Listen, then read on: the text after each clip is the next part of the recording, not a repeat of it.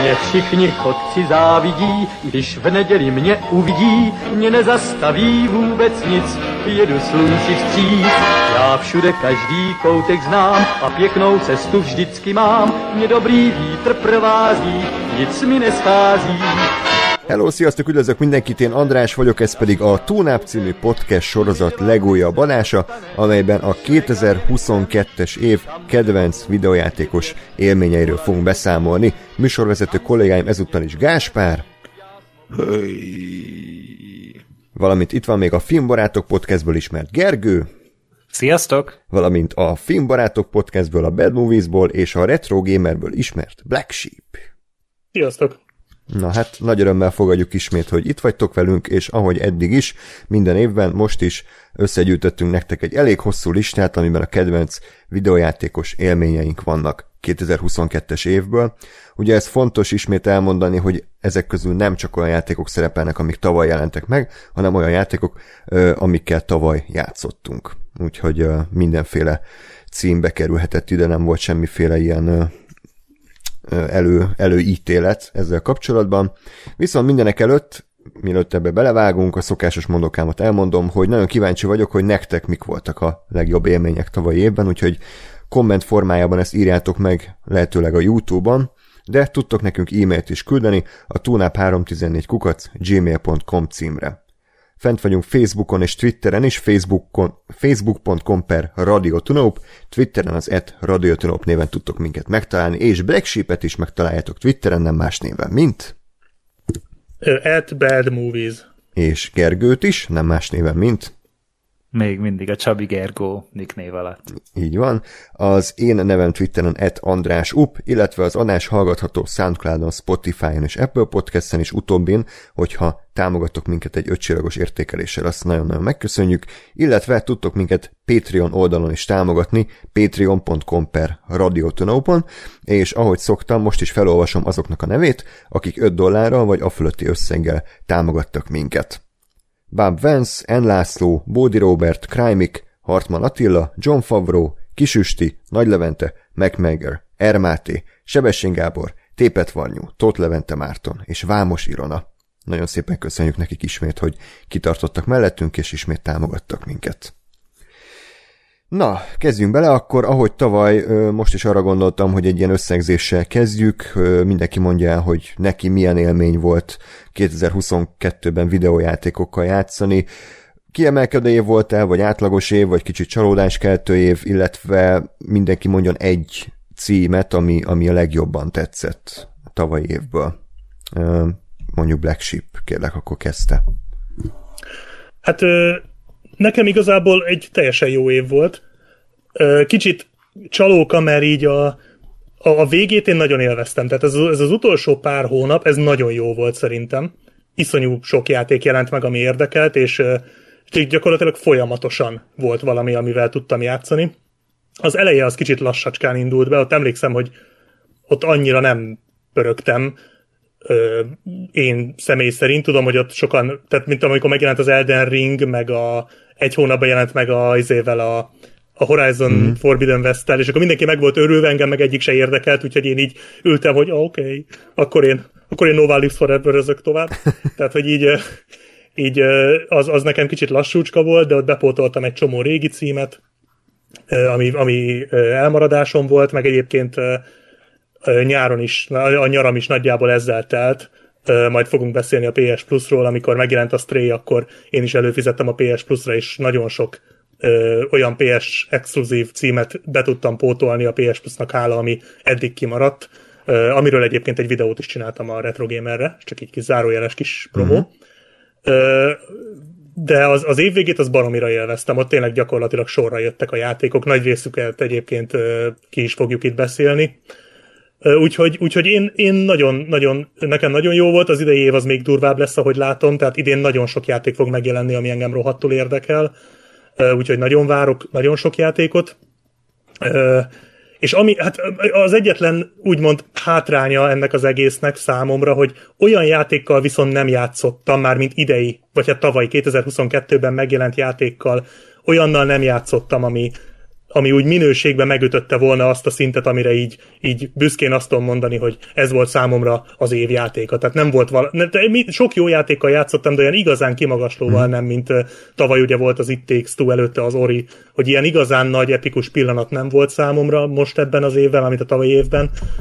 Hogyha viszont azt kell mondanom, hogy mi volt a legjobb játék, amivel játszottam, az nekem a God of War Ragnarök volt. Hm. Úgyhogy legyen az az évjátéka. Érdekes, érdekes. Gergő, mit szólsz ehhez?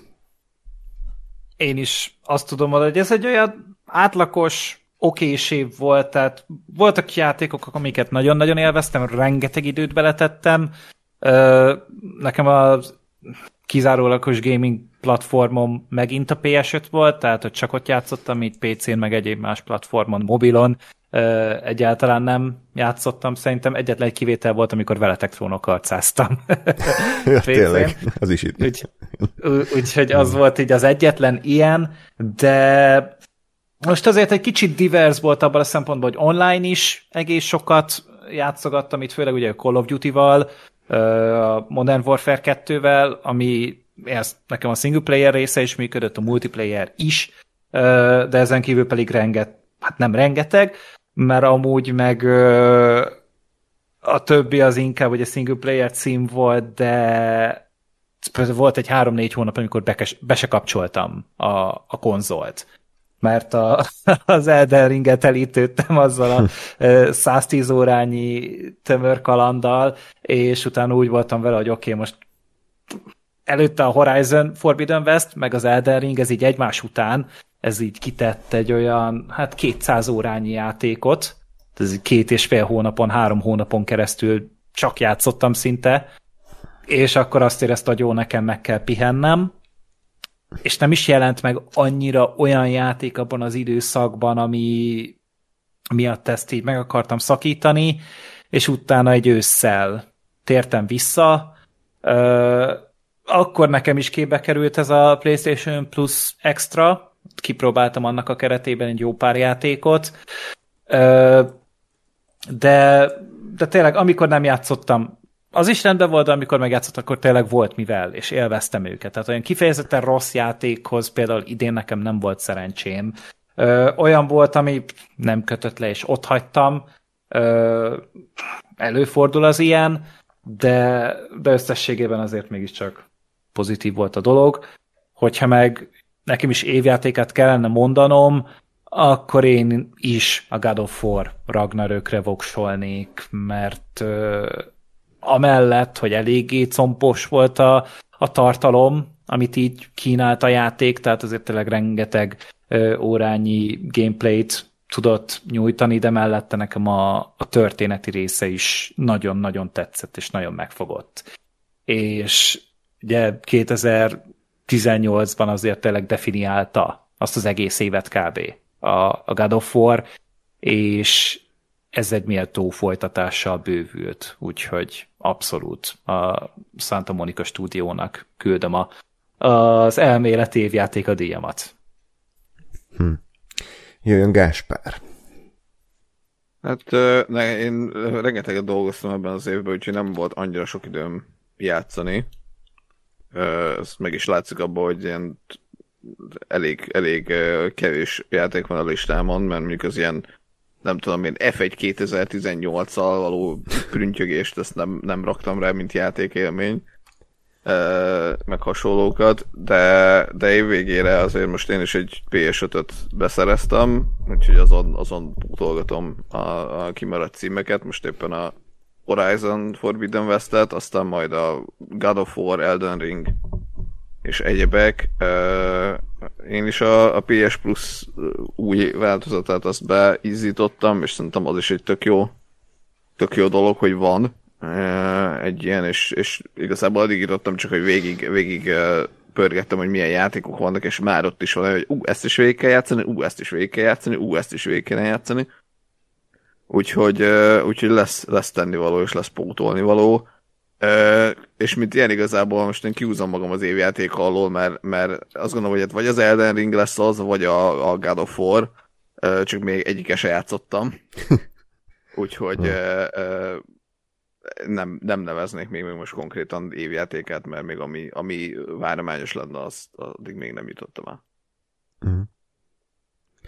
Jó, hát ö, én is egyetértek veletek, hogy egy átlagos év volt a tavalyi, ö, szerintem semmi igazán kiemelkedő, tehát szerintem nem jelent meg olyan játék tavaly, ami így elképesztő nagy forradalmat hozott volna, és egy új irányba terelte volna a játékipart, tehát gondolok például a, nem tudom, a Breath of the Wild, tehát szerintem ez egy ilyen volt. Hát, szerintem, bocsánat, az Elden Ring az kicsit azért az volt, nem? Hogy, hogy hülyeséget hát... Tehát ott, ott azért meg voltak bolondulva az emberek. Erről majd beszéljünk az Elden Ringnél. Jó. Az én véleményem az kicsit... A, ja, neked árnyalódik? Árnyal, kicsit, árnyaltabb, Aha. és ezért nem tudom megítélni pontosan, hogy a közízlésnek a véleménye az, az ehhez hol helyezkedik el. Én nem tudom, hogy a, az Elden Ringben láttunk bárni olyasmit, ami új irányba terelte volna a játékipart, azon kívül, hogy csináltak hmm. egy tényleg open world Dark Souls, de azon kívül én nem, nem annyira tudom hmm. ezt de, de akár igen, talán, hogyha idén a legnagyobb ilyen hatású játékot kell mondani, akkor az az Elden Ring mindenképpen. In- inkább az, hogy kijött a rétegjáték kategóriából a, uh-huh. a Souls-like, ennek az Elden Ringnek hála. Na mindegy, hatalmas siker, hatalmas siker az biztos minden szempontból. Igen. Úgyhogy igen, sajnos én se tudtam nagyon-nagyon sok játékkal játszani, és, és sok idei játékkal játszani, tehát az évjáték a cím nálam sincs ilyen túl nagy súlyjal, de hát egy kicsit ilyen citromba harapott arccal én is az Eldeninget tudnám azért mondani, mint, mint idei évjátékkal, ugyanis ezen kívül csak egyetlen egy 2022-es játékkal játszottam a stray ami azért hát nem mondanám, hogy hogy bármilyen szinten is kiemelkedő lett volna Úgyhogy... Uh, ami... Nem God of war Nem, sajnos ez nem, nem jutott rá időm, úgyhogy majd megvárom, meg hogy... Van amúgy, tehát, hogy érdekelt, vártad, meg mindent, csak még nem tudtad besűríteni. Aha, igen, illetve az is egy picit úgy letörte a lelkesedésemet, hogy mindenhol azt olvastam, hogy jó, jó, de azért olyan, mint az első, és akkor így azt mondtam magamban, hogy hát jó, akkor ezért most nem fogok azonnal a boltba rohanni. De hát az első ez egy jó játék volt, nem? Tehát akkor mi a probléma azzal, hogy olyan? Hát igen, csak én szeretem, ha azért picit hozzátesznek mindig dolgokat, tehát nem ugyanazt akarom végigjátszani más pályákkal, nem legyen benne majd plusz, de lehet, hogy egyébként ettől függetlenül nagyon fog tetszeni, csak egyszerűen nem, nem tudtam magam még rávenni. Illetve megvárom, hogy kicsit lejjebb menjen az ára, mert azért elég, elég combosak ezek az új, új árak már. Ami viszont szerintem egy érdekes téma, hogy uh, ugye ezek a Next Gen konzolok mikor jelentek meg? 20, 21, 20 20 körül? nem? 20-ban már, tehát hogy bő, bő három éve. Három éve, és uh, én nem érzem annyira azt, hogy ez a True Next Gen játékok beindultak volna. Tehát az elején megjelent ugye a Returnal, megjelent a Rift Apart, megjelent a hú, mi még ilyen, az, e, a, a Demon Souls, ami szerintem mind a három ilyen té- ténylegesen next gen élmény, és azóta így semmi. Tehát, hogy a, a Ragnarok is megjelent PS4-re, az Eldering is mindenre megjelent, tehát, hogy nem nagyon vannak... A Horizon is. A Horizon is, tehát, hogy én, én, én azt hittem, hogy ilyenkor már rég az lesz, hogy, hogy magunk mögött hagyjuk a cross-gen dolgot, és akkor csak az új generációra koncentrálunk, de még nagyon nem. Szerintetek ez mitől lehet, hogy nyilván a Covid is bejátszik, de hát az egy játéknak a fejlesztése sok-sok év, meg azért azt is tegyük már hozzá, ért, értem, hogy Covid, meg nincsenek készletek, de egyébként mindkét konzol jobban fogy, mint az előző ebben az időben. Tehát, hogy Uh-huh. Tehát, hogy a PS5 is jobban fogy, mint a, tehát több PS5 fogyott, mint PS4 ugyanennyi idő alatt, és több Xbox fogyott, mint a Xbox van ugyanennyi idő alatt. De én nekem ez a fura mindig, hogy így mondják, hogy Covid meg ilyenek, de közben meg ezek a konzolok rohadt jól mennek. Nyilván amiatt is, mert azóta sokkal több játékos van, de egyre inkább elterjed a videójáték, mint média, vagy médium, és ez tök jó. De hogy, de hogy szerintem csak azért, mert egyszerűen annyira sok, sok van még mindig az előző generációs konzolokból, hogy ezeket a játékokat érdemes még arra is kiadni, mert azon jobban fogynak. Szerintem is. Igazából ez még ilyen profit maximalizálás, és Szerintem 2023 lesz az az év, amikor elkezdenek ezek úgy igazán kikopni. Tehát most még amiről tudom, hogy meg fog jelenni az előző generációra is, és ilyen nagyobb cím, az talán csak a Hogwarts Legacy lesz. Na jó, de abban nem lesz köszönet, tehát az, mert ott elvileg el is tolták azt a megjelenést, ha jól ja, olvastam, igen, hogy igen, ott, ott, ott az, az bukó lesz szerintem ott az előző generációs. Hát tehát igen. szerintem nem véletlen tolt, nem akartak egy cyberpunkot húzni ők is. Hát szerintem az épp elég volt a Cyberpunknak Igen, tehát szerintem ott, ott én, én abban nem bízok, hogy az előző generáció jól fog menni. Mármint, hogy lehet, hogy el fogják adni, de hogy az... Én nagyon félek, hogy ez egy bughalmaz lesz. De, de ne legyen igazam. De hogy azon túl pedig már, mit tudom, például a, a Spider-Man-nek a folytatása az már például szerintem csak PS5 hmm. lesz. És szerintem ide, idén lesz az a váltás, hogy oké, okay, akkor most már nem szarakodunk a régi konzolra, mert ö, őszintén szóval amúgy fogalmam sincs, hogy például a Horizon hogy futott PS4-en. A God of War nagyon jól futott PS4-en. Aha. Azt, a, azt tud, tehát én, én alap PS4-en játszottam végig a God of War Ragnarököt. Uh-huh. Iszonyatosan jól futott, ha, nyilván 30 FPS, tehát annyira Aha. volt maxolva, érthető módon, de, de azt viszont beton keményen tartotta. Az, hogy közben a konzol az gyakorlatilag 10 percenként felrobbant, az egy dolog, de a játék az nagyon jól ment rajta. Jó, mondjuk az első is, vagyis hát a 2018-asnál is hát ott felváltva sikított és ordított a PS4 Pro. Igen. Hát a, a Pro verzió. igen. Tehát az, igen, de gondolhatod, hogy szegény alap PS4 mit élt ott át az alatt a 30 óra alatt. K- kicsit úgy képzelem akkor a PS4-et, mint amikor így a Stallone akar még akciózni, meg a Liam Neeson. Én úgy éreztem magam, így néha megsimogattam, hogy nyugi öreg fiú, még ez bírt ki, jó, aztán, aztán mehetsz pihenni. Vagy sok pici részletben játszunk, oké. Okay. Na nem, azt nem. Annyira azért nem sajnáltam meg. Hát igen, tehát ezek gyakorlatilag ilyen élsportolók ezek a konzolok, tehát hogy van pár nagyon erős évük, de utána, ha kezdenek kiöregedni, akkor egyszerűen nem szabad na, ugyanazokat a dolgokat elvárni tőlük, mint amiket a fény, fénykorukban hoztak, és... Ja, ilyen csúcsák Balázs? Hát például, de bárkit lehetne mondani, hogy, hogy már úgy eljárt felettük az idő, és mégis azt várjuk tőlük, hogy aranyérmet elhozzanak, és hát na hát nem, nem biztos, hogy kéne, de hát szegény fejlesztők, vagy nem, nem szegény, hanem a fejlesztők ugye kihagyják belőlük a szart is.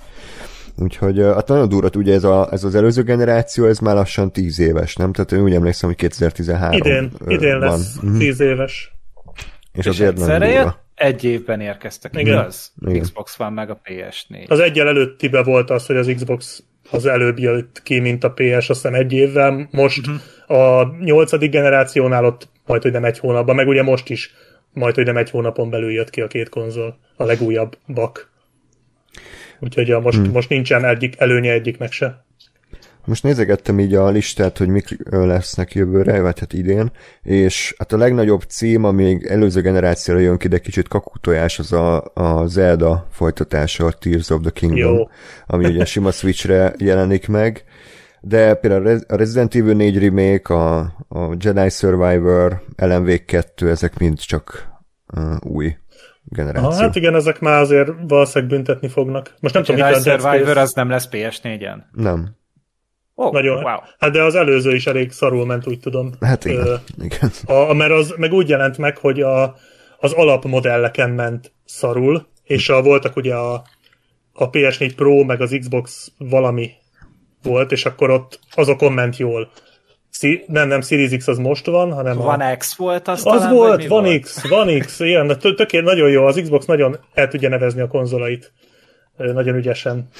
És azokon ment szarul, én úgy emlékszem. Hmm. De a Dead Space remake is most nézem, hogy az se fog már megjelenni. PS4-re, meg alap Xbox-ra. De ez az nem is, is baj, mert Szerintem azért, se amúgy. Tehát, hogy az is visszafogja egy picit azért a technológiát, hogy, hogy működnie kell még attól a PS4-en. És, és azért még szerintem az első évben mindannyian megértően bólogattunk rá, hogy oké, okay, persze még, még készlethiány van, meg mit tudom én, de, de azért tényleg most már nagyon időszerű, vagy lehet, hogy már késő is azt mondani, hogy oké, okay, akkor mostantól anyagoljuk a PS4-et, meg a Xbox pant. Így van. Um, illetve vannak-e még olyan sztorik nektek a tavalyi évből, amik ilyen kiemelkedő sztorik és a játékvilágról szólnak? Események. Uh, hát nekem egy kis apróság, ezt még szerintem ti se tudjátok, mert nem említettem, de én vettem Hát annyi, hogy év vége felé vettem már bőven, tehát olyan nagyon nagy tapasztalatom nincs még benne, de én vettem egy PS Vitát. Ez egy régi Hoppá. nagy álmom volt, igen. Mm-hmm és hát azzal játszogattam valamennyit, de, de olyan nagyon nem, mélyült, nem mélyültem el benne. Pár játékot kipróbáltam, Nekem ez egy ilyen nagy, nagy mániám volt. Amikor megjelent a PS Vita annó nagyon régen, akkor én nagyon sokat utaztam. És ez így nekem rohadtul tetszett. Pont gondolkodtam, hogy veszek egy PSP-t, de aztán pont akkor jelent meg a Vita. Uh-huh. De aztán végül is annyira szarul volt beárazva, meg ott, ott azért nagyon sok mindent elcsesztek. Ö, nagyon gyorsan földbe is állították az egészet, ö, hogy végül is nem vettem, és most, most találtam, és hát ugye azt tudni kell erről a gépről, hogy ez, ezt a, a PS Vitát pár éve feltörték, és én egy tör, tört modellt vettem, tehát effektíve játékot nem kell vennem rá, minden gyakorlatilag elérhető rá, ami hát most ez nem szép dolog, de ez van, és gyakorlatilag ez egy emulátor mennyország ez a, ez a gép. Tehát az összes PSP-s játék elérhető rá, az összes PS Vita játék elérhető rá, PS1 kategó, a katalógusból is rengeteg, csomó mobiljáték, úgyhogy akinek van végtelen plusz egy egység szabadideje, az nagyon-nagyon sokáig el tud lenni vele. Uh, úgyhogy erről majd tervezek egyszer valamikor, egyszer, talán idén, talán nem idén, csinálni egy uh, hosszabb videót, egy ilyen életem első ilyen konzol bemutatóját, mert valamennyire talán már retrónak is nevezhető, mm. ha nagyon akarod. Hát igen.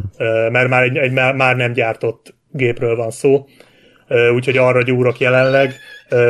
Egyébként egy, egyébként egy nagyon jó kis gép, tehát főleg ugye a, a, az exkluzívokkal próbálgattam, Megjelent rá például egy nagyon jó Killzone játék, Killzone Mercenaries címmel, az egy baromi jó játék. Van rá egy kevésbé jó Resistance játék, egy iszonyatosan jó Severed nevű játékot játszottam végig rajta. Az valami fantasztikusan jó volt. Gyakorlatilag a Fruit Ninja-t áthelyezték egy ilyen RPG-be. Iszonyatosan jó az egész. Hát annyi, hogy maga a konzol az én kezeimnek egy kicsit kicsi.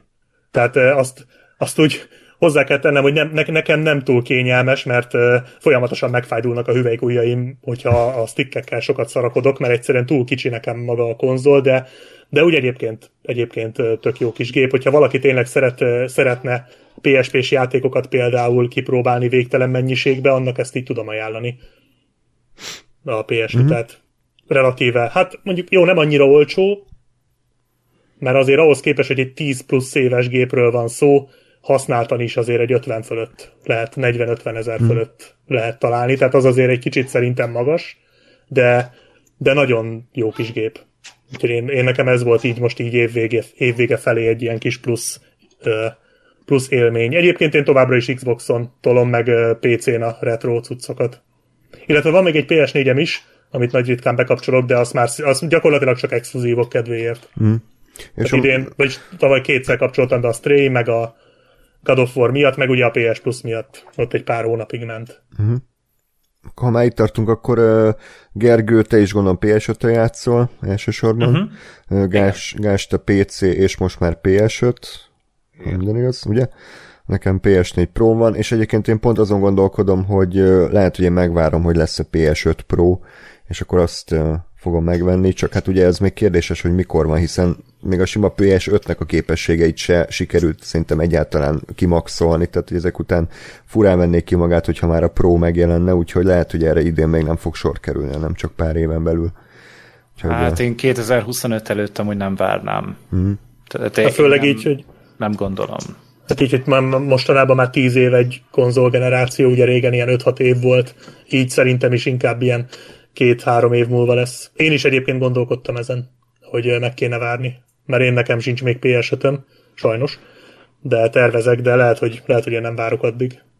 De amúgy meg, tehát, hogy még nem is érezni azt, hogy annyira igény lenne rá, mert hát ugye most jelenleg, ahogy ugye PS5-ön futnak a játék, ugye mindig kettőféle opció közül választhatsz, hogy vagy a 60 FPS, és akkor egy ilyen skálázott 4K, de inkább az alatt van a felbontás, meg amikor rátolja a 4K-t, meg rátolja a Ray Tracinget, és akkor egy kicsit csökkentett FPS-et, tehát ilyen 30 körül ilyen PS4 meg PS3 sebességgel szaladnak a játékok, most a következő lépcsőfokot csak úgy tudom elképzelni, hogy akkor már kihajtja a 4K-t és a 60 FPS-t egyszerre, vagy elkezdenek kacsingatni a 8K irányába, de az szerintem még sehol sincsen. Tehát még rendes igény sincsen arra, Há, semmi. Hogy, hogy az legyen.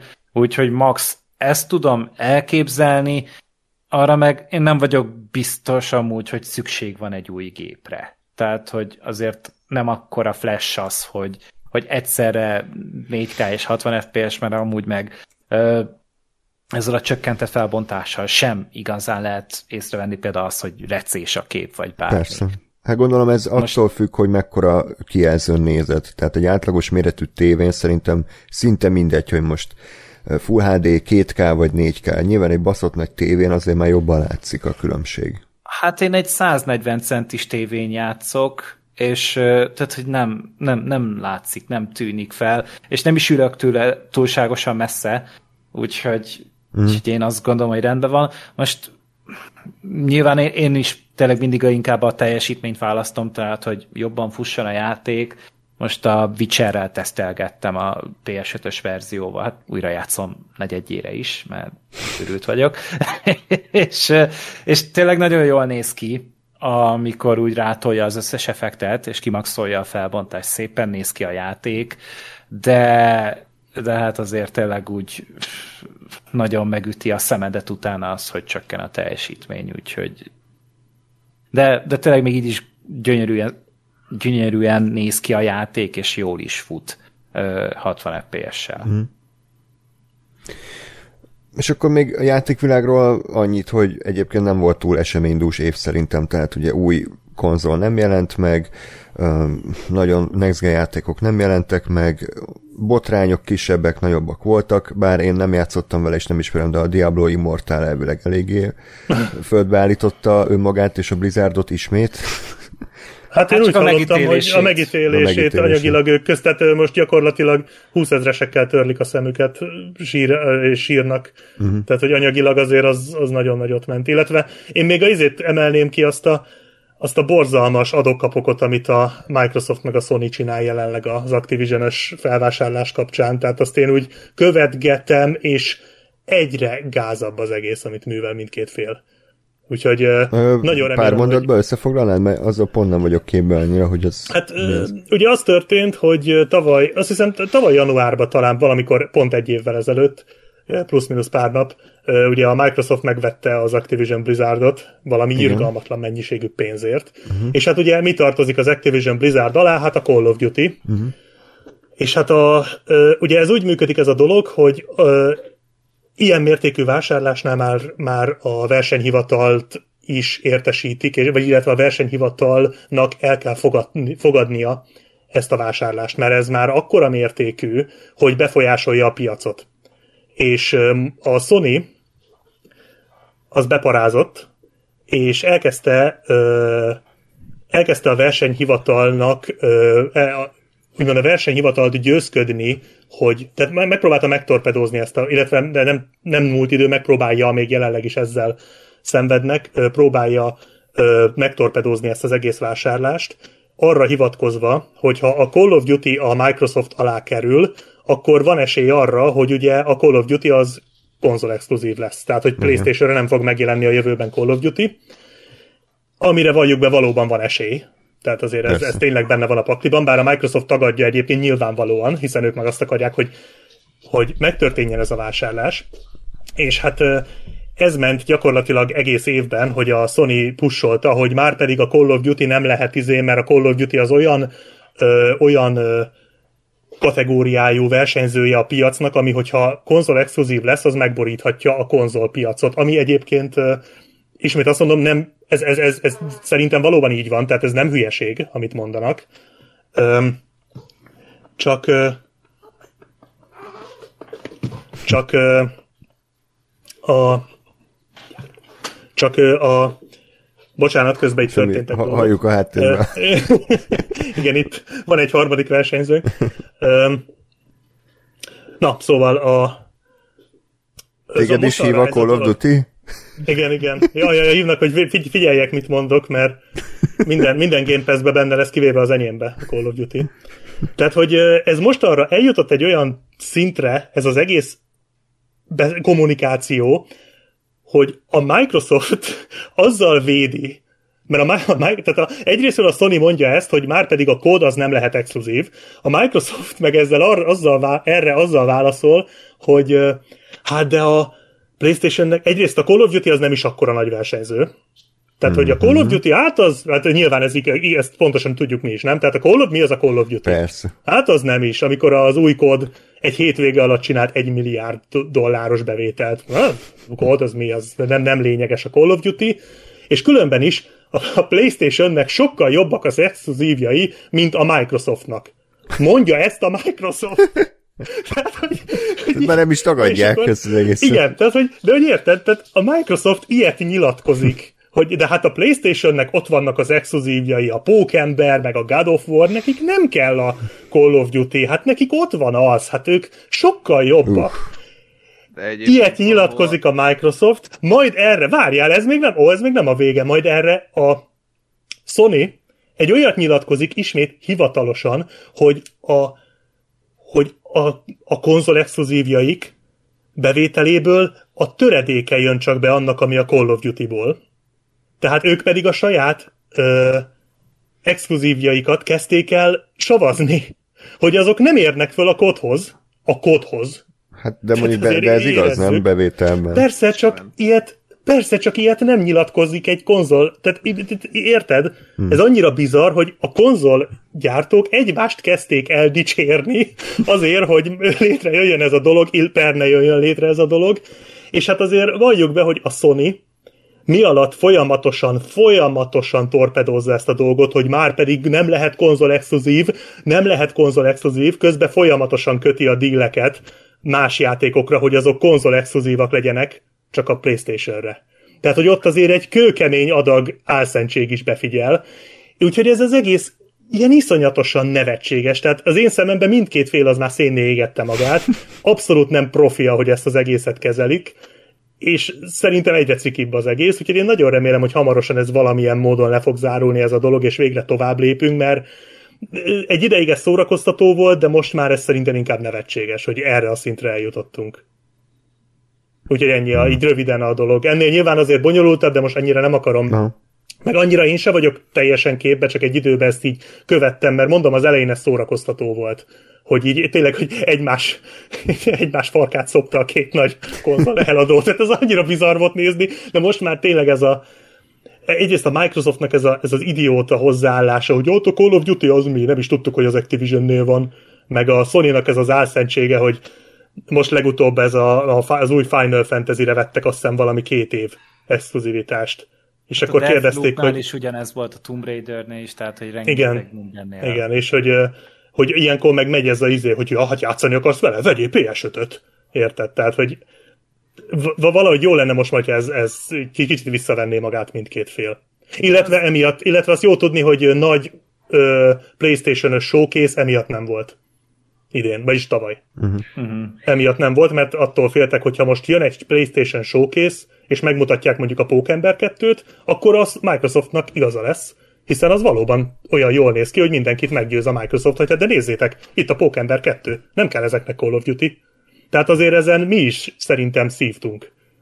Mert én hát... például rohadtul örültem volna, hogy, mert akkor most már például tudnánk, hogy nagyjából mi, mik fognak megjelenni, mikor, de fogalmunk nincs emiatt.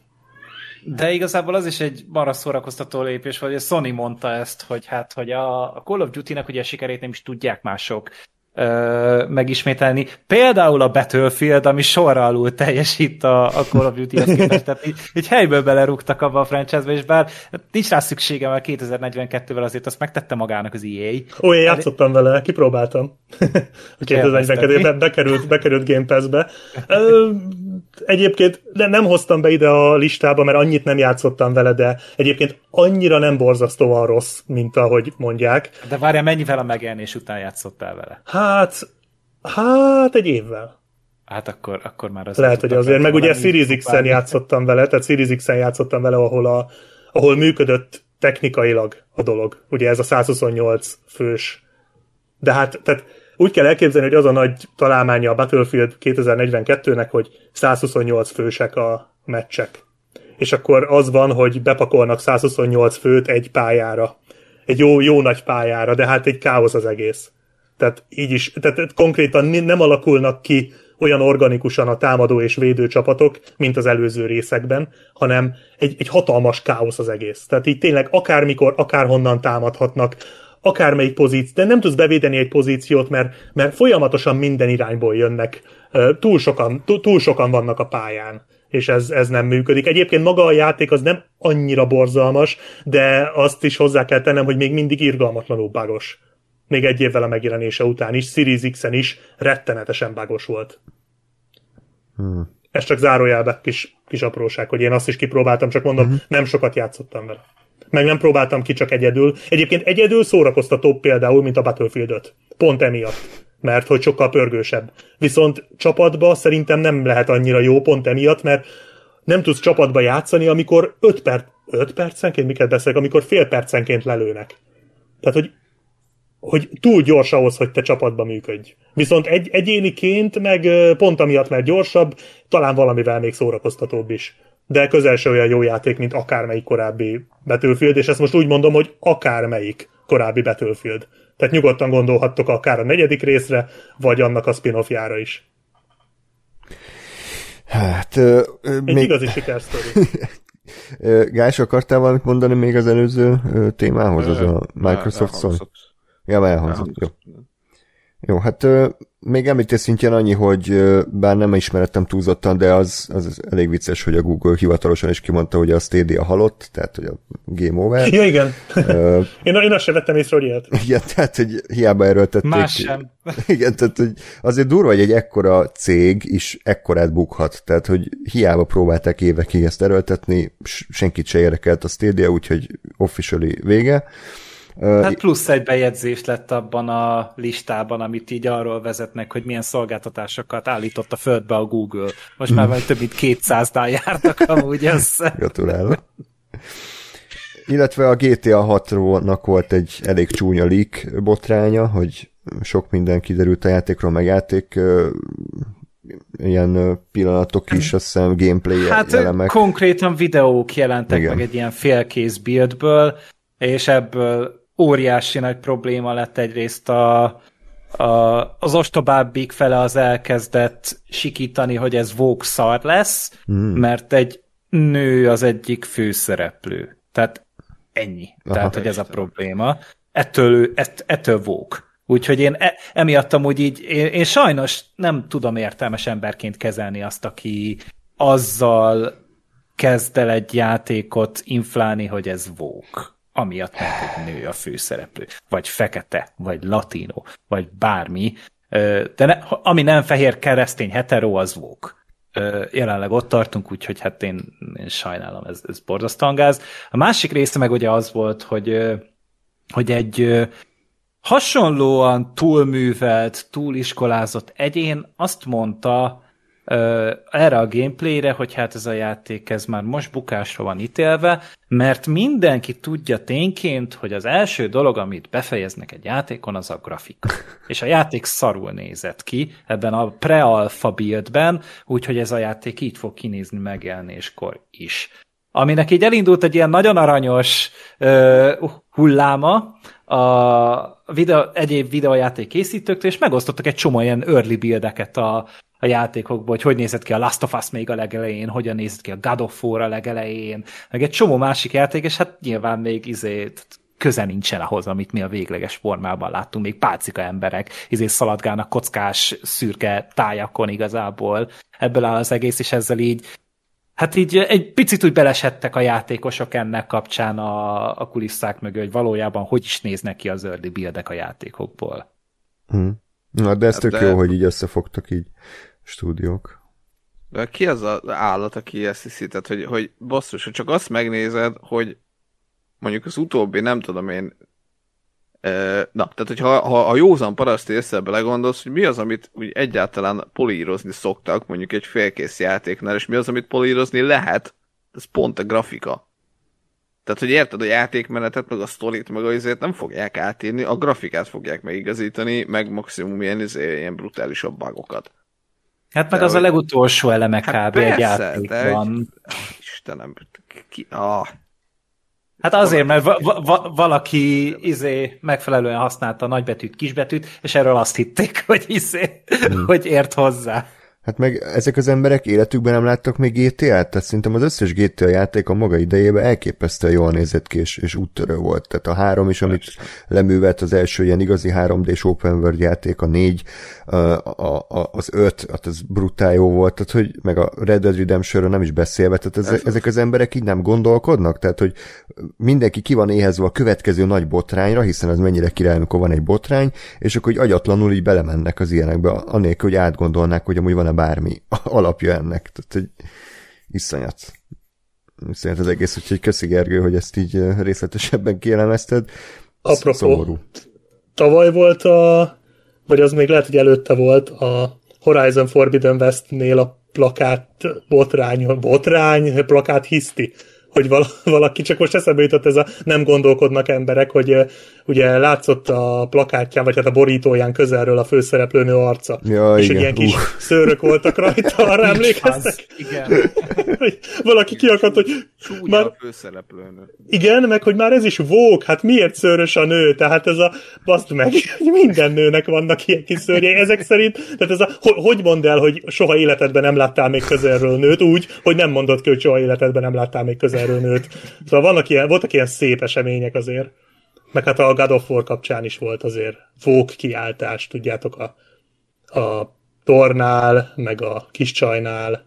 Így hogy néznek ki? Ne, nem, hát a, a torna ugye az volt, hogy, hogy apa teste van a torna. Igen, hogy hogy, hogy néz ki a, a tor. tor. hogy nem úgy néz ki itt a Chris Hemsworth, ez volt konkrétan. Olyan. Szóval azért, ha hisztiről van szó, akkor azért a videójáték fogyasztókat nem kell félteni. Hmm.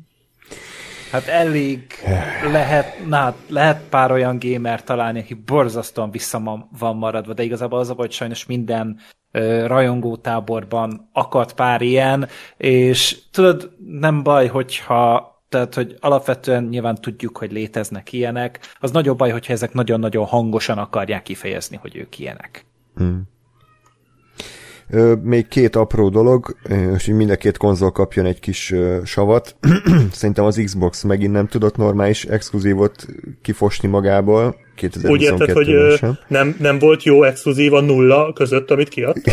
Erre célzol? De volt valami, itt rákerestem, és az mondott ilyet, hogy nem tudom, Vampire Hunter, meg yes, Jó, volt. na várjál, várjál, tehát uh, AAA exkluzívról ja, igen, beszélsz. Igen, uh, nem azért azt hadd tegyem hozzá, én uh, szerint én nekem eddig se volt túl jó véleményem a Microsoftról, ami nem javult a tavalyi során, maradjunk annyiba, mert valóban olyan szintű inkompetenciát mutattak, ami valami elképesztő. De azért, tehát az összes olyan nagyszabású exkluzív címüket, ami idén, ö, tavaly jött volna, azt áttolták idénre gyakorlatilag egyszerre, tehát így Aha. egy pakba Jó. nevetségesen gányok Érdekes. voltak, de azért az annyiba hadd védjen meg őket, hogy viszont indie fronton azért elég erős évet zártak. Hmm. Tehát ha, ha valaki nem csak a AAA-val akar játszani, hanem indie játékokkal, vagyis olyan, mint én, az azért például Game Pass-be az év végét azt nagyon élvezhette, mert például ez a Vampire Survivor, ez egy mocskosú jó játék. Csak hát ez, ez egy indicím. okoz. Igen, iszonyatosan jó, én nem is nagyon mertem belemélyedni, pont amiatt, mert tudtam, hogy ha ebbe nagyon sok órát beleülök, akkor nem fogok tudni szabadulni, de majd fogom beszélni a Summerville-ről, megjelent az a Pentiment, ami nagyon sok helyen évjáték a kategóriás volt, nem játszottam vele állítólag, nagyon jó. Jött ugye a High on Life, az egy kurva jó játék volt. Csak ezek mind indi címek. Úgyhogy AAA fronton szerintem ilyen szar évet nem zárt még a Microsoft, mint 2022-t. Hm. Mikor zárt egyáltalán jó AAA fronton lévő évet a Microsoft? Hát az előző generációba, talán a Gears évében. Hmm. Hát meg, meg 2000, hát mondjuk Igen. 2020-ban jött ugye a, a, az azt hiszem nem volt nekik. Ott jött az Ori, meg a volt a Flight Simulator, tehát ott mondjuk elég jó évük volt. Hát nem Forza. De szerintem a, a Forza, igen, azt hiszem hmm. talán 2020-ban volt az is. Nem tudom, de nem, nem, nem mostanában.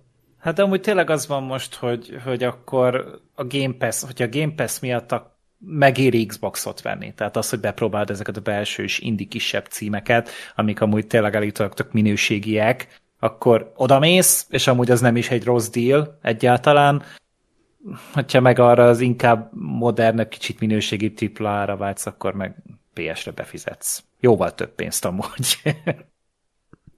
De szerintem, és, és ezt akartam egyébként hozzátenni a, a még annó a, a vitájuknál, hogy azért a, a alapvetően a két bizniszmodell is, hát majd, hogy nem egészen eddig ez volt, hogy a, hogy a, a Microsoft találta ki az a Game Pass-t, és próbálta azzal eladni magát, hogy jó, akkor mindent elérhető minden, mindenhol, meg hogy ugye a PC meg az Xbox között a nagyobb átjárhatóság, és a PS volt az, ami, ami ugye folyamatosan az exkluzív címekkel nyerte el a, a maga részét a piacból. Tehát hogy szerintem azért ezen nem kéne meglepődni, és hogy mondjuk ehhez képest ugye mondja most mindegyik az ellenkezőjét. Hát az, az teljesen bizarr, tehát ez ennyire, ennyire saját magába harapó helyzetet ez elképzelni se lehet, hogy tényleg mind a kettő a másikat dicsérgeti. Meg azért én annyiban árnyalnám ezt a dolgot, hogy ezt a tehát Oké, okay, én értem, hogy a PlayStation elsősorban az exkluzívokkal akar konzolt eladni, az Xbox pedig ugye nem akar konzolt eladni, ő Game Pass-t árul, és a konzol az a Game Pass-hez egy eszköz. Egy, amúgy egy baromi jó eszköz, tehát a, a, nem, nem a Series X, hanem a Series S, az azért árkategóriába, az kb. verhetetlen. Tehát az annyira olcsó, hogy nevetséges, és az, gyakor- az gyakorlatilag egy Game Pass gép. Én azt úgy tudnám körülírni. Egy gyengébb, mm. gyengébb Xbox Series X. Tehát az, az tényleg arra jó, hogy Game Pass-en ezeket a kis játékokat uh, tudod játszani, arra mocskosul jó, és hát adják is, mint a cukrot. Ugye úgy fogy. És uh, azért azt tegyük hozzá, hogy én értem ezt az egészet, mentalitást, hogy Game Pass, én hatalmas Game Pass hívő vagyok, ezt sose tagadtam, ezt már itt is párszor elmondtam. Én nagyon szeretem a Game Pass-t, egyébként a PS Plus-t is egy nagyon-nagyon jó szolgáltatásnak gondolom. És uh, és baromira örülök, hogy végre a PlayStation is meglépte, de hogy azért szerintem a Game Pass-nél is számítanak az exkluzívok, tehát ezt nem vonhatott ki a képletből, mert például a Game Pass idén elég gyenge évet zárt, érthető módon nem került bele belsős exkluzív. Mármint nagy. Tehát azért 2021-ben ugye év végén jött a Halo, meg a Forza, és a Game Pass gyakorlatilag tarolt. Idén tudjátok, mi volt a legnagyobb siker Game Pass-en? Mit játszottak a legtöbben? A nem. High on Life-ot. Az a High on Life ment a legnagyobbat. Az egyetlen valamennyire nagyobb indie cím, ami exkluzív volt. Hm. Tehát, hogy szerintem azért ezt nem lehet kivonni a képletből. Igenis kellenek az ex- exkluzívok a Game Pass-be is. Úgyhogy eh, hiába próbálkozik a Microsoft, szerintem előbb-utóbb muszáj lesz nekik is letenni valamit. Igen, így van. És hogyha már a PS Plus szóba került, azért azt is említsük meg, hogy, hogy valóban nagy nehezen a PlayStation is meglépte ezt a előfizetés alapú ilyen streaming könyvtár szolgáltatást, tehát ugye átalakította a PS Plus-t, hogy volt a, megmaradt a sima Essential, ami az, hogy ugye előfizetésükor kapsz játékokat, egy, egy, kettőt, hármat minden hónapban, plusz ugye nyilván a multiplayer, az extra az ugyanez, plusz még egy viszonylag új játékokból álló könyvtár, ez egy PS4-es 5-ös gyűjtemény kb. Igen, és, és vannak benne egyébként mindenféle címek, tehát a kis indie játéktól az abszolút AAA cuccig exkluzívok, tehát nagyon-nagyon jó. És a Premium az pedig ugyanez, de még retro játékok is vannak, tehát akár a PS1, PS2, PS3 érából is bőven találni ott ott játékokat, ott már... De azok streamelt hát, játékok viszont. Nem... Ez nekem hatalmas csalódás volt, azért ezt tegyük hozzá. De azt nem tudom, hogy ez mind streamelve van? Hát a PS3-as játékok szerintem mm. igen. PS1-et, 2 szerintem tudják emulálni, de ugye a PS3-nak ugye volt egy nagyon-nagyon speciális architektúrája, amire még magára a gépre fejleszteni is rémálom volt. Ezért volt egy rakás szar kb. az összes multiplatform játék, ami PS3-ra jelent meg, és, és egyszerűen még a PS5 sem olyan erős, hogy ezt tudja emulálni megfelelően. Mm. Inkább csak szerintem a Sony-nak nem akaródzik ennyi pénzt kifizetni, hogy itt az összes játékot leemulálják, tehát én azért ja, hát ebben nem vagyok. Szerintem a PS5 az el tudna emulálni ezeket a játékokat, legalábbis a, a, az exkluzívokat szerintem mindenképpen. A multiplat, szerintem a multiplatformokat is egyébként. Azért nem voltak, nem, de azért, azért, azért elég erős gép az a PS5 szerintem, de de például az valahol olvastam, hogy az Xboxnak mennyi pénzbe került még a előző generáció elején a azt nem konkrétan, hogy mennyibe, de hogy irgalmatlan sok pénzbe került az Xboxnak, hogy a visszafelé kompatibilitást így megcsinálja, ugye ilyen, tehát ők azért ezt, ezt eléggé odarakták, hogy gyakorlatilag ha a Series X-be beraksz egy eredeti Xbox One-os lemezt, és az a játék az kompatibilis, akkor futtatni tudod. Jó, vannak trükk, tehát nem, nem, nem natívan olyan szempontból, hogy le fogja húzni a storeból a játékot, tehát a storeban van egy optimalizált játék, de ott azért ez, ez sokkal jobban működik, csak ugye ott sem minden egyes játékon. Tehát ott is az lenne az igazi, hogyha minden egyes játékra ezt kivetítenék, de hát ez, ez kegyetlen sok pénzbe került nekik, és szerintem a Sony erre nem akar ennyi pénzt adni. Pedig hát a Sony de muszáj nagyon... is volt az Xboxnak erre elkölteni ezt a pénzt, mert nem tudnám mivel játszani. Hát tudnál mivel az játszani. Új Hát dehogy nem multiplatformokkal tudnál játszani. Tehát, hát. tehát multiplatformok jelennek meg az Xboxra is, csak, csak ott azért ők, ők ott jobban odafigyeltek a retro vonalra, és azért most nem azért nem akarom a, az régi Xboxot bántani, mert egyébként piszok jó játékok voltak rajta, de szerintem a PlayStation 2 meg a PlayStation 3 könyvtára az rohadtul megérdemelne egy ilyen, egy ilyen archívumot, úgymond, hogy nem streamelve, hanem, hanem valahogy emulálva ott legyen minden elérhetően. Hmm. Mert azért a PlayStation 3 katalógusból sincs ott minden a... Még streamelve sincs fönt minden. És azt hiszem, hogy talán a Resistance játékok például még mindig nincsenek fönt, meg talán a Killzone-ok se.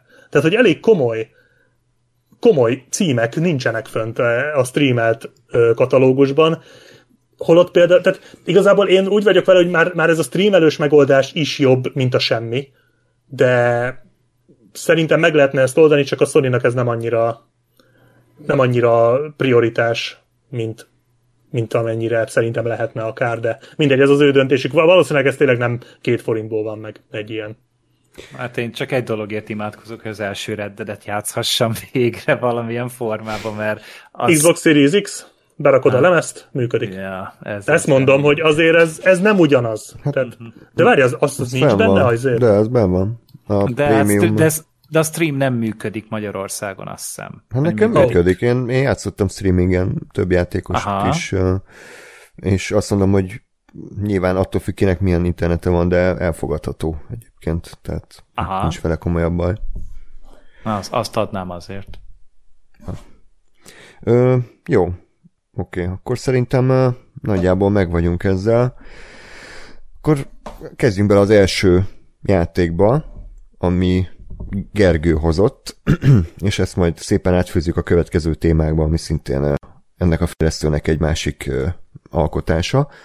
Supermassive Gamesről beszélünk, és a The Quarry című játékukról. Uh-huh. Be- beleszólok, spoileresen fogsz beszélni? Nem. Jó, akkor maradok. Nem, nem akarom elrontani, mert ö, ennél főleg nem, mert ugye ez tényleg egy interaktív film, és ezt így, ezt így nagyon kár lenne amúgy elrontani. Szerintem embereknek, mert főleg a sztoria az, ami miatt szerintem leülnek a legtöbben játszani egy ilyennel, úgyhogy nem akarok ö, spoilerezni. Én, én kedvelem ezeket a fajta játékokat, tehát azért tényleg a Quantum Dreamnek is a hát a PS3-tól elérhető címeit azért végig toltam, a Heavy Rain-től kezdve Beyond Two Souls, a Detroit, tehát ezek mind-mind nagyon bejöttek nekem, és a Supermassive-nek is így a hát előző hasonló játéka a Until Dawn. Until Dawn is eléggé tetszett nekem, tehát hogy hát talán az volt az első vagy a második játék, amit végigjátszottam PlayStation 4-en, amikor megvásároltam az életem első konzolját, úgyhogy, úgyhogy tényleg így van egy pici ilyen szentimentális értéke számomra. és hát úgy érdekelt. És mostanra jutottam el odáig, hogy oké, okay, akkor vadáztam egy használt példányt, amúgy tök jó áron meg lehetett venni. PS5-ös változatot, ez is ugye úgy jelent meg, hogy volt PS4-es, volt PS5-ös, bár azt hiszem a PS4-es verzió is ingyen lehúzza neked a, a patchet hozzá, talán, úgyhogy mm. uh, igazából mindegy is, hogy melyik verzióval próbálkozol.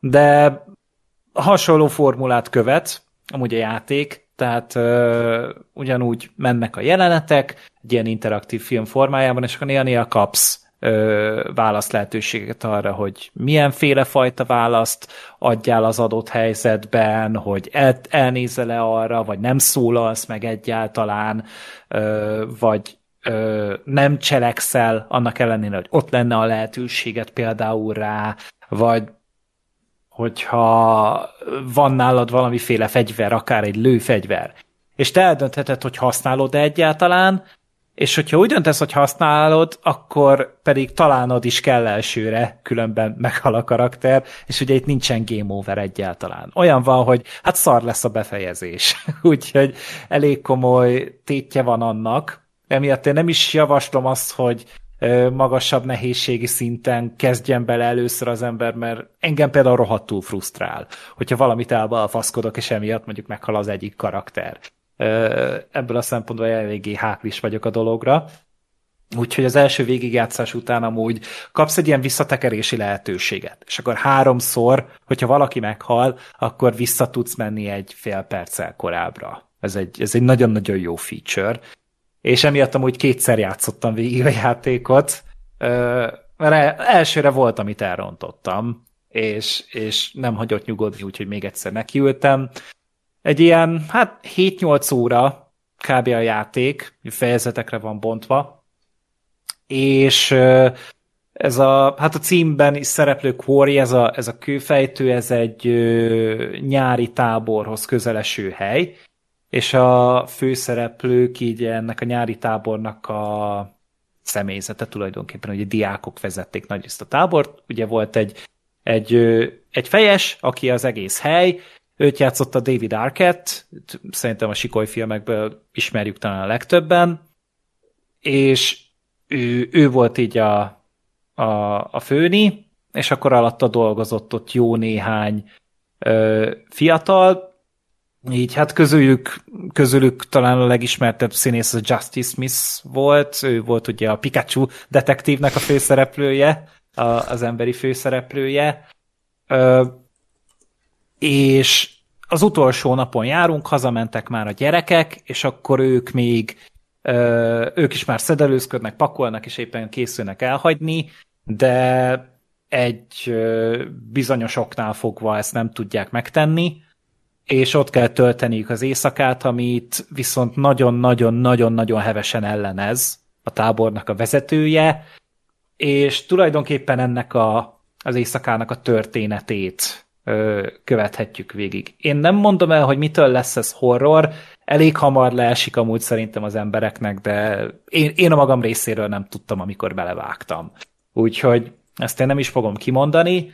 Ö, ennek is van egy ilyen ö, keretrendszere, van egy ilyen mesélős keretrendszere, mint amilyen a Dark Pictures-nél is volt, vagy mint az Until Dawn-nál, ott azt a Peter Stormer volt. Igen. A mesélő, itt pedig egy ilyen, hát ilyen ö, vándor cigány javasasszony, egy ilyen ö, cirkuszos jósnő, ö, az, aki így ö, akivel lehet beszélgetni, és történet során kiderül, hogy ő is pontosan milyen szinten kapcsolódik ez az egészhez, és, és lehet gyűjteni így a kalandozások folyamán tarotkártyákat, ezeket a tarotkártyákat lehet odaadni utána a jósnőnek, és akkor ő ez alapján jövendől neked valamit. Van neki mindig egy ilyen kis monológia az adott kártyának az értelmezésére, és utána egy ilyen, hát, egy olyan 12 képkockát összefüggő képkockát kockát láthatsz kb. a következő fejezetből, vagy egy jövendőbeli eseményről, ami esetleg segíthet neked abban, hogy ö, milyen döntést hozol.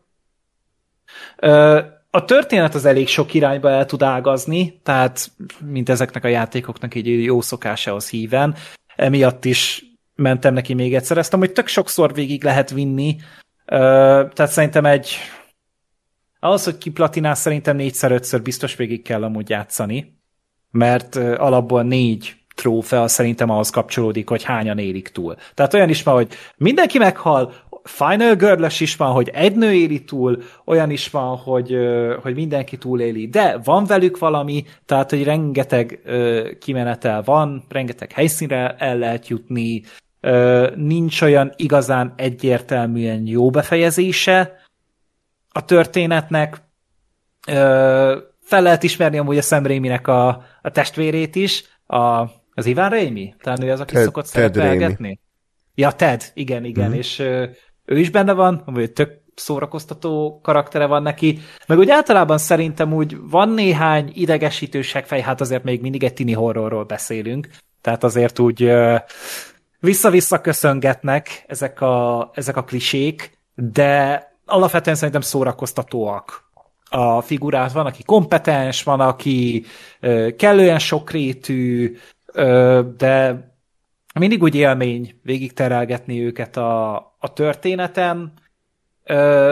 Az arcanimációk néha nagyon kriminálisan tudnak működni, tehát így néztem is, hogy hát figyelj azért, tényleg ilyen filmszerűre akarjátok csinálni, akkor lehet, hogy erre kéne a legjobban ráfeküdni, de néha meg kurva jól működik. Tehát ez ilyen fele-fele, a grafika szép, Unreal engine játékról van szó, úgyhogy szerintem amúgy jól, jól néz ki, jól megy az egész, kellően változatos történet, van tényleg úgy elég sok szereplőt mozgat, szerintem maga ez a háttér rejtély, hogyha, hogyha elég jól kevered a kártyákat, és körbenézel mindig, mindenhol, akkor ugye tudsz ilyen klúkat is összeszedegetni, ilyen különböző nyomokat, amik egy ilyen nagy ö, egészet kiadnak, és az egésznek van egy ilyen összegzése azáltal, hogy ilyen true crime podcastet is beleemelnek a történetbe, és konkrétan a stáblista alatt így meghallgathatod a True Crime podcastnek így az összegzését az eseményekről. Hmm. Egy ilyen külső szemlélő által, úgyhogy az is így ö, nagyon szoktam értékelni, amikor valahogy rá tud venni a játék, hogy maradjál a stáblistán, vagy a film, vagy bármi. És ennek egy nagyon jó példája volt a, a Quarry, úgyhogy ez is tökre tetszett, de azért nyilván nem lesz egy, ez egy olyan hiper emlékezetes játék, mert igen, szórakoztató, de azért úgy tényleg semmi igazán nagy dolog nincsen benne, olyan, olyan igazán kreatív megoldás, mint ami, tehát hogy ami miatt mondjuk itt ki tud törni az átlagból. A műfaj kedvelőinek nagyon-nagyon jó szívvel tudom javasolni, de aki azt mondja, hogy ezek nem játékok, és hogy ő erre nem akarja pazarolni az idejét, az, az azt nem ezt fogja meggyőzni. Van amúgy egy csomó ilyen hozzáférhetőségi opció, tehát például olyan is van, hogy, hogy a játékmenetet teljesen kiveszi neked, és egy ilyen rendezői módot tudsz elindítani, és akkor van egy pár opció, amit kiválaszthatsz, hogy na ezt a fajta történetet akarod megnézni, és akkor a játék mindig azokat a döntéseket hozza meg neked, amit, amit te egy előre elrendeltél. Hogy olyan De legyen. egyáltalán még a, izé, még a, a párbeszéd választások se Hát, hogyha, vannak? hogyha azt az opciót választod, akkor azt is kiveszi a kezedből. Tehát, hogy te csak végignézheted akkor a játékot, hogyha erre van igényed.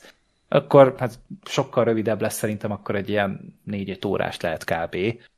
Talán az egész az interaktív részével ilyen 7-8 órára ki lehet ezt tolni, de mondom, én, én tökre szerettem, nyilván ez tök jól el, beszél erről az is, hogy, hogy kétszer végig toltam. Úgyhogy ez egy nagyon kellemes kis játék. Úgy nem ugrálták körbe a kritikák, ahogy néztem, tehát ilyen 70-80 pont körül átsorgott metakritikán, az szerintem reális teljesen. És most meg, hogy már ugye így relatíve olcsón be lehet szerezni, tehát ilyen 6-7-8 ezer forintért, annyit szerintem simán ér. Köszi, és egyébként át is mennék akkor a következő témára, ami nagyon hasonló, ugyanis szintén ennek a fejlesztőnek egy másik projektje, az a The Dark Pictures Anthology, amivel játszott Gergő, Black Sheep és én is, ha minden igaz. Gást, te ezt nem próbáltad, ugye? Még nem, de, de abszolút érdekel, meg főleg a Man of Midan, mert kb. mióta kijött azóta így ott van, hogy uh-huh. majd egyszer, meg az összes többi is. Úgyhogy nekem, nekem ez olyan, hogy így valamikor kell az, hogy jó, most akkor kedvem van, és akkor ez a vét. Nem a, nem a rohangálok, és nem tudom én, csinálok valamit, hanem, hanem ez, hogy, hogy szépen, nem tudom én, 6-7-8 órán keresztül igazából csak filmet kell nézni. Hát igen, és igazából, amit Gergő elmondott az előbb a Quarry-ról, szerintem az 99%-ban elmondható ezekről a játékokról is. Tehát ugye ez egy antológia sorozat, ami azt jelenti, hogy évente jelentek meg ezek a különböző epizódok, ugye az első a Man of Medan, aztán Little Hope, House of Ashes és The Devil in Me, ez az első évad, és elvileg lesz valamikor második évad, bár egyelőre erről még pontosabb információ nincs, és ezek a játékok ugye rövidebbek is, tehát ilyen 4-5 óra maximum egy, egy végigjátszás. Um, ez is ugyanúgy interaktív film, tehát ugyanúgy egy csapat karakter összegyűlik, és akkor ezek különböző ilyen rövidebb fejezetekben ezeket tudjuk irányítani, ugye nyilván párbeszédekben mi döntünk, ügyességi részeknél nekünk kell QTI alapján mindig túlélni az adott szituációt, és itt is van egy központi figura ez, ebben az antológia sorozatban, az a Dick Creator nevű csávó, aki egy ilyen mesélőként ezeket a történeteket ugye egy elmeséli. Én ezt a PS Plus keretein belül próbáltam ki, tehát kifejezetten nem fizettem érte, ez a két rész van fenn, a Man of Medan és a Little Hope. Nekem a Man of Medan... Ja, akkor jó. A Man of Medan alapvetően tetszett, bár eléggé sablonos szerintem a sztori, és azért az összességében elmondanám, hogy nekem ezek a játékok ilyen, ilyen közepesek voltak, és nem is erős közepesek, hanem csak közepesek. Tehát ebben az interaktív film kategóriában azért van jó pár cím, ami, ami nekem sokkal jobban tetszett, akár a Quantic Dreamnek a játékait veszük, akár a, a Telltale-nek. De inkább, inkább ilyen kellemesnek mondanám őket, az Until Dawn szerintem sokkal jobb volt ezeknél. Tehát abban valahogy több volt szerintem a, a kreativitás. Egyetértek. Én is. Ez kicsit ilyen, kicsit ilyen Tesco-s Until Dawn Igen, volt. igen. És Mármint én igen. csak a Medal of Medánnal játszottam. És ami, ami, ami érdekes, hogy nem csak uh, storyban, meg karakterekben, hanem valahogy így az egésznek a production részét is. Tehát mint ha mondjuk negyed annyi pénzből készültek volna, mm. sokkal gagyibbak az átvezetők, szerintem tele volt grafikai bággal, elcsúszó szinkronokkal, furán gesztikuláló karakterekkel, tehát hogy az egész kicsit ilyen olcsó hatás keltett, de annyira jó a kiinduló pont, tehát hogy én alapvetően szeretem ezt a műfajt, hogy azért ennek ellenére, ellenére tudtam élvezni.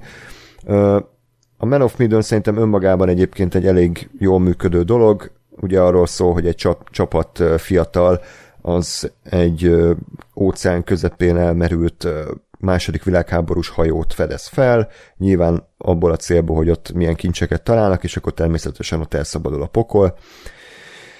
A második rész, a Little Hope, az szerintem egy kifejezetten rossz játék, tehát hogy ott már, ott már a story sincs semmilyen szinten logikusan felvezetve, és a vége nagy fordulat, az pedig a lehető legszarabb, amit szerintem egy ilyen jellegű játékba el, el lehet adni. Little Hope kicsit ilyen Silent Hill-esen akar működni, hogy itt is egy csapat, azt hiszem egyetemista busz balesetet szenved, és egy ilyen ködös kisvárosba, Little Hope-ba próbálnak elmenekülni, és ott, ott menedéket találni, tehát ott természetesen furcsa dolgok történnek, mindenféle szörnyek kezdik őket üldözni, plusz ilyen flashbackeket is látnak a boszorkány üldözésről több száz éve hamarabb, tehát hogy elég, elég katyvasz, és sajnos a, a befejezés se segített összességében nekem ezen a játékon, úgyhogy ezekre így azt mondanám, hogy tényleg, hogyha valaki erre a műfajra vágyik, és van mondjuk ilyen előfizetése, akár Xbox, akár PS Plus, akkor érdemes kipróbálni őket, mert tényleg nem hosszúak, nagy részt egyébként el lehet velük lenni, de hát azért korán sem mennek a műfajnak az égkövei. Azért ez Én... érdekes, hogy ezt mondod, mert nekem meg a Little Hope jobban tetszett. Tényleg? Mint a Man of... Ha, igen. Aha. Igen. A Man of Midennek pont szerintem a vége az, az nagyon gáz volt, tehát hogy az, az, az nagyon szar volt szerintem az, hogy kikerekítették ezt az egész sztorit.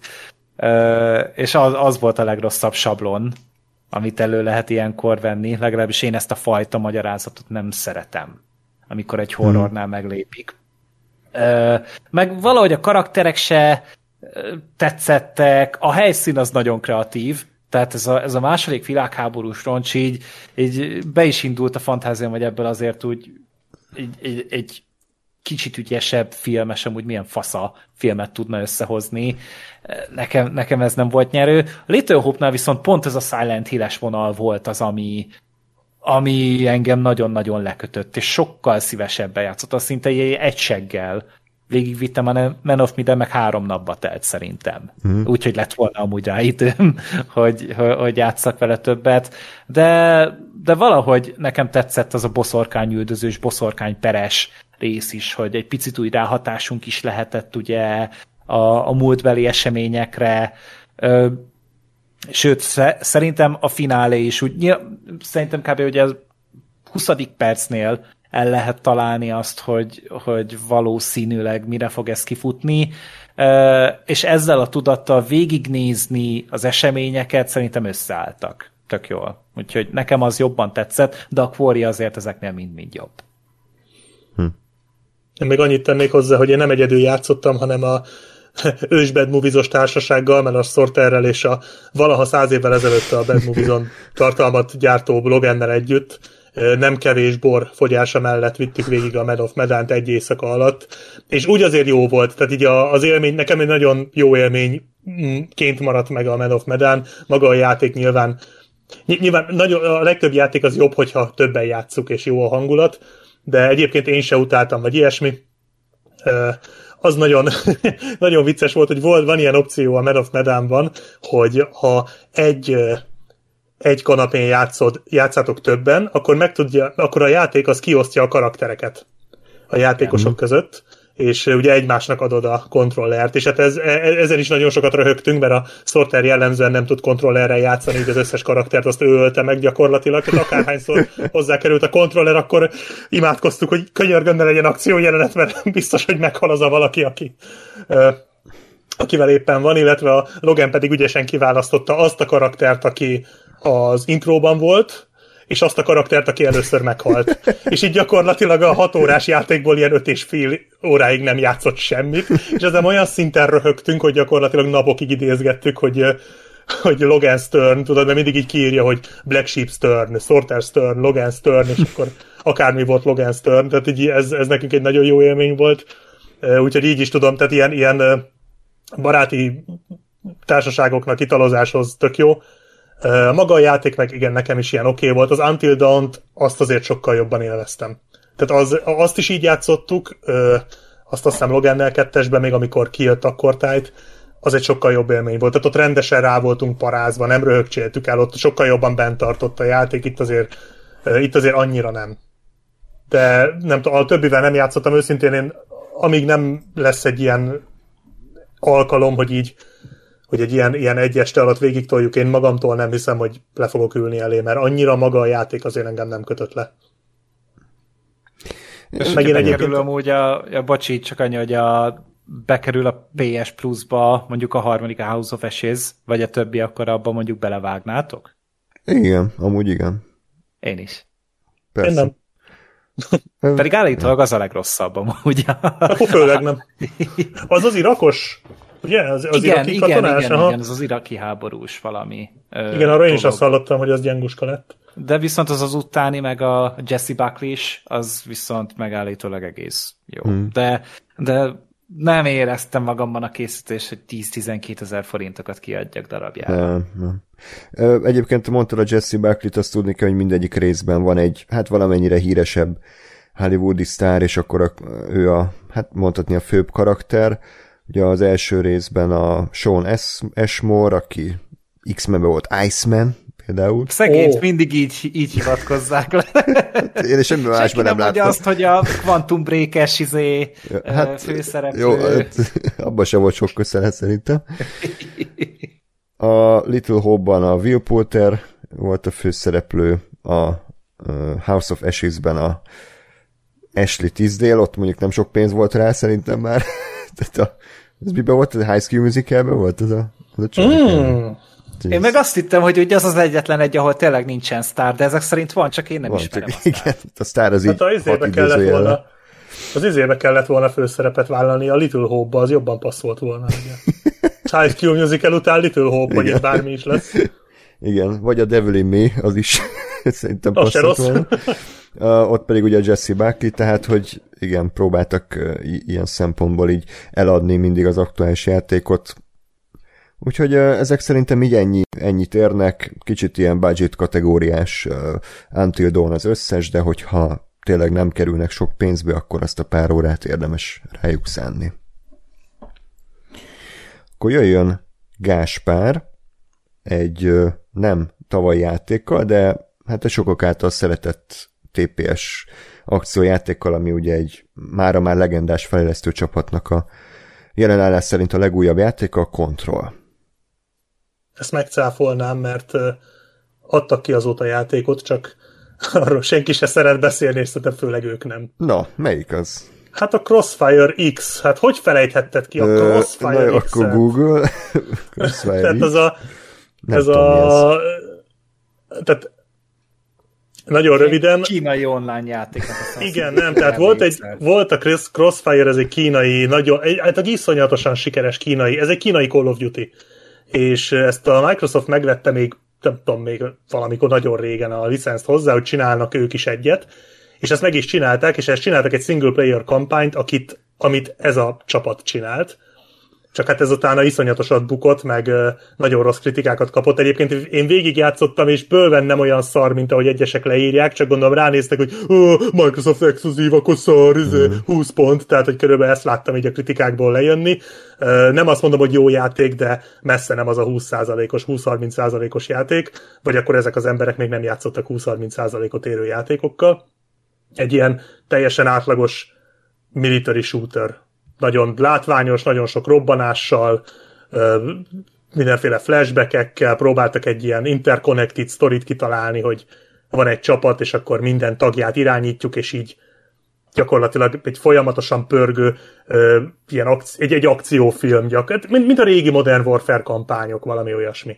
És akkor a, a végén átmegy az egész ilyen teljesen elborult ilyen science fiction őrületbe egyébként, ami, ami már nekem rohadtul tetszett. Tehát amikor már a, egyszerre majmolják a, a Titanfall-t, a Crysis-t, a kodot, meg minden létező FPS-t, ami valaha kijött, és így totál agyfaszt hoztak össze a végére, ilyen szuper katonák vannak benne, meg jóslatok, meg ilyen teljesen elborult hülyeségek, az már nekem rohadtul tetszett, de, de hogy azt csinálták egyébként legutóbb, de ez jó nagy bukta volt, úgyhogy hmm. szerintem, szerintem erről, erről ők, erre ők sem emlékeznek már.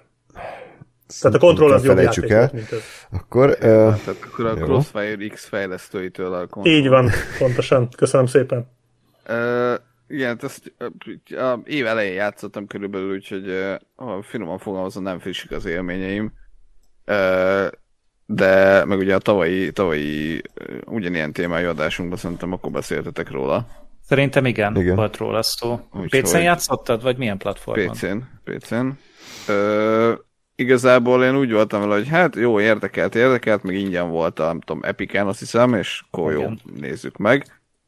Ö, és el voltam vele abba, a, azért nem olyan veszélyesen hosszú a játék, ha, csak, ha az ember csak a fő sztorira fókuszál, és én abszolút csak arra fókuszáltam, és igazából a legnagyobb, legnagyobb problémám az az volt, hogy, hogy ugye ebbe a játékba is beleraktak ilyen félig, meddig open world, meg, meg szintlépés, ilyen RPG-szerű elemeket, szerintem halálfölöslegesen. Tehát szerintem ez a játék sokkal jobb lett volna, hogyha mindez, mindezek a hülyeségek nincsenek benne, hanem mondjuk még van egy-két óra sokkal inkább klasszikus mész előre a pályán és üzé, megcsinálod, amit kell, tehát ha so, sokkal inkább ez a játék, és nem az open world, meg a, meg a formulásra mennek rá, hanem, hanem content, meg még egy kicsi történet, és akkor szerintem sokkal, sokkal nagyobb a szóltott volna, és sokkal érdekesebb lehetett volna.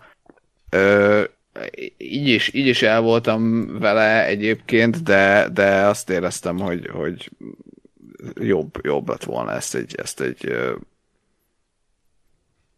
kevésbé ilyen, nem tudom én, nyitott dolognak megcsinálni, hanem, hanem hmm. jobban, jobban összerakni, de lezárni, és azt mondani, hogy akkor ez, ez a játék. És Gáspár elhallgatott. É. Mi? Én estem ki? Nem, te estél ki. Baszki. Igen, nekem, nekem jó volt. Ö, a kontrollról nekem annyi emlékem van, hogy a harcrendszer az viszonylag tetszett, de kicsit, kicsit túltolták, és ne, nekem eléggé nehézé vált egy bizonyos szakaszban, erre emlékszem, uh-huh. illetve hogy a sztori az akkora káoszba fulladt így a felétől, uh-huh, hogy te, teljesen elengedtem, hogy ott bármiféle értelmet és érzelmi kapcsolódást keressek, tehát nekem nagyon-nagyon túltolták. És, igen, egyetértek. Túl, túl nekem, bizarr volt. Nekem a, a, a bizarságával, vagy a furaságával valahogy annyira nem volt. Nem volt Szerintem... bajom túl sok szálat vittek, nem? Tehát, hogy nagyon sok mellékszereplő volt, és nagyon sok... Bár lehet, hogy azért, mert én ugye sok mellékküldit is csináltam benne, mondtad Gáspár, hogy te inkább a főszára koncentráltál, lehet, hogy pár ilyet kihagytál, és lehet, hogy ezzel jobban is jártál egyébként, hogy fókuszáltabban tudtál. Abszolút. Nekem... Egy mellékhirdetés sokkal jobb, mint a fősztori. Hát a sok játéknál van így. Nem tudom, nekem egy régi álmom, hogy megcsinálni a tökéletes hogy hívják ezt a fejlesztő csapatot, most nem jut Remedy. eszembe. Remedy, köszönöm. Tehát a, megcsinálni a tökéletes Remedy játékot, most tegyük zárójelbe, hogy már megcsinálták, és Max Payne 1-2-nek hívják, de hogy, de hogy megcsinálni a kontrollnak a játékmenetével a Quantum Break-et. Mert a Quantum Breaknek annyira jó sztoria van, de olyan retek szar a gameplay, míg a kontrollnak meg sokkal jobb a gameplayje, de a sztori az meg ilyen káosz, és hogy a kettőt így összerakni, és csinálni belőle mm. egyet, Szerintem jobban jártunk volna, mint a Crossfire x de hát mindegy. Vannak, Na vannak prioritások. LMV 2. Hát de az meg túlélő horror lesz, tehát ott nem nagyon fogunk lövöldözni. Én attól félek. Mondjuk én is Hát Elég rohadtul sokat várom. lövöldözgettünk az elsőben. Én nagyon, vár, én nagyon szerettem az LMV-ket egyébként, úgyhogy én rohadtul várom a kettőt. És Tök kész durva, túl. hogy kíváncsi Bradley. Coopert megszerezték a főszerepre. Ő lesz, kurvára úgy néz ki. Nem, csak úgy néz Ja, azt hittem. Ne, nézd meg azt a rohadt videót, és mondd, hogy az nem Láttam a a, rohadt videót. Bradley Cooper. Tehát Én láttam a videót, de úgy nem emlékszem. Egy az egybe olyan. Igen? Király. Aha. Ja, Szerintem a kontrollban én nekem azért tetszett nagyon, mert én a mellékküldetésekkel szarakodtam, és, és rohadt jó sztorik vannak. Tehát azt a hűtő az, az hihetetlen. Tehát eh, tényleg ilyen, ilyen tök random hülye tárgyak, és pont ez a bizarsága az, ami, ami a kontrollt az elkülöníti a többi játéktól, hogy, hogy mert egy kicsit ilyen elrugaszkodott lenni, és így Ugye az LMV-knél mondják, hogy hát ez ilyen Twin Peaks-es, meg minden, uh-huh. de, de az LMV annyira nem, nem elborult, mint a Twin Peaks. Nem, anny- nem annyira elrugaszkodott szerintem. A Control a sokkal Twin Peaks-ebb, mint a, az LMV szerintem. Most nézem a képet, de ez inkább Bradley Cooper és Jared Leto összemixelve. Nekem meg a Jake. Gyllenhaal is benne van, úgyhogy Tényleg ő is benne. van. Ó, egyre jobb? Ez egyre jobb? Ugye az államkaszting készen Igen. van. Abszolút. És tudod, ilyen, ilyen Dr. Parnassusos módon meg kéne csinálni, hogy így mindig ilyen más ilyen sötét világban, és akkor az egyszer Jared Leto, aztán Bradley Cooper, aztán meg a Jake. Gyllenhaal. igen. És kicsit ilyen Sirius Black-es a sztája. Legalábbis én így képzeltem a könyvekben. Mondom, hogy egyre jobb. Ez, a, a, minél többet nézzük, csak egyre jobb lesz. Jó, inkább be is zárom. Ö, és a Remedy egyébként most az LMV 2 mellett még fejleszti a Max Payne 1-nek és a 2-nek is a remake úgyhogy arra azért kíváncsi vagyok, hogy uh-huh. mennyire update ott a játékmenetet, ott ott is behozzák ezt a fél open world akkor azért lehet, hogy kicsit nem szomorú hiszem. leszek. Az, Nem. Az nem hiszem. Annyira nem, nem passzol még. hozzá, hogy nagyon... Nem, Az nem is. lehet. Az LMV-knél is furcsáltam, hogy Survivor horrorba akarják vinni, de az azért nem annyira elrugaszkodott, mint a tehát Max Payne-nél open world még ha ilyen semi-open world is. Nem, szerintem ott, ott, ott csak ez a úgymond csúnya szóval, de most ez nem pejoratív, ez a csősúter dolog Aha. működhet. Az a jó. Hát, hogy például akár. bevezetnek egy fedezékrendszert, én arra vagyok kíváncsi, vagy pedig, vagy egy ilyen... Hát mert a olyan- háromba volt. Igen. Ugye? Volt, de hogy hogy szerinted a háromnak a rendszerét akarják implementálni az Nem hiszem, hát az is már tíz éves játék. Szerintem újat, újat fognak kitalálni. Tehát, hogy inkább ezt a kontrollos féle gameplayt, tehát nyilván nem azt a sok ugri-bugrit, meg telek- telekinetikus képességet képzelem oda, csak hogy inkább ez a szabadon mozgó ö, harcrendszert Hát, fogják ja. megcsinálni. Én az álomjelenetekre leszek kíváncsi, hogy mert azok annó elég, hmm. eléggé nagyot ütöttek szerintem, tehát akkor Ó, igen, nem, hát- nem voltak ennyire elborult álomjelenetek, és Ez a ezt, csecsemős, az... Hogy, igen, igen, Meg az a vércsíkos izé. Igen. igen. Azt mondjuk rüheltem, hogy nem tudtam, mikor esek le, és mikor igen. Hát inkább a kettőben voltak szerintem jobbak, mert ott ezt az ügyességi részét elvetették, az csak szimplán nagyon szürreális volt. Úgy, Hát hogy, meg ott ugye mindig rá lehetett jönni, hogyha elégszer végig játszottad, hogy legelején mindig lehetett ugrani egy, egy olyan pontra, hogy a végére érsz. Mm. Tehát, hogy a, azzal ki lehetett védeni. Mm. Fú, nem tudom, én most azt nem merném újra játszani. Tehát amikor az a, az a játékmechanika, hogy a csecsemő sírást hallgasd, és akkor úgy juss a célhoz, az most ne, szerintem nem menne. Nem, nem, nem tudod, hogy most kívülről vagy a izé, gépből szól. Az amúgy is megvan, az amúgy is megvan, mert a Black Sheepnél újabban vészhelyzetet néz, és abban rendszeresen sírnak csecsemők. Uh, És azt úgy utálom, hogy így fölpattanok, hogy úristen sír a gyerek, és nem csak a filmben éppen műtik, vagy mit tudom én, mit csinálnak. Ah, mondom, ez marha jó. Na mindegy, úgyhogy a Max Payne az most nekem red flag jelenleg, mert nem... Mm. Az elején is emlékszem, hogy ott van a, a halott csecsemő az ágyba, úgyhogy ilyeneket, Hát ilyeneket azzal nem... indul a játék. Azzal indul, igen, az az első pálya, úgyhogy De figyelj, szerintem mire ö, megjelenik a Max Payne remake, szerintem idén amúgy nem fog. nem hiszem. Nem Hát így, hogy jön az lmv így biztos nem. Tehát, hogy azért nem akkora csapat a, a Remedy meg, hogyha tényleg effektíve remake nem csak egy remaster lesz, az azért időbe telik, főleg kettő játéknál, úgyhogy szerintem addigra már akkora lesz a gyerek, hogy már a sírás az egyértelmű lesz, hogy honnan érkezik. Már érettségizik ja, ja. a gyerek, mire megjelenik. Nem, az majd a GTA 6 lesz. Igen, és a Black Sheep is már Grey Sheep leszünk. ja, megkopik. Na, kontrollról még valamit, Gás, szeretnél, vagy nagyjából ennyi volt a élmény? Ennyi egyébként nekem a, nekem a Lost Room című minisorozat jut eszembe mindig ezekről, amiről ketten hallottak a világon, vagy nem tudom. Uh, ami, aminek körülbelül ez volt a tematikája, hogy ilyen mindenféle random kis tárgyak, mindenféle random kis uh, képességekkel és erről szólt, hogy ezek után rohangált a főszereplő, és, és itt is abszolút, hogy ez, ez volt az egyik, egyik fő motiváció, hogy, hogy, hogy itt is tudtam, hogy ez van, egy ilyen sztori épül köré, és, és nekem egyébként annyira nem volt katyvasz a, a, a történet se, meg érdekesek voltak ezek a, ezek a furatárgyak, úgyhogy mondom, el voltam vele, ez, ez jobban zavart, hogy, hogy ilyen fölösleges menj el ide, mellékküldetés, akkor menj el a bejárati csarnokba, ott meg kell ölni 20 ellenfelet, akkor szedjél össze belőlük három sárga, meg két kék építőanyagot, és akkor gyere, és bazd meg, minek? Hmm. Mindig vissza kellett menni már előzőleg bejárt helyszínekre, mert visszafoglalták őket, és akkor ott szarakodhattál, Igen, de hogy lelőni mindenkit. Tehát ez ilyen annyira, annyira erőltetetten műzé, játékidő növelés hmm. rosszul, hogy, hogy engem ez zavart benne, hogy ezek tényleg inkább három új szoba, vagy három új helyszín, és két óra játékidő még, és hagyjuk ezt a fasságot belőle. Én még annyit tennék hozzá, hogy ennek is bejelentették a folytatását már, úgyhogy az is jön valamikor. De gondolom az meg még főleg, az még a Max Payne után. Ha. Úgyhogy az még, az még bőven odébb lesz.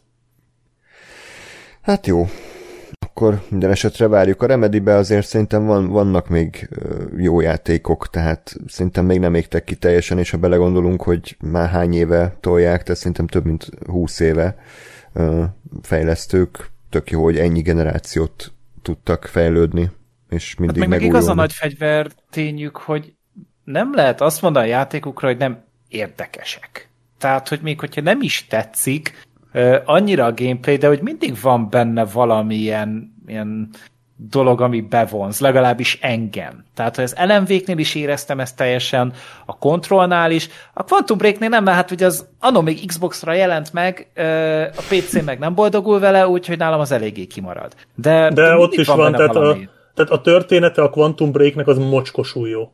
Uh-huh. Tehát egy, ha szereted az időcsavaros sztorikat, az, az, az megtekeri az agyadat, mint a franc. Tehát az nagyon jó. Ott a játékmenet rossz. De az tényleg rossz. Tehát egyszerűen, egyszerűen az, az, az egy katasztrófa a játékmenet. De a sztori az viszont szenzációs. Tehát a, a Quantum Break volt az eddig az egyetlen játék, ahol az összes nyomorult, talált ilyen több oldalas szövegeket elolvastam mert, mert mindegyik rohadtul érdekelt, mert olyan sztorik voltak benne, csak a leírt dolgokba, leírt ilyen talált dokumentumokban olyan sztorik voltak leírva, hogy basszus, legjobb science fiction-nök izé, kapnának érte. Csak, csak játszani ne kellett volna, ez lett volna a legjobb komolyan. Úgyhogy ott is, van, ott is ez megvan, pedig azt szerintem talán a leggyengébb játékuk. Mert egyébként játékmenet szintjén még a Crossfire X is jobb volt, mint a Quantum Break. Tehát ha csak a játékmenetet nézem. Hogy örülhet a Microsoft, hogy a legszarabb ja, játékot ja. a színekig szállították le így Igen, igen, jó deal volt. Nem igaz, mert az LMV is Xbox exkluzív volt. És az azért, az De már azért nem egy az. jó deal volt. Már nem, nem, nem. Hmm. Azt hiszem az is pont, pont tavaly lett, azt hiszem, hmm. multiplatform. Hát nem, hát PC-n ugye már annó is megjelent szerintem az Xboxos verzió környékén, valahogy nem sokkal Igen. utána, tehát a Xbox 360 jött, aztán utána PC-re, és akkor uh, talán 2022-ben jött egy hát rima, remaster, és akkor az már nem csak PlayStation-re ja, érkezett, igen. hanem Switch-re is talán. Aha, igen. Igen, így volt. Hm. Nagyon helyes, minden játékot multiplatformá kell tenni ez a jelmondatom. És bármennyire egy ciki, nekem most 2023 elején tűnt fel, hogy a Remedy logóban az R betű közepén az egy pisztoly golyó, vagy egy töltény. Micsoda? Eddig valahogy nem, nem figyeltem meg. Várjál, most megnézem. Nézd meg. Szóval te unalmas, te unalmas óráidban nem a Remedy logót szoktad nézegetni. Nem, nem, nem, Ezek valahogy szerint. eddig kimaradt, de Hát tényleg. Most megváltozott az életem. tudom, Hát nekem szerint- is. Szerintem egy kis Keanu Reeves is van ebbe az LMV-be. Vagy bárkiben is, aki ezt LMV2 csávóba. A haja, a haja, az, az Köszönjük. Reeves. Ez ilyen rorságteszt, hogy ki kit lát bele ebbe. Ki- Aha, de szerintem, vagy szerintem ezt csinálták, hogy összeszedték a, az, top Az összes menő embert, tudom igen. igen. Igen. és akkor így összerakták belőle ezt a csávot. Csukott szemmel, szemmel még Samuel Jackson-t is láthatsz bele. Danny DeVito-t. Ez egy kicsit rasszista volt, de semmi baj. Hát, bizonyíts be. Ez egy safe, safe place Black Sheep, itt még lehet. Ja, nem, nem ez nem ö, izé, offenzív volt, teljesen jó. Na jó, tehát a kontrollt szerintem tudjuk ajánlani. Egy ilyen jó 10-11 óra szerintem mm, kár volt azokért a kis open world elemekért, de a játékmenet jó, és, és a hangulat is egyébként teljesen egyedi, úgyhogy Meg annyira Nem. király az a fegyver, hogy nem igaz. Én imádtam azt, az ami, igen. A, a, amit úgy beleraktak. Tehát az, az ilyen egyedi remedi dolog, hogyha már ilyet szabad mondani. Na hát viszont jó TPS után jöjjön egy tudtom a rossz, vagy legalábbis egy olyan, ami eléggé leszerepelt mostanában így a sajtóban és a játékosok szemében pedig nagyon-nagyon sokan várták, ugyanis ha jól tudom, akkor a Death, én is. a Death Én is. Space ö, alkotójának a, az új játéka, The Callisto Protocol, és ezt Így ö, van. Black Sheep játszotta még, más bárki belenézett? Hát az a baj, hogy annyira letörtek a, a beszámolók róla. Tehát tudod, mit tudom, így meg ilyen 80 százalék mondjuk az átlagban, ami azt mondják, rendben van a játék, de hogy effektíve azt hallom vissza mindenhonnan, hogy kurva idegesítő a játék. És én azért nem akarok pénzt adni. Tehát, hogy azt mondják, hogy oké, okay, meg mit tudom én, akkor, akkor hajlandó vagyok kinyitni a pénztárcát, de hogyha effektíve ö, feltolja az embernek a vérnyomását, és nem a jó módon, mint a Dead Space például, akkor én köszönöm szépen távol maradok. Black Sheep szerinted is kurva idegesítő a játék? Hát figyelj, én egyetlen embert ismerek, aki szerint ez a játék nem rossz, és ez én vagyok. Ó, Úgyhogy Hoppá. én, úgyhogy én most az, kicsit az ellenpólus szeretném, nem igaz, ismerek még egy embert, a The Calamity Trigger nevű videós egy tök jó videót készített a, a The Callisto protokollról, egy gyakorlatilag ismeretlen magyar videós, de nagyon jó videókat csinál.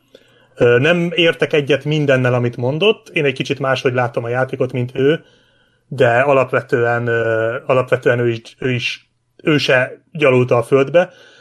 Bevallom, szerintem ez a játék egyáltalán nem olyan rossz, mint ahogy sokan mondják, de nem is egy Dead Space, ezt is tegyük hozzá. Tehát szerintem ez a játék, ha már ilyen mondtad, hogy 80% a, az, amire azt, azt lehet mondani, amivel amúgy nagyjából egyetértek, tehát amire azt lehet mondani, hogy az már tényleg egy, egy maximálisan jó játék, az a 80, 75-80 százalék. Ez nálam egy ilyen 70-75 százalékos játék volt, mindent egybevetve, ami nálam még a bőven jó kategória.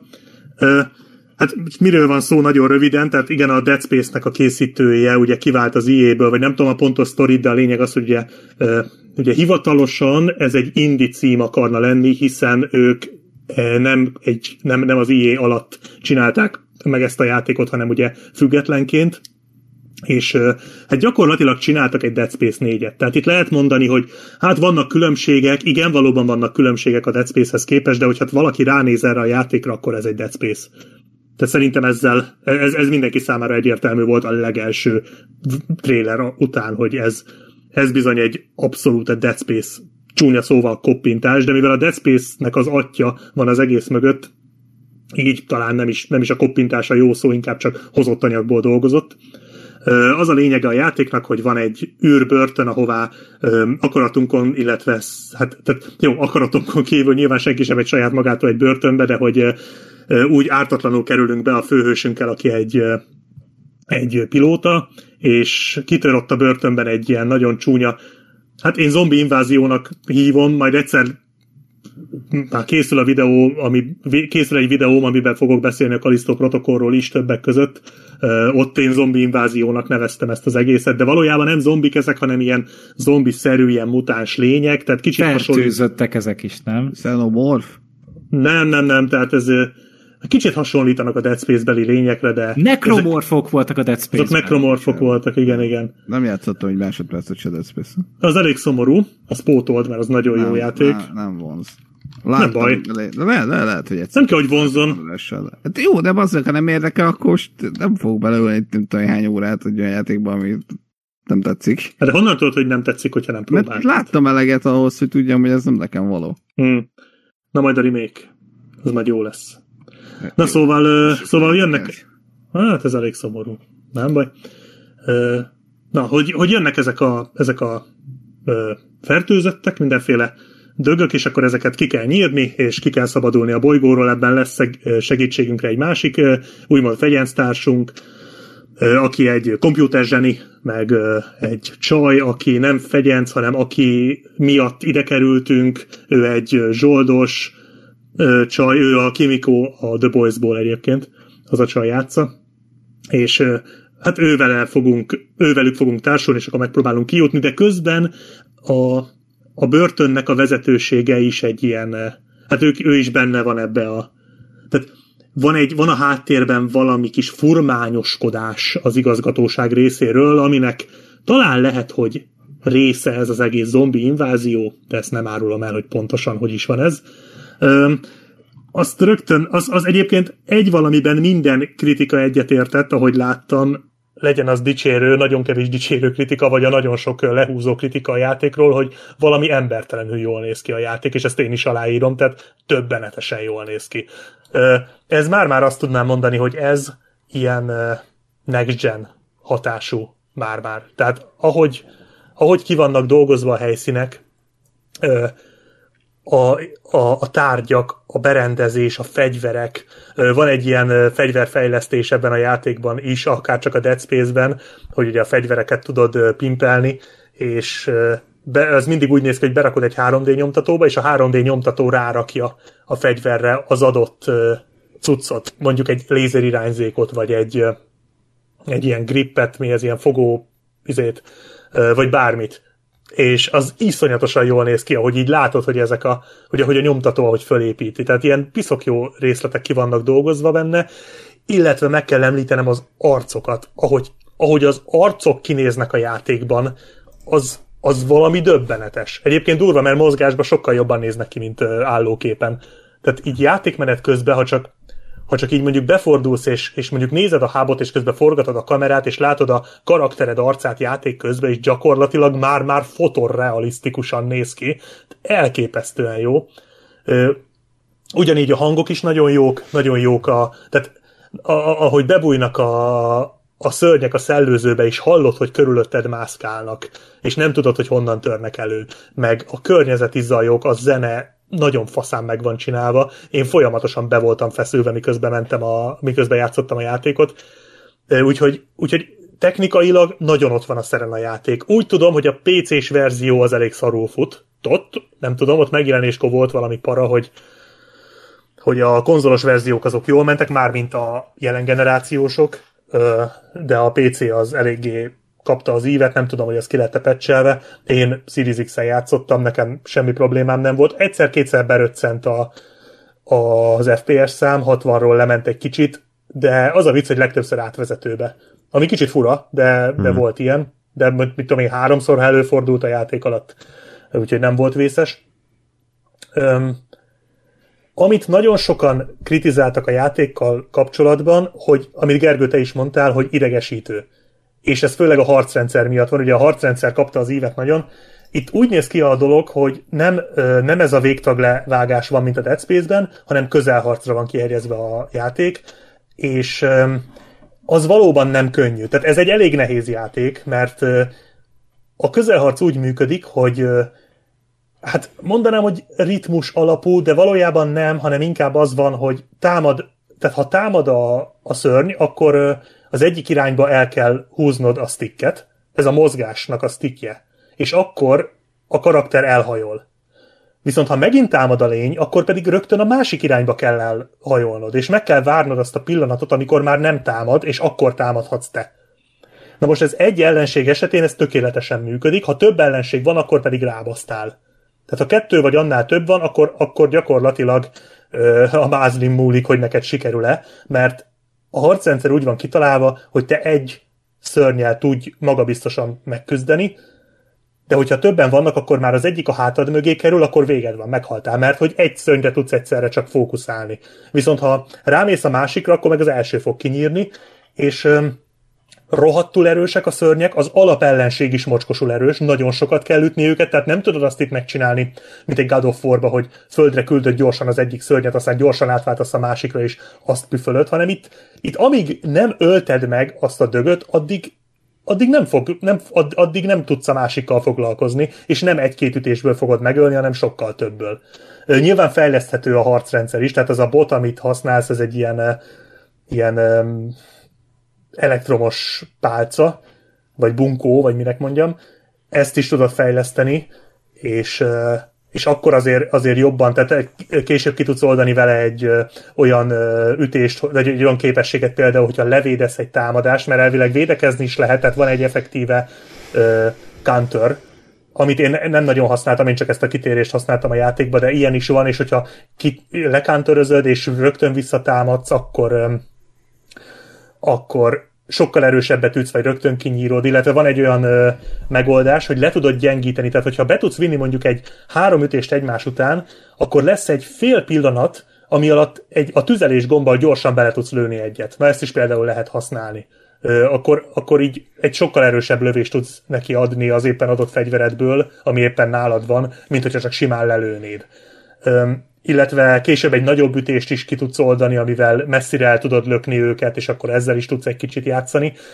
Illetve, amit én furcsáltam, hogy erre a tesztekben nem nagyon tértek ki, amiket én olvastam legalábbis, hogy azért itt nem csak közelharc van. Tehát itt például van ugyanaz a telekinetikus képesség, mint a Dead Space-ben, amivel nagyon sok közelharci rész megkerülhető.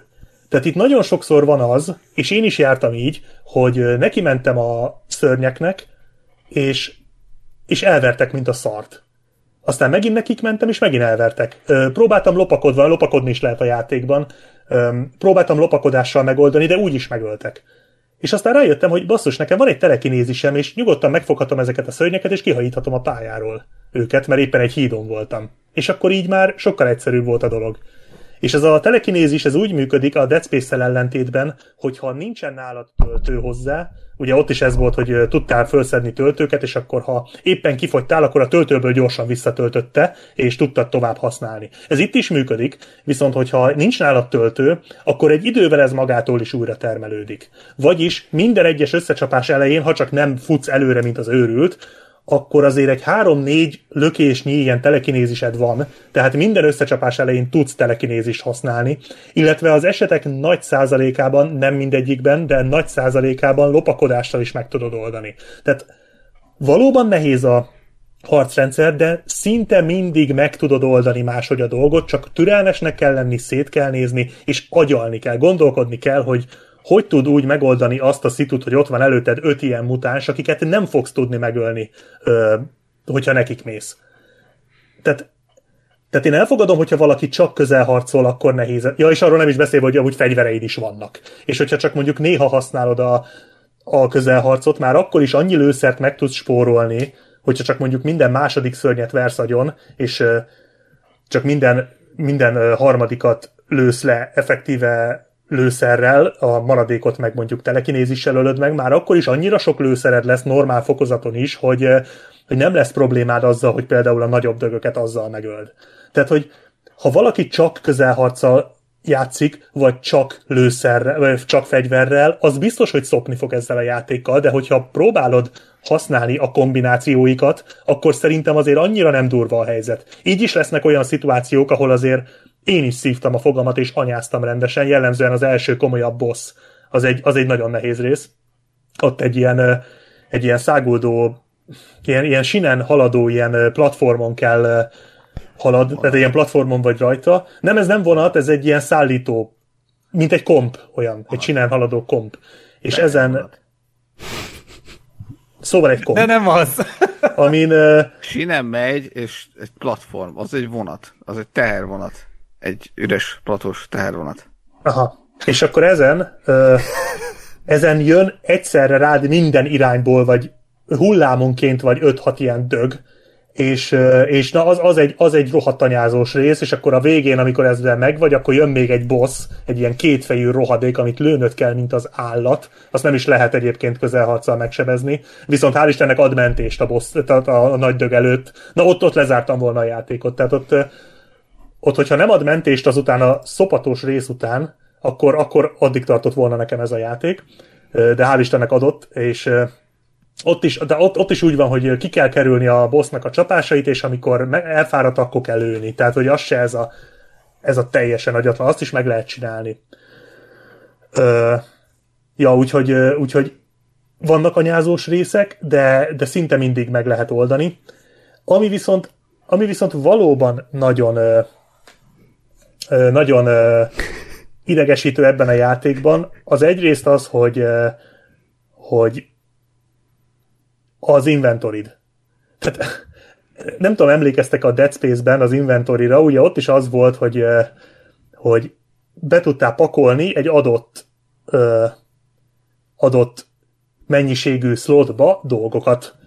Plusz ott voltak még a kis energiagócok, amiket gyűjtöttél, ott volt a pénz, amit gyűjtöttél, meg mindenféle, és akkor ezt így pakolgattad. És hát előfordulhat az, hogy egy előfordult az, hogy megtelt ez a, ez a inventory tárhely, és akkor hát ott, ott kicsit játszanod kellett, hogy hú, akkor a lőszerből ezt itt hagyom, a, újra töltöm az életemet, és akkor elfogyott egy élettöltöm, újra töltöm a, a telekinézist, stb. stb. és akkor lehetett mókolni. Na ebben a játékban ugyanez van, csak összesen van hat darab slot. Hat. És akkor ebbe tárold a lőszert, tárold az élettöltőt, tárold a telekinézisnek a, az aksiait, és még tárold az eladható szarokat.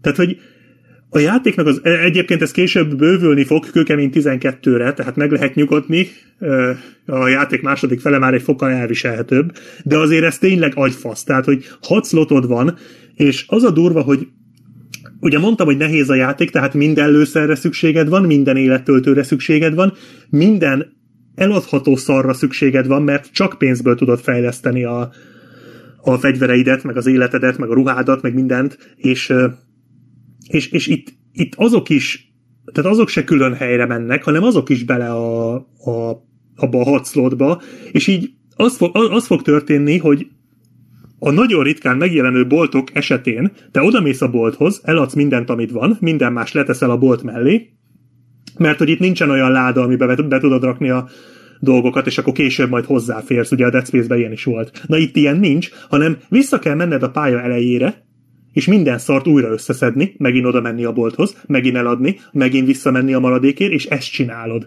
Na ez idegbaj. Tehát ettől hülyét kaptam, és mondom, nem tehettem meg azt, hogy nem csinálom, mert akkor meg egy béna szar leszek, és, és még annyira se fogok tudni harc, harcolni ezek ellen a szarok ellen, mint amennyire egyébként tudnék. És ebbe az a szép, hogy nem ritkán a játék a bolt esetén lezárja a visszautat, és nem mehetsz vissza. Na, az csodálatos. Tehát amikor egyszer-kétszer ezt eljátsza, na ott azért nyeltem egy nagyot. Szóval ez, ezt nem tudom, hogy hogy gondolták, főleg a Dead Space készítői, hogy ez majd jó lesz, ez rettenetes. A másik pedig, hogy körülbelül nekem így ezzel együtt, hogy nagyon sokszor eljátszottam ezt az oda-vissza utat, főleg a játék elején, mert azért amikor 12 slotra bővül, akkor ott azért már ott azért már egy fokkal jobb, ott is van ilyen visszarohangálás, de nem olyan vészes plusz ott már megjelennek a nagyobb dögök, úgyhogy már sokkal több lőszer fogsz elhasználni, de de ezzel együtt, hogy azért így nem, nem kevés idő elment ezzel, én így is végig, és, és nem kevésszer meghaltam, így is 8 óra alatt vittem végig a játékot. Hm. Ami azért 60 euró. Tehát, hogy én azért azt gondolom, hogy ez a játék rohadtul nem ér meg 60 eurót. Mindezzel együtt is. Úgyhogy aki nem, nem adott ezért 20 pár ezer forintot, az nagyon jól tette. Öm, Viszont, viszont azt sem mondanám, hogy teljes mértékben értékelhetetlen, vagy ilyesmi. Tehát, hogy én azért, hogyha valaki, ne, valakit érdekel, még úgy is, hogy nekem tetszett a játék, mindenképp azt mondom, hogy egy minimum 50%-os leértékelés esetén érdemes. Vagy mivel, hogy bukott a játék, így hamarosan Game Pass-be és PS Plus-ba is be fog kerülni, úgyhogy akkor érdemes lesz ránézni. Ö, ja, meg még annyi, hogy horrornak annyira nem nevezném, ez inkább az a, az a befeszülős, stresszes játék. Tehát ez a folyamatos idegbe voltam, hogy mikor fog támadni valami, mert mindenki erősebb, mint te vagy. Alapesetben. Ha csak nem kezdesz el mondjuk célzottan, mondjuk ha csak a bökőt ö, fejleszted, vagy hát az ütlegelődet, akkor lehet, hogy ki tudod ö, fejleszteni olyan szintre gy- relatíve gyorsan, hogy már, már úgy egyenrangú legyél a lényekkel, vagy hát az ellenségekkel, de alapvetően te, te mindenkinél gyengébb vagy a játékban, és így lesz egy ilyen folyamatos ö, frusztráció rajtad, hogy bárhonnan jöhet valami, az biztos, hogy erősebb lesz, és neked valahogy túl kell élni, és ezt viszont folyamatosan tartja a játék. Ö, relatíve változatos játékmenet, mármint ugye így a helyszínek terén relatíve változatos. Nagyrészt ez a, ez a fém bunkerekbe fog, meg fémfolyosókon fogsz mászkálni, de azért van, lesznek benne nyitott terepek is, lesz egy ilyen egy ilyen ez a tipikus sablon, sablon helyszínek vannak, de azokat egész jól váltogatja. Van például ez a növényzetes, ugye minden űrhajó mindig vannak ilyen növényzeti, ez a, ez a terraformálós, nem tudom micsodának nevezik ezt, a zöldövezet. De az például baromi jó rész, meg egy idő után majd más helyszínre is el fogsz jutni, ki fogsz menni a börtönből, és akkor egy ilyen régi kolóniára eljutsz, az is baromi jó, már mint, mint helyszín, ahogy ki van alakítva a pálya. Nagyon sok fele el lehet menni, akár csak a Dead Space-ben. Ugye ez is működik, hogy hogy több irányba tudsz menni, és akkor tudsz gyűjtögetni. Viszont az, az baj, hogy nincs se térkép, se ez a jelölő. Tehát nem tudod, hogy melyik a fő irány, viszont nagyon sok fele el lehet menni. Um, ja, úgyhogy összességében mondom, nekem ez egy, ez egy jó élmény volt, mert mert folyamatosan bent tartott, folyamatosan idegben tartott, és, és szórakoztatott. Nagyon, én imádom a Dead Space-t, és ez azért visszaadott egy kicsit a Dead Space féle játékmenetből, még úgy is, hogy azért inkább ez a közelharcos dolog volt rajta, és sokkal nehezebb volt, mint akármelyik Dead Space, de, de az a recept, ami ott működött, az itt is működik. Én úgy mondanám, hogy ez, egy, ez a játék szerintem egy picikét jobb, mint a Dead Space 3, de meg se közelíti az első kettőt. Tehát így minőségben én kb. oda raknám. Viszont a, a nagy közvélemény az ellenem van, tehát az, az nem ezt mondja, a nagy közvélemény azt mondja, hogy ez egy szar. Én nem értek egyet vele, ennél sokkal rosszabb játékokat is az egekig magasztaltak már, ö, úgyhogy hm. én kicsit furcsálom, hogy ennyire szigorúak voltak ezzel a játékkal. Nem tudom. Lehet, Szerintem hogy... tipikusan nem tudod felnőni az elvárásokhoz, nem? Tehát, az tény, az ennyi. viszont tény. Tehát, hogyha úgy vesszük, hogy mekkora csalódás volt ez a játék, akkor megértem, de azért szerintem el lehet vonatkoztatni attól, hogy most ez nem egy Dead Space 4, mármint minőségben, tehát mondjuk ez nem hozza az első két Dead Space-nek a színvonalát, de egyébként ez egy ez mondom, ez, ez, ez a játék, amit vállalt, azt nekem nagyjából hozta. Mondom, én egyedül, amit tényleg komoly negatívumot tudok mondani, az a hossza. Az tényleg gáz. Tehát az, hogy, hogy 60 euróért eladnak egy 8 órás játékot, azt azért az én gyomrom is nehezen veszi be. És akkor a Dead Space-nek a remake már akkor másik stúdiók csinálja? Azt az IE fogja. Ja, hát hogy, ja, hogy, ki, hogy ki fogja, szerintem A Motiv csinálja, a Jade Raymondnak a stúdiója hozzatető alá egészen konkrétan. Uh-huh. Jó, tehát hogy uh, ahhoz már nincs köze ennek a fejlesztő brigádnak az eredet. Nem, nem, nem, nem ők, ők ezt teljesen uh-huh. függetlenül adták ki. Jó. Furcsáltam is egyébként, hogy az IE nem perelte be őket, mert tényleg kiköpött Dead Space az egész. Tehát én azért ezt... Jó, lehet, hogy azért, mert hogy a... Tehát nem, mert a jogok nincsenek náluk, tehát hogy oké, okay, hogy ő az ötlet gazda, de hát na mindegy. Hát, nem lehet, tudom. Hogy, lehet, hogy elnézőek voltak, de... Hát most, tehát, hogy, hogy ezért a játékiparban ö, ez már egyszer szerintem eldőlt, hogy, hogy nem nagyon lehet copyrightolni játékmechanikákat, játékmeneteket. Tehát, hogy tudod, a, a Gears of War-nál sem mm. pattogott az Epic, hogy nem rakhattok fedezékrendszert a játékba, mert igazából minden TPS a Gears of War után Gears of War akart lenni. Pontosan. Úgyhogy úgy, ez, ez nem igazán jellemző, meg ugye a, Gate, a Rockstar sem mm. emberkedett az többi open world Igen, csak itt, játékkal. Itt, itt nem egy-két mechanikáról van szó, hanem konkrétan ez, tehát ránéz valaki, és nem fogja tudni azt, tehát az első gondolat az lesz, hogy ez egy Dead Space 4, tehát ez szerintem a szimpla ihletődésen már túl van, de nekem, hmm. nekem egy kicsit, kicsit csökkentette a Dead Space iránti vágyamat, és közben fölhypolt a Dead Space remake-re. Tehát én, én a Callisto Protocol óta úgy várom a Dead Space remake-et, hogy nagyon. Hát akkor kíváncsi vagyok, hogy a hallgatóknak mi a véleménye erről, ugyanis hát akkor ez egy elég megosztó játék, és aki játszott vele, akkor az, az kérjük, hogy írja meg. Ha van még valaki köztetek, aki nem utálta, akkor nagyon Igen, örülnék, hogyha pláne. megerősítenétek, hogy nem vagyok annyira egyedül, mert így tudod, ez, ez olyan rossz volt, hogy én, én megjelenés napján vettem ezt a játékot, és, vagyis hát már előtte ugye előtöltöttem, és így játszottam egy pár órát vele, és így hú, ez kurva jó. És aztán így fölmentem az oldalakra, hogy mit írnak róla, és ez egy szar, én meg így, oh, tudod, ez a, Igen. nem is igaz, hogy, Igen. Kiközösítve nagyon nem, magad. igen, hogy ez hmm, rossz az ízlésem. Hát, de ez szerintem legtöbbünkkel megesik néha, hogy így teljesen ellen megyünk a közízlésnek, és igazából ezzel nincs baj, tehát legyél önazonos, saját véleményed. Így van. Az a legfontosabb, aztán kész, többi ez nem a szarva. Úgyhogy figyelj, egyedül tényleg ez az árérték arány lehet, amiben talán bele lehet. A, semmiképpen ne adjatok érte 20 pár ezer Ja. forintot, tehát az viszont tény. Hmm. Illetve New Game Plus sincs benne. Majd elvileg lesz. Valamikor. Ja. Remélem, hogy úgy frissítik, mint a Halo Infinite-et, hogy majd három év múlva lesz benne valami.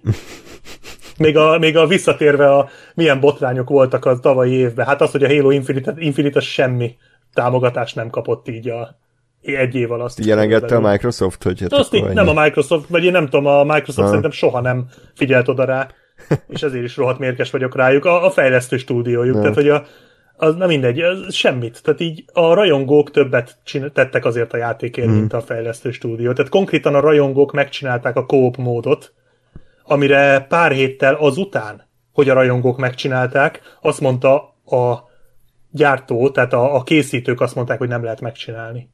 Pár héttel azután, hogy a rajongók megcsinálták.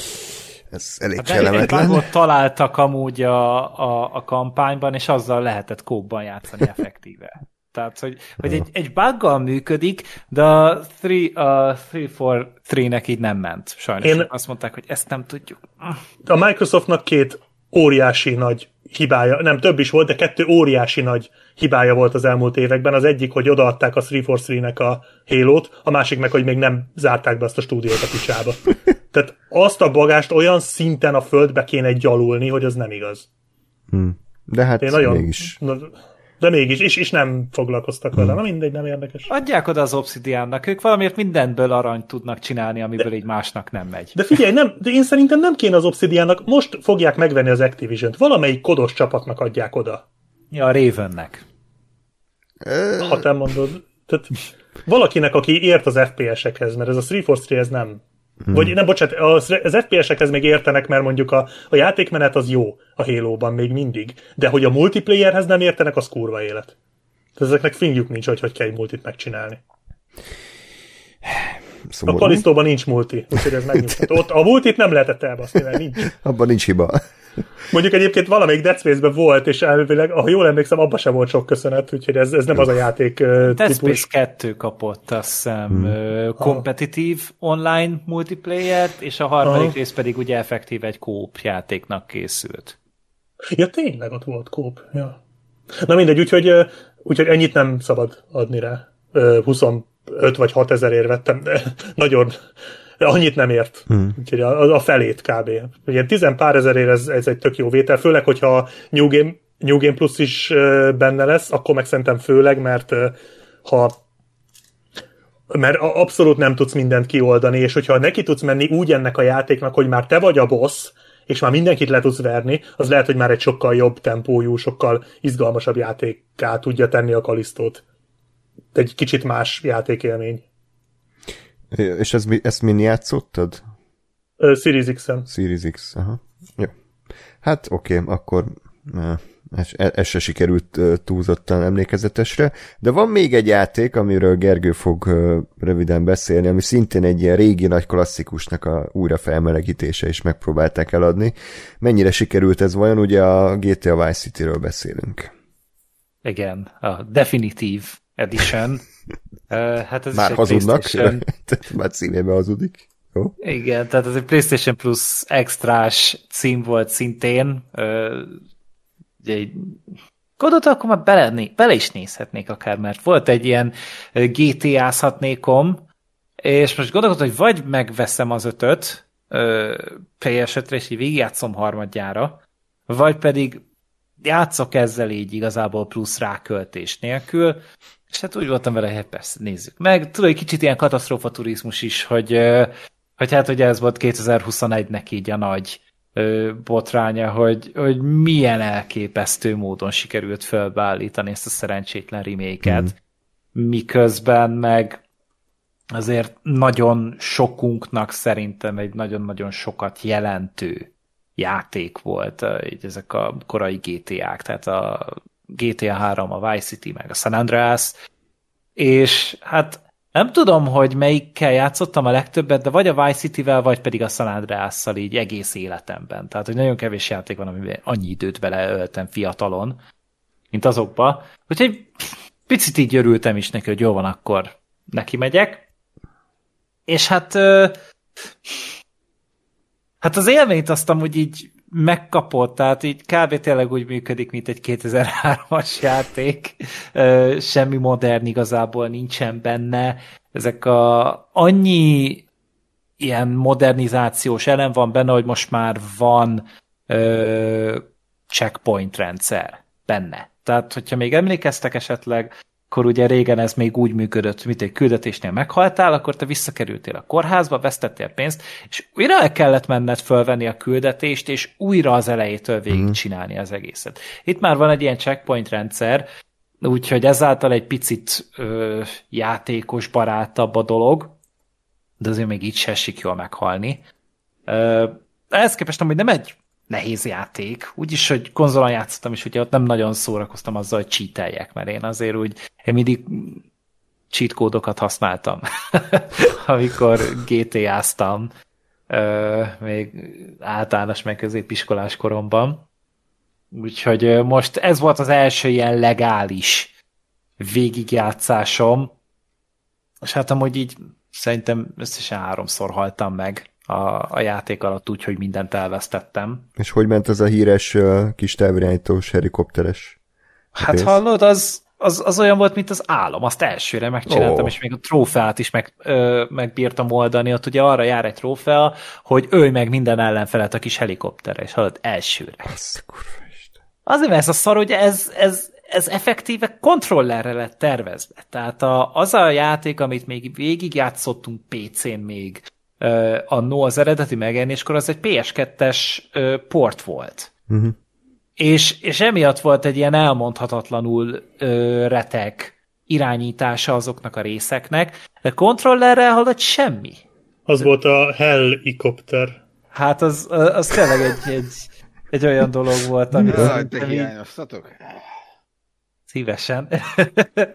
az volt az a része, ami nagyon sokunkat szerintem megállított, jó hosszú időre, és emlékszem, hogy mi hogy is tudtuk megcsinálni még osztálytársammal, hogy hogy ketten irányítottuk. Egyikünk a VSD részét irányította, a másik pedig a numerikusokon, és akkor úgy egy ilyen csapatjáték. Nem tudom, hogy hogy sikerült, tehát ez nagyon komoly koordinációra volt szükség. Én úgy csináltam meg azt a részt mindig, hogy volt egy csalás, ami lelassította a játékot, Aha. és azt, ha beírtad, akkor úgy akkor is irányíthatatlan volt a helikopter, viszont tud, tehát akkor, akkor volt időd korrigálni, meg reagálni a dolgokra. Én azt mindig azt a kódot beírtam, és akkor úgy meg tudtam csinálni.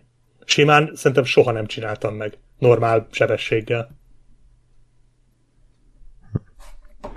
Ö, és milyen a grafika, mert ugye arra ment sok fikázódás, hogy mind art style-ban, mind bugokban eléggé eltértek így a, az eredeti változattól. Haló? Gergő nem hajlandó válaszolni. a... Akkor elmondom én, bár nem Jó, játszottam köszi, köszi Black Sheep. én annyi időhúzásnak annyit, hogy én annyit tudtam erről a kiadásról, hogy kivettek egy csomó zenét a játékból. Ó, tehát, hogy a, de jó. A, igen, tehát, hogy a Definitive Editionben kevesebb a tartalom, mint a sima Edition. Ezért mondtam már címébe hazudnak, hogy a végső változat, az Ultimate, és akkor így, ja, amúgy sokkal kevesebb amúgy a tartalom. Amúgy minden nincs benne, tehát bazd meg. Rengeteg szám hiányzott bele, tehát például a, a Billie Jean az például az abszolút, szerintem az volt az a legdrágább dal az Aha. egészben, tehát az, az például nem. Egy pár ismerős dal azért maradt, és szerintem újakat nem tettek vele, csak ez olyan gáz, nem? Tehát, hogy, hogy a világ összes pénzét beszedik a, a GTA 5 online részével. Milliárdokat kaszálnak szerintem kb. egy ilyen negyed évente. És akkor nem bírják kifizetni, bazd meg, azért, mert jaj, hát lejártak a jogok azóta, és hm, nem akarjuk. Iszonyatosan gáz. Ö, mert azért úgy nagyon sokat hozzáadott a GTA-nak a hangulatához szerintem az, hogy akár csak beültél az autókba, és akkor ott rádiókon hallgatgattad a, a, a korabeli számokat. Ö, és tudod, hogy rossz szavad nem lenne, hogyha ez mondjuk így jelent volna meg annó is, de hát nem, tényleg kevesebbet kapsz effektíve a pénzedért. Meg amúgy ö, a játékok ezek, hogyha jól emlékszem, ezek a mobilos verzióknak amúgy a felújított verziói. Tehát, hogy ezek nem is az eredeti szórakoztak, hanem ugye iPad-re, meg iPhone-ra készült, ilyen tabletekre ö, verziója ezeknek a játékoknak, és ezt portolták utána át. Hm. Ö, így később, hát portolták, hát elnézést kérek, azért hamar lebukott vele a Rockstar, hogy ezt igazából egy AI gyártotta nagy részt. Tehát, hogy a szövegek például, a, amik voltak ilyen billboardokon, meg ilyen táblákon, meg minden, azoknál ilyen tök értelmetlen dolgok kerültek a végleges változatba. Tehát, hogy itt konkrétan ilyen karakterolvasó, meg felskálázó AI-ok dolgoztak nagy részt a játékon. És akkor így kb. csak a, hát talán a karaktermodelleken dolgoztak létező emberek. Úgyhogy hát olyan nagyon, mo- nagyon mocskos bugok nincsenek már a játékban, mint amik megjelenéskor voltak, azt úgy szerintem normálisan kigyomlálták. Ö, az meg, hogy most a ilyen káosz tudott lenni nagyon sokszor az utakon, de én, hogyha jól emlékszem, azért így is nagyon sok, az a régi verzióban is megtörtént rengetegszer, hogy így megállt a forgalom egyszer az út közepén, mert az AI nem tudta egy a másikat kikerülni. Így valahogy a járókelőknek ez, ez nem ment meg tényleg előjük parkoltál, és nem, nem tudta megoldani azt a játék, hogy, hogy kikerüljön téged az hmm. a karakter. Meg elmész mellettük, tehát amit ilyen egy méterre van a karakterettől, amúgy így oldal irányba, és ők úgy érzékelik, hogy el akarod ütni őket, és kivetődnek az autód Tehát ez, ez rengetegszer megtörténik. Úgyhogy szerintem ez nem ennek a verziónak a sajátja, inkább akkor az a probléma, hogy nem igazán foglalkoztak azzal, hogy, hogy ezt így kiavítsák. És, és ugye ez egy nagyon-nagyon felháborító dolog, mert hogy amúgy meg valami 10 millió példányt eladtak belőle. Tehát 10 millióan legalább megvásárolták ezt a három játékos pakkot, és hogy ez micsoda bevételt hozott amúgy a Rockstarnak, úgyhogy igazából szerintem ezt egy három év alatt, vagy két év alatt meg lehetett volna csinálni, és egy eléggé kicsi csapattal. És, és nagyon nehezemre esik elhinni, hogy nem érte volna meg nekik amúgy rászállni. És nem, nem arról beszélek, hogy a, a GTA 5 motorjával és a GTA 5-nek a játékmenetét implementálják a, a Vice City-be, meg a GTA 3-ba, meg a San Andreas-ba. Hanem csak, hogy hogy legalább ne úgy nézzen már ki ez az egész, mint hogyha bebasztál volna néhány jobb ö, napokat is látott műanyag figurát a mikróba. Aztán kiemeled őket egy óra múlva, és utána ezt így odaadod az unokaöcsének, hogy tessék játszál, én nagyon szerettem ezzel régen játszani, és neked is ugyanolyan élmény lesz. Na hát ez, ez a, ez a, ez a ICT, nek a definitív verziója. Végigjátszottam, megcsináltam kb. egy a legtöbb mellékküldetést, ami elérhető volt, és redöbbentem, hogy amúgy az egész 12 óra volt. Én úgy emlékszem, ez egy kurva hosszú játék, és én rengeteg időt beleöltem abba, fiatal, hogy egyszer végig menjek rajta. Most meg hát lehet azért, mert most már tudok angolul is értettem, hogy mit kell a küldetésekben csinálni. így, így, így könnyebb dolgom volt, meg azért, hát az inkább ilyen nosztalgia retro élmény, hogy itt még ugye nem volt az, amit szerintem a San Andreasba vezettek be, hogy mondjuk amikor autóval haladtok küldetésekben, egyik helyszín és a másik között, ott mondjuk párbeszéd van a karakterek között. Ez szerintem egy-két alkalommal történt meg a Vice City-ben, emiatt ilyen, hát tényleg elég ilyen kuli munka volt ö, haladni a városban, hogy nem voltak ott ezek a remekül megírt párbeszédek, és, aki, és a későbbi játékoknak azért a szórakoztató faktorán, meg úgy magán a kampányán, sztori módján nagyon sokat dobtak azok a, azok a fantasztikusan megírt párbeszédek és karakterek, amiket beleillesztettek ezekbe a játékokba. Úgyhogy emiatt így azért a, a Vice City egy kevésbé ö, érdekes élmény. Meg a mhm. sztori is sokkal fapadosabb, tehát tényleg ezt lehet rá használni. Ez, ez később vált azzal a játékkel, amit mondjuk így a mostani fejemmel sokkal jobban tudnék élvezni. Hát akkor az alapján, amit elmondasz, talán így idézőesen ingyenesen lehet, hogy megéri kipróbálni, aki nosztalgiázni akar, de hát számítson arra, hogy azért ez, ez nem ugyanaz a ugyanaz a nő, tehát hogy ez már egy plastikázott ilyen szörnyszülött, aki kicsit emlékeztet még a, a régi nagy szerelemre, de hát most már, most már azért bőven nem ugyanaz. De Gergő mégiscsak végigjátszotta, tehát azért valamennyi élvezeti értéket csak hordozott magában. Persze, tehát, hogy az, hogy, hogy, hogy emlékeztem a dolgokra, és hogy visszajöttek azok az élmények, amiket itt tényleg fiatalon átéltem, emiatt ez nem tudnám gyűlölni. Nagyon sok gáz és nagyon sok izé, ö, paré dolog van benne, de alapvetően ez azért még legbelül még mindig az a játék, ami, ami úgy nagyon-nagyon hamar el tudott engem kapni eléggé fiatalon.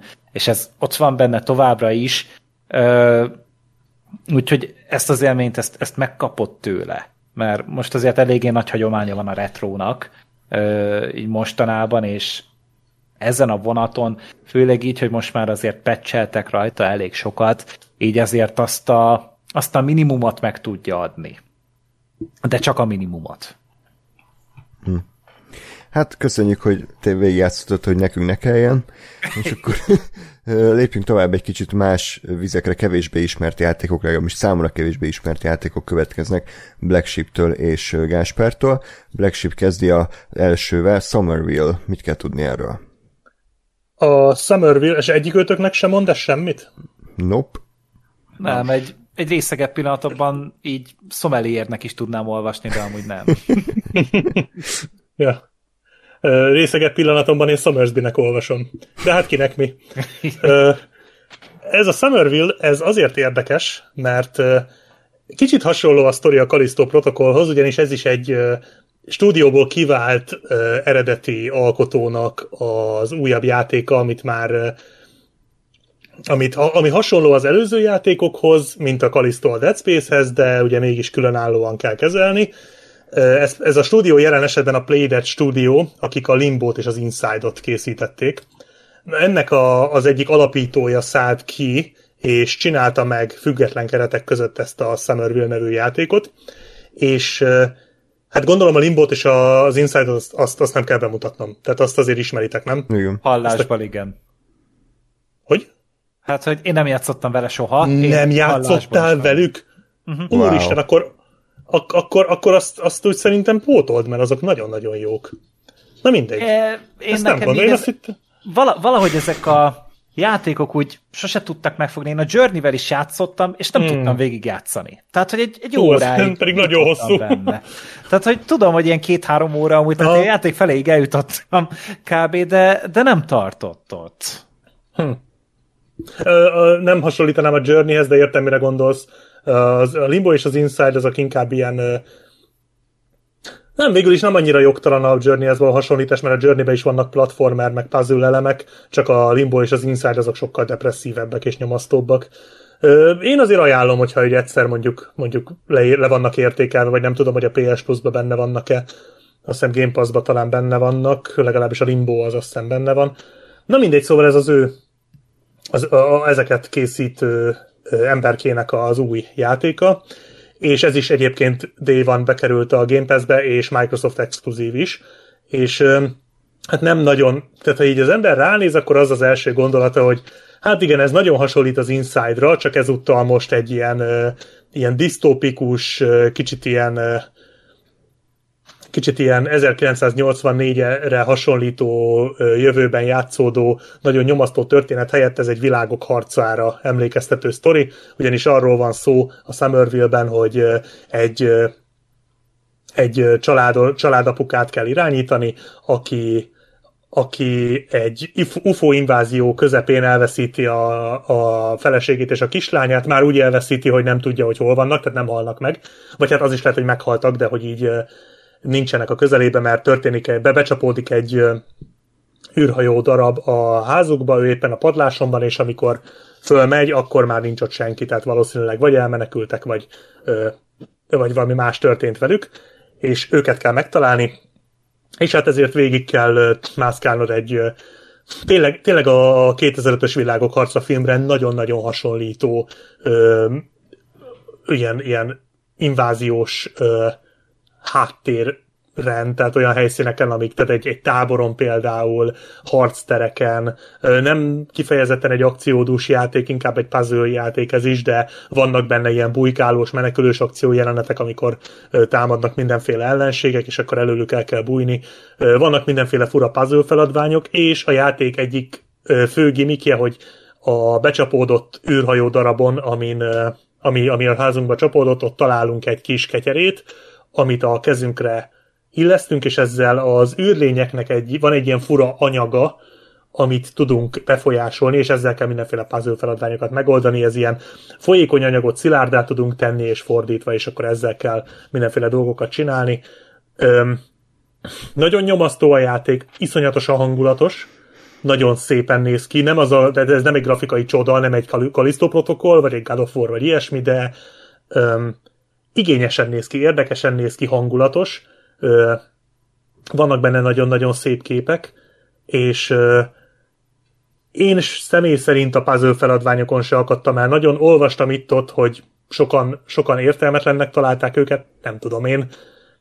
Én, én így tud, adaptálni tudtam a játéknak a logikáját, hogy éppen mikor mit vár. Körül kell nézni a helyszíneken. Van egy-kettő, ahol, ahol több dolgot ki kell próbálni, de ilyen, ha más nem ilyen próba szerencse alapon azért szerintem rá lehet jönni a megoldásokra nem tudom, lehet, hogy csak én vagyok iszonyatosan okos, és mindenki más hülye, de az is lehet, hogy nem tudom, csak én tényleg jobban rá tudtam érezni az egészre. És igazából ennyi a játék, amit érdemes tudni róla, vagy ami miatt érdekes lehet, hogy a fináléra nagyon elborul. Tehát, hogy így, a, így körülbelül én egy ilyen három és fél óra alatt vittem végig, és abból a három és félből az utolsó jó háromnegyed óra az egy ilyen az összes David Lynch film, meg az összes Twin Peaks, meg az összes elborult hülyeség egyben hm. egy annyira, annyira elviszik ilyen totálisan elvont irányba az egészet, hogy, hogy fogalmam nem volt, hogy mi történik, tehát így játszottam a játékkal, így hozzászoktam, hogy jó, keressük a családomat, csinálom a puzzle feladványokat, jönnek az ufók, vannak jópofa ilyen bujkálós feladványok, meg logikai feladványok, meg akciórészek, tök jó, hangulatos minden, és a végén ez a totálisan elviszik egy ilyen teljes mindfuck irányba, de olyan szinten, hogy én azt bevallom őszintén már baromira élveztem. Egyrészt azért, mert tényleg fogalmam nem volt, hogy mi lesz ebből, és nem is igazán értettem egyébként, hogy egy-két dolgot így össze tudtam rakni, de halvány fingom nincs, hogy miről szól ez a játék. Másrészt pedig, mert vizuálisan azért baromi erős az a rész. Tehát oké, okay, hogy nem értem, mi történik, de a látvány azért ott eléggé csúcson pörög. Úgyhogy ha, ha valakinek esetleg sok volt például a Limbónak a, a metafizikai, meg egyéb elvont értelmezése, mert azért ott is elég sok fura dolog történik, az Inside-ról nem is beszélve, tehát az Inside-nak a fináléja is elég vad. Na ez az Inside a tizedik hatványon, tehát ez, ez teljesen elszáll. Viszont szerintem ott is baromi szórakoztató, és mondom pont emiatt, hogy, hogy ennyire, ennyire nem ismernek határokat én élveztem. Ami nem tetszett benne, hogy az irányítás azért kicsit kicsit nem annyira jó, mert itt már nem csak két D-ben lehet mozogni, hanem ilyen két és fél D-ben, tehát ugye vertikálisan is tudsz uh, föl lehaladni a pályán, és sokszor nem volt egyértelmű, hogy bizonyos akadályokat hogy tudok megkerülni, mert tehát so, sokszor fönnakadtam akadályokon, amik ö, alapesetben csak idegesítőek, de például egy, ö, egy akció jelenetnél, ahol az lenne a cél, hogy elszaladj valami elől, ott azért elég, elég dühítő, hogy ilyen, olyanok miatt kell előről kezdened mindig a, a szekvenciát, mert fönnakadtál egy, egy, tudom én, egy asztalban vagy valami. úgyhogy az irányításon még dolgozhattak volna. Egyébként meg Game Pass-ben fönn van, ez tipikusan egy ilyen kis Game Pass gyöngyszem, hmm. szerintem nem tudom mennyi, mennyi az ára egyébként PC-n, megnézhettem volna, de mindjárt megnézem gyorsan, hogy mennyit ér, mert azért ezért se adnék egy pár ezer forintnál többet. 24-50 euró Steam-en. Ah, tehát ilyen 8000, 7-8000 forint. Igen. Hát én azt mondanám, hogy annyit szerintem nem ér meg. Tehát ez is inkább hmm. ez a, egy leértékelésnél érdemes lehet ránézni, főleg, hogyha szerettétek a Limbót és, a, és az Inside-ot, akkor szerintem Vagy ez is be fog jönni. Vagy Game Pass nyilván. Azzal mondom, hogy Game Pass-ben mindenképpen érdemes ránézni. Um, PC-n pedig, mondjuk PC-n is benne van a Game Pass-be, pedig az nem tudom, miről beszélek. PC-n is fizessetek elő Game Pass-be, és akkor, és akkor kipróbálható. Úgyhogy arra, arra, arra itt tök jó, tehát ez egy igazából egy kis Game Pass gyöngyszem, egyike azoknak a címeknek, amit mondtam az elején, hogy a Micro itt végére azért a, az indie szférán azért beerősített rendesen, és ez egyébként ráadásul egy napon jelent meg a Pentimentel, tehát azért ilyen is ritka, hogy két exkluzívot kiraksz egy nap, ez kicsit fura, de Nyilván Game Pass-ben máshogy működnek a dolgok, vagy hát ilyen előfizetéses szolgáltatásban. Hát, kicsit, mint a Netflix, ott is így igazából fogalmuk nincs, hogy mi mennyire sikeres, meg mi mennyire nézett. Tehát hát azért a Pentiment egy Obsidian játék, tehát igen? azt sejthették, hogy az, az, igen, az egy Obsidiannak a játéka. Mondom, nem, állítólag nagyon jó, állítólag sokkal jobb, mint ez a Summerville.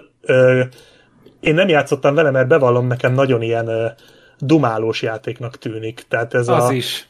Ilyen, ez a kicsit ilyen point and click kalandjáték keverve egy RPG-vel, hmm. és uh, én, nekem ez, az, ez, a, ez a vonal nekem annyira nem A Disco Elysium?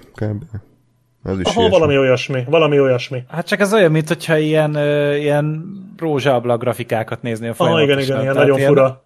Érdekes látványvilága van neki. Igen. Én a, szoktam, hát mostanában rákaptam a Checkpoint podcastra, és akkor ott beszélgettek róla Aha. Elég, elég sokat. Úgy, nekem úgy van kb. egy képem, hogy milyen lehet a játék, az alapján nem az én játékom. Igen, én is ezt érzem, hogy kalandjáték. Én is ezt érzem, hogy én, én elhiszem, hogy barom jó, mert mondom, az Obsidian nem szokott tévedni, de én is azt érzem, hogy ez nem nekem készült, majd lehet, hogy egyszer egy unatkozó napomon rápróbálok de amennyi játék itt a közeljövőben meg fog jelenni, ami érdekel, ez nem mostanában lesz. Úgyhogy visszatérve, hogy szerintem sejtették, hogy ez nagyot fog menni ez a Pentiment, nem tudom, hogy ezt miért rakták rá a summerville de mindegy is. Mindkettő ez, ebben biztos vagyok, hogy érdemes kipróbálni a Pentimentet, meg csak sejtem, hogy érdemes lehet kipróbálni. Szerintem adjatok neki egy esélyt, mondom, nagyon veszíteni nem lehet vele mit, mert három és fél négy óra az egész. Jó, hát köszönjük azért ezt a kis ajánlást. Én szerettem nagyon az Inside-ot is, meg a Limbót is, úgyhogy... Akkor ez is tetszeni fog. Biztos tetszeni fog majd. Ö, folytatódjon ö, Gáspár következő címével a műsor, Lost Ark. Igen, hát ez is még az évnek az első felében játszottam vele valamennyit, úgyhogy nem igazán és nem, nem fogok nagyon mélyre menő bármi elemzést, vagy bármit mondani. Annyit kell tudni, hogy ez, a, ez egy Koreában már 2019 óta létező akció RPG, vagy akció MMORPG, aminek a, a Amazon csinálta meg most, hogy hát ők, ők adták ki Európában és Amerikában, és ez, ez jelent meg idén. Tök jó pofa akciójáték, igazából benne van minden, ami, ami kell, tehát különböző klasszokkal lehet játszani, csomó képesség, meg buildek, meg kombok, meg stb. Nem, nem hódított át se tőlem, se azért úgy gondolom, hogy így a, a, az egész MMO piac nagy részétől a, a, a játékosokat, tehát így, így, így felbukkant, akkor egy nem tudom én, egy darabig mindenki ezt próbálta játszani az európai meg az amerikai szerverek, azok olyan szinten voltak túl, túl terhelve az elején, hogy gyakorlatilag 6 órás ö, ö, sorok voltak, hogyha, hogyha nem nem reggel tízkor léptél be, hanem még megpróbáltál délután vagy este játszani, akkor lehetetlen volt. Tehát ilyen délután egykor el, be kellett lépni a játékba, azt, még este nyolckor tudj játszani, mert egyébként egy hat órás sor volt, és, és soha nem jutottál be. úgyhogy ennyi. Én ezzel, igazából az, az, az volt ezzel kapcsolatban is a, a az érzésem, hogy így, így, ahogy mit csináltak, hogy haverokkal egy kicsit játszunk együtt időnként, meg lövöldözni, meg szét, szét ö, ö, gyilkolni, nem tudom én, 600 ezer ilyen kis francot, egyébként a Diablohoz talán ahhoz, ahhoz hasonlítható, így nagyon generál ö, ö, szemléletben.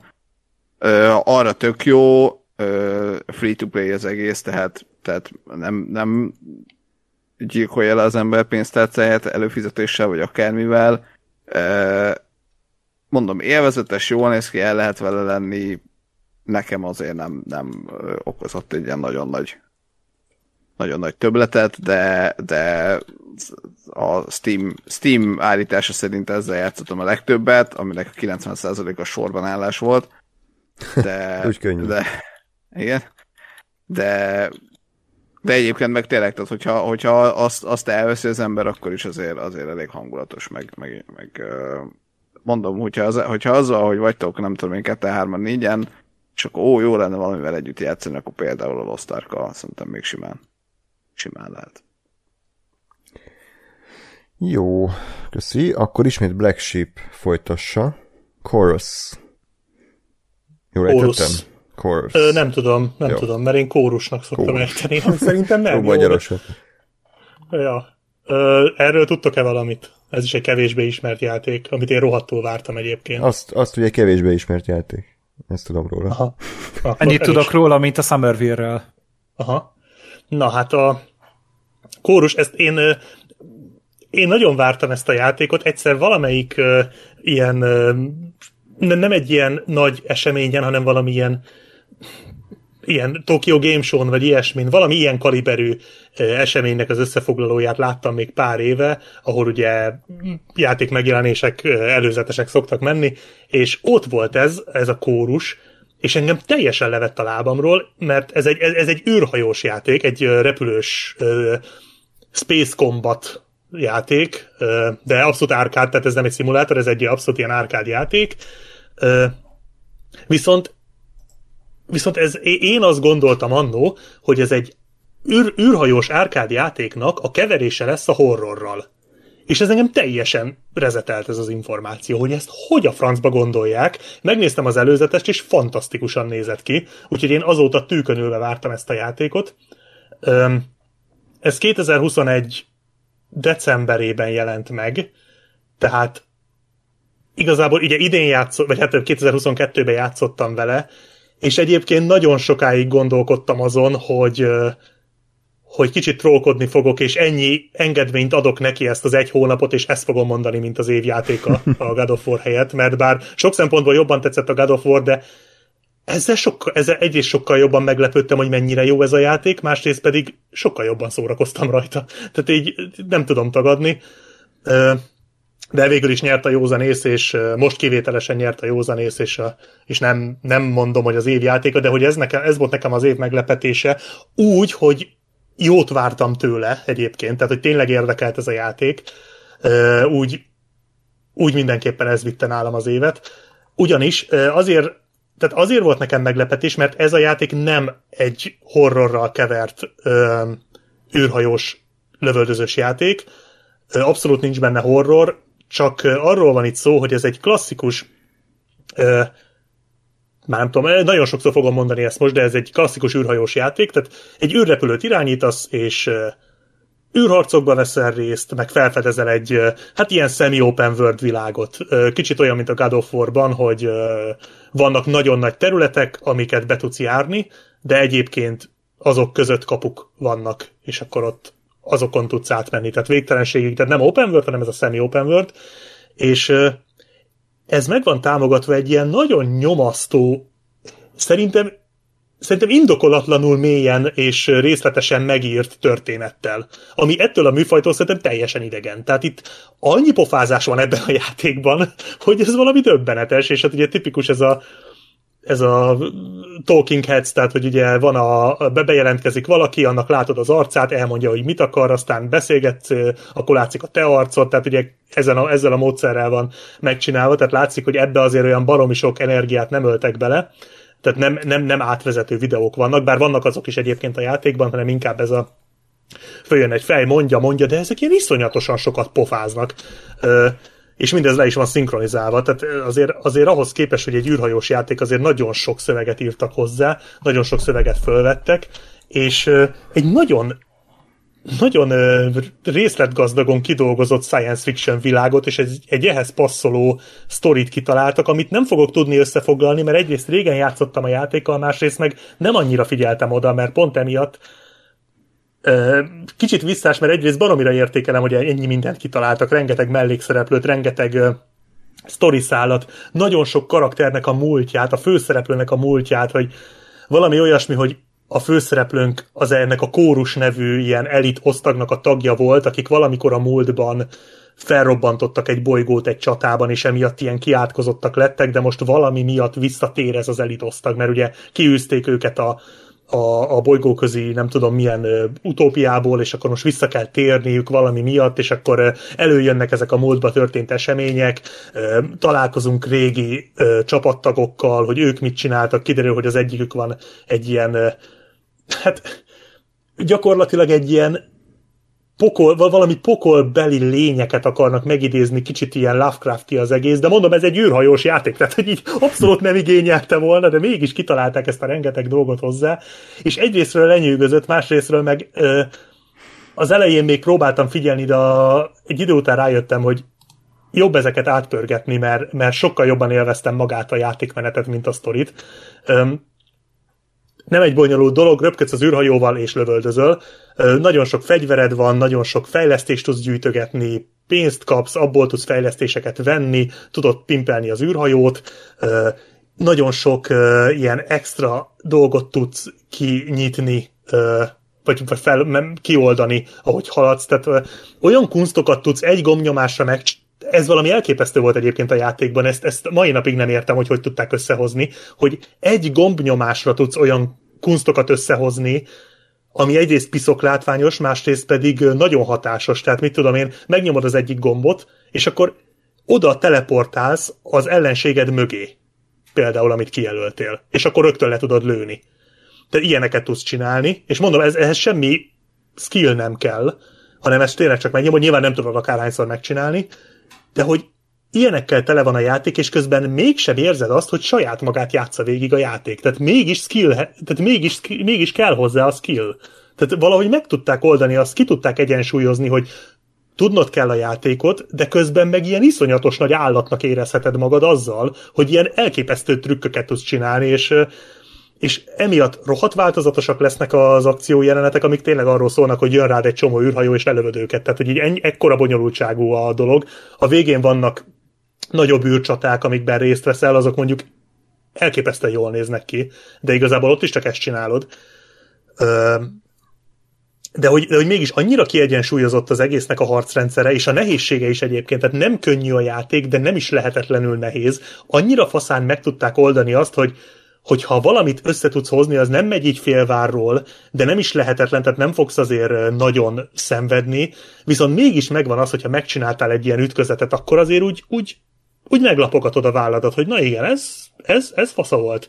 Ö, piszok jól néz ki a játék, nagyon nagyok a, a bejárható területek, hát nyilván ugye itt minden irányba nagyon nagynak kell lenniük, tehát ugye nyilván itt, itt, itt nem csak itt, itt fölfele, lefele, oldalra, előre, hátra, mindenfele tudsz menni, tele vannak gyűjthető cuccokkal, öm, rengeteg a mellékküldetés, de tényleg iszonyatosan sok, ö, amik ahhoz képest tudnak változatosak lenni, hogy azért eléggé be voltak zárva egy, hát keretek közé volt zárva az egész, mert hát mégis milyen mellékküldetéseket tudsz egy űrhajós játékba belerakni. Hát, hogy követsz embereket, lelősz embereket, vagyis hát űrhajókat, és megvédesz helyeket, és kb. ezek váltogatnak egy, váltakoznak egyébként. Gyűjtögetni kell, még van, vannak olyan küldetések, ahol gyűjtögetni kell dolgokat, meg kell találni dolgokat.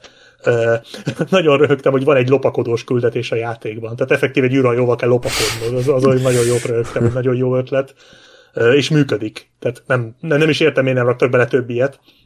Tehát ahhoz képest tudtak változatosak lenni, hogy gyakorlatilag ugyanazt csinálod, de annyira jó a játékmenet, és annyira jó az, hogyha hogyha megcsinálsz egy mellékküldetést, azért kapsz annyi jutalmat, hogy érdemes legyen megcsinálni, mert a fejlesztéseknek van haszna, az, hogy éppen milyen modok vannak az űrhajódon, azt is érdemes váltogatni, mert valamitől gyorsabb leszel, valamitől erősebb lesz a pajzsod, vannak ennél sokkal, tehát e, ennél nyilván sokkal mélyebb a dolog, csak hogy így nyilván mondjuk, hogyha éppen felfedezel, akkor nem a pajzsot rakod föl, hanem a gyorsaságot, aztán visszarakod, stb. Tehát, tehát így, így baromi jó játékmenete van az egésznek, nagyon-nagyon jól össze van pakolva, és ami a legjobb volt az egészben, hogy kicsit húztak egy, egy Hellblade-et, nem tudom, játszottatok-e a Hellblade-del? Az a... Igen. Na, a Hellblade-ben ugye benne voltak a hangok, azt, azt minden, arra mindenki emlékszik a hangokra. Sajnos ugye, igen. Igen, én is, én is úgy szoktam visszaemlékezni rá, de hogy ott ugye hallottad a, hát most, most egyszerűsítsük le, hallottad a saját gondolataidat.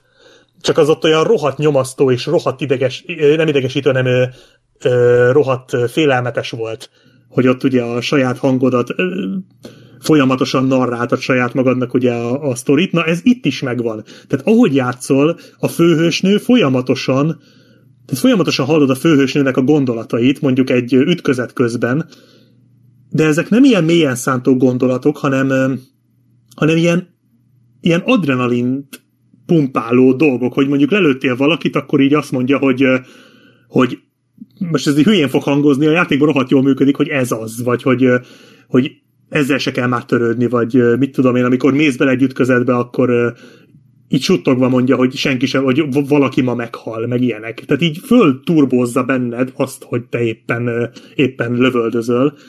És aztán később, amikor lesz egy hajód, egy Forsakennek nevezett hajó, aki szintén tud beszélni, tehát van egy ilyen mesterséges intelligenciája, akkor már annak a gondolatait is, gondolatait is hallod, és ez így elmondva nem jön át, de olyan szinten pumpálja az adrenalint ez a dologban, a játékban. Engem, nekem annyira tetszett ez, hogy ahogy játszok, folyamatosan hallom azt a, mint amikor, mint amikor csatára buzdít valaki. Tehát így, így szenzációs az egész. Nagyon-nagyon jól össze van rakva.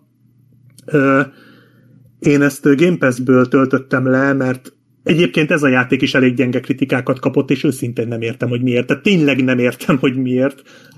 Mindjárt csekkolom, hogy mennyi a Metacritiken, de nem sok.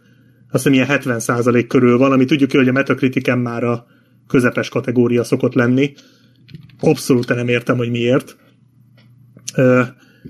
Viszont Viszont ben van Game Pass-ben, on, ott játszottam ki, mert azért, mert egyrészt ezek a negatív kritikák egy kicsit megijesztettek, tehát azért én, én is úgy éreztem, hogy azért ez egy, ez egy elég nagy kitérés a komfortzónámból egy ilyen, ilyen játék, főleg azon az áron, ahogy árulták, tehát ezt a megjelenéskor azt hiszem, hogy 30 euró volt, tehát ilyen 12 ezer forint, vagy talán több is. Tehát ilyen 12-15 ezer forint, és az azért egy elég nagy kockázat lett volna. Most már azt mondom, hogy rohadtul megért volna 15 ezer forintot. Tehát most már simán kifizetném érte, így, hogy tudom, hogy mennyire jó. De Game Pass-be így nagyon jó deal volt, egyébként nemrég került bele PS Plus-ba is, pár hónapja, úgyhogy mindenképp próbáljatok rá, hogyha, hogyha hozzáfértek. Nyilván PC-n is megjelent, nem tudom most éppen mennyibe kerül, de én azt mondom, hogy ha egy ilyen, ha nem ismertek bele elfogni, tényleg így nem, nem mertek erre kiadni tényleg tizenpár ezer forintot, mert ti is úgy vagytok vele, mint én, hogy hát azért oké, okay, hogy a Black Sheep itt elmondja a tutit, de neki a Kalisztó protokoll is tetszett, nem lehet bízni a szavában, akkor, akkor esetleg egy leértékelés esetén mindenképp érdemes rápróbálni, mert engem teljesen levett a lábamról, nagyon jól működik a játék, és körülbelül 20 óra egyébként. Úgyhogy nem is, nem is rövid. Hát ami 40 euró Steam-en. 40 euró, tehát 16 ezer forint, én most azt mondom, hogy megéri, de ennyire nem ugrottam volna bele, azt azért hozzáteszem. Tehát akkor biztos, hogy nem adtam volna ennyit érte. Mivel, hogy ennyire réteg játék, én azt mondom, hogy Game Pass-be, PS Plus-ba próbáljatok rá, rohadt jó. Engem nagyon meglepett. Hm. Köszi. Csak zárójelben mondanám, de ez szerintem csak engem jellemez, hogy én teljesen leszoktam arra, hogy játékokat veszek, tehát mióta van ez a PS Plus, igazából egyetlen a játékot vettem meg tavaly az Elden Ringet, azon kívül az összes az, az onnan volt, úgyhogy emiatt kicsit nehezebben veszem rá magam, így, hogy, hogy pénzt adjak, főleg ugye digitálisan Tehát oké, okay, hogy egy dobozosat aztán el tudsz adni, de hogyha... Ez van meg... dobozosan is egyébként, Aha. de értem, de értelek. Értelek. Én is, én is megvártam a Game Pass-t, tehát én sem ja, ja. meg. Tehát ez egy, benne van ez, tehát amit nagyon várok, arra én, én, én mostanában, így a, főleg így az év végén én vettem, tehát a God of War-t megvettem, a Kalisztót megvettem, meg még van, nem, azt hiszem ennyit vettem csak. Mondjuk az nem is olyan sok egyébként, hogy belegondolok, de, de most a Dead Space-en is az a dolog, hogy Dead Space-t is annyira várom, pedig egyébként tudom, hogy tehát nekem megvan a Dead Space 1, meg a 2, meg a 3 is, tehát pontosan tudom, de, de azt például nem szívesen várnám meg, hogy bekerüljön Game Pass-be. De igen, értelek, tehát ö, nehezen ad ki az ember ennyit, főleg, hogyha így, hogy benne is van, ö, hmm. konkrétan ez a játék ugye benne is van mindkét szolgáltatásba, szerintem nem kell kifizetni az árát, próbáljátok ki tényleg. Ja, ja. Hát főleg, hogy szerintem egy havi díja egy ilyen szolgáltatásnak olcsóbb, mint ez a 16 ezer forint. Sokkal. igazából hát csak még... ha mindkettőre előfizetsz, az is olcsó. Igen, úgyhogy... Viszont, viszont a játék maga szerintem megér ennyit egyébként. Aha. Én, én azt mondom most, hogy egy ilyen 12-16 ezeret szerintem simán megér. Mert tényleg van benne tartalom, nagyon jó ki van találva, baromi jól néz ki, jól fut, mármint jó, ezt, ezt is Series X-en játszottam, tehát mondjuk ott könnyű jól futnia, de, nem tudom, hogy az előző generációs konzolokon hogy megy, de nem hiszem, hogy annyira, tehát annyira nem néz ki jól, vagy hogy mondjam, tehát nem egy grafikai masterclass vagy ilyesmi, csak igényesen néz ki. Mm. Úgyhogy én ezt nagyon tudom ajánlani. Köszi, fel is írtam a, a listámra. Üm, jó, akkor jöjjön ismét Gáspár, ismét egy ilyen szerintem kisebb címmel, de majd mindjárt rám cáfolna, mi van, Blood Bowl 2 ami nem a Bloodborne 2, csak racsolok, hanem ez a Blood Bowl 2. Köszönjük. A, igen, hát ez egy nem, nem mai játék, olyannyira nem, hogy igazából azért játszottam ezzel, mert a Blood Bowl 3 jön hamarosan, és kicsit, kicsit azt várva játszottam ezzel. Annyit kell tudni erről, hogy ez egy azt hiszem a Warhammer világában játszódó körökre osztott uh, amerikai foci játék gyakorlatilag. Aha. Uh, igen. Oké. Okay. Ami, ami pontosan ennyire elborult. Uh, és tényleg, tényleg gyakorlatilag annyi, annyi a lényege, hogy, hogy uh, különböző klasszik uh, fantasy fajok uh, alkotják, vagy alkothatják a csapatodat. A csapaton belül vannak ugye különféle idézőjelben klasszok, tehát ugye dobó, elkapó, erő, erőember, uh, futó ilyenek. Nyilván mindegyik faj az másba jó, valamelyik gyorsabb, valamelyik uh, izmosabb, uh, valamivel, valakikkel arra játszol, hogy leverd az ellenfelet, valakivel arra, hogy akkor gyors passz és futás, és tulajdonképpen ezen kívül meg egy, egy sportjáték, tehát tényleg annyi van, hogy el kell juttatni a labdát az ellenfér térfelének a másik végére, és akkor touchdown kell elérni.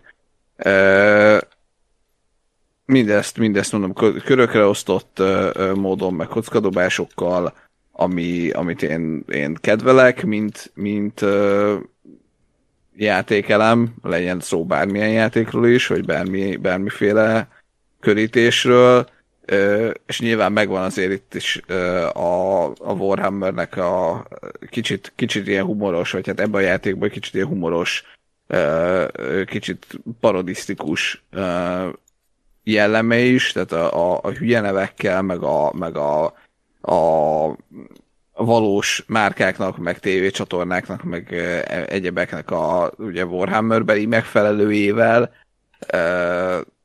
van két kommentátor, akik, akik uh, folyamatosan nyomják a hülyeséget, az egyik az egy vámpír, a másik még troll, uh, és, és gyakorlatilag egy, egy szórakoztató játék, ennyi, ennyi a, a, a, a pozitívuma. Uh, érdekel, érdekel a, a harmadik rész, mondom, idén jön valamikor, hogy ez milyen lesz, vagy mennyire más. Uh, szerintem akit, akit így, így ez a koncepció meggyőz, vagy érdekel, az, az próbálja ki, szerintem nem, nem csekkoltam rá most, de szerintem filérekért lehet körülbelül kapni ezt a játékot valahol, és tényleg el lehet vele szórakozni, és még abszolút van online multia is, amiben még mindig játszanak, mert én is letoltam egy pár meccset ott is. Úgyhogy simán, simán játszhatom mind a mai napig. Amúgy így hallásra kevés olyan fantasztikus játék van, mint ez a Blood Bowl.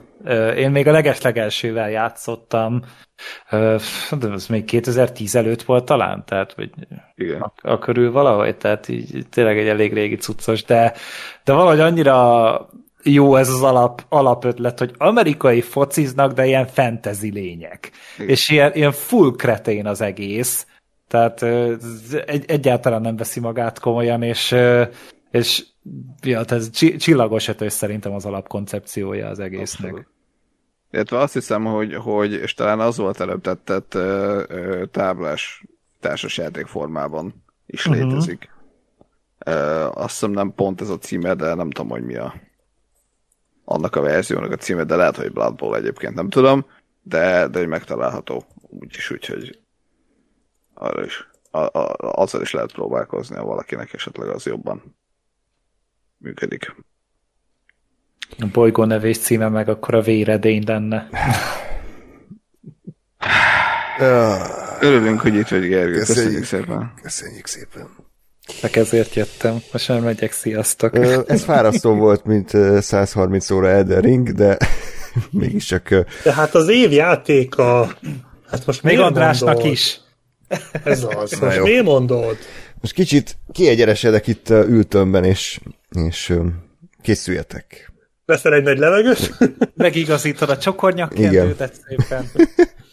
Na, ö, Eldering, ki hogy viszonyul ez a játékhoz? Tom Gergő végigjátszotta, a többiek? Red flag. Jó. Soha? Majd, majd akarok kérdezni ezzel kapcsolatban, hogy majd, majd a végén, hogyha, hogyha a rage kiadtad, mert akkor hát ha megnyugszol, és akkor, akkor nyugodtan tudsz válaszolni majd nekem. okay.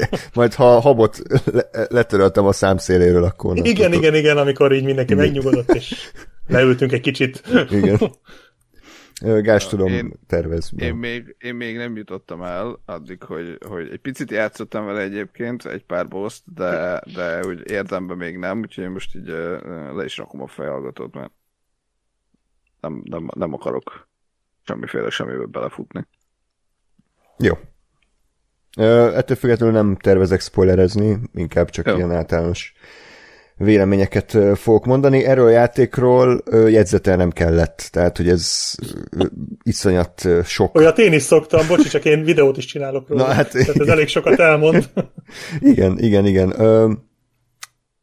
Elden Ring ugye iszonyatosan nagy siker volt, mind anyagilag, mind kritikailag, mind ö, szerintem a játékosok nagy része is szerette.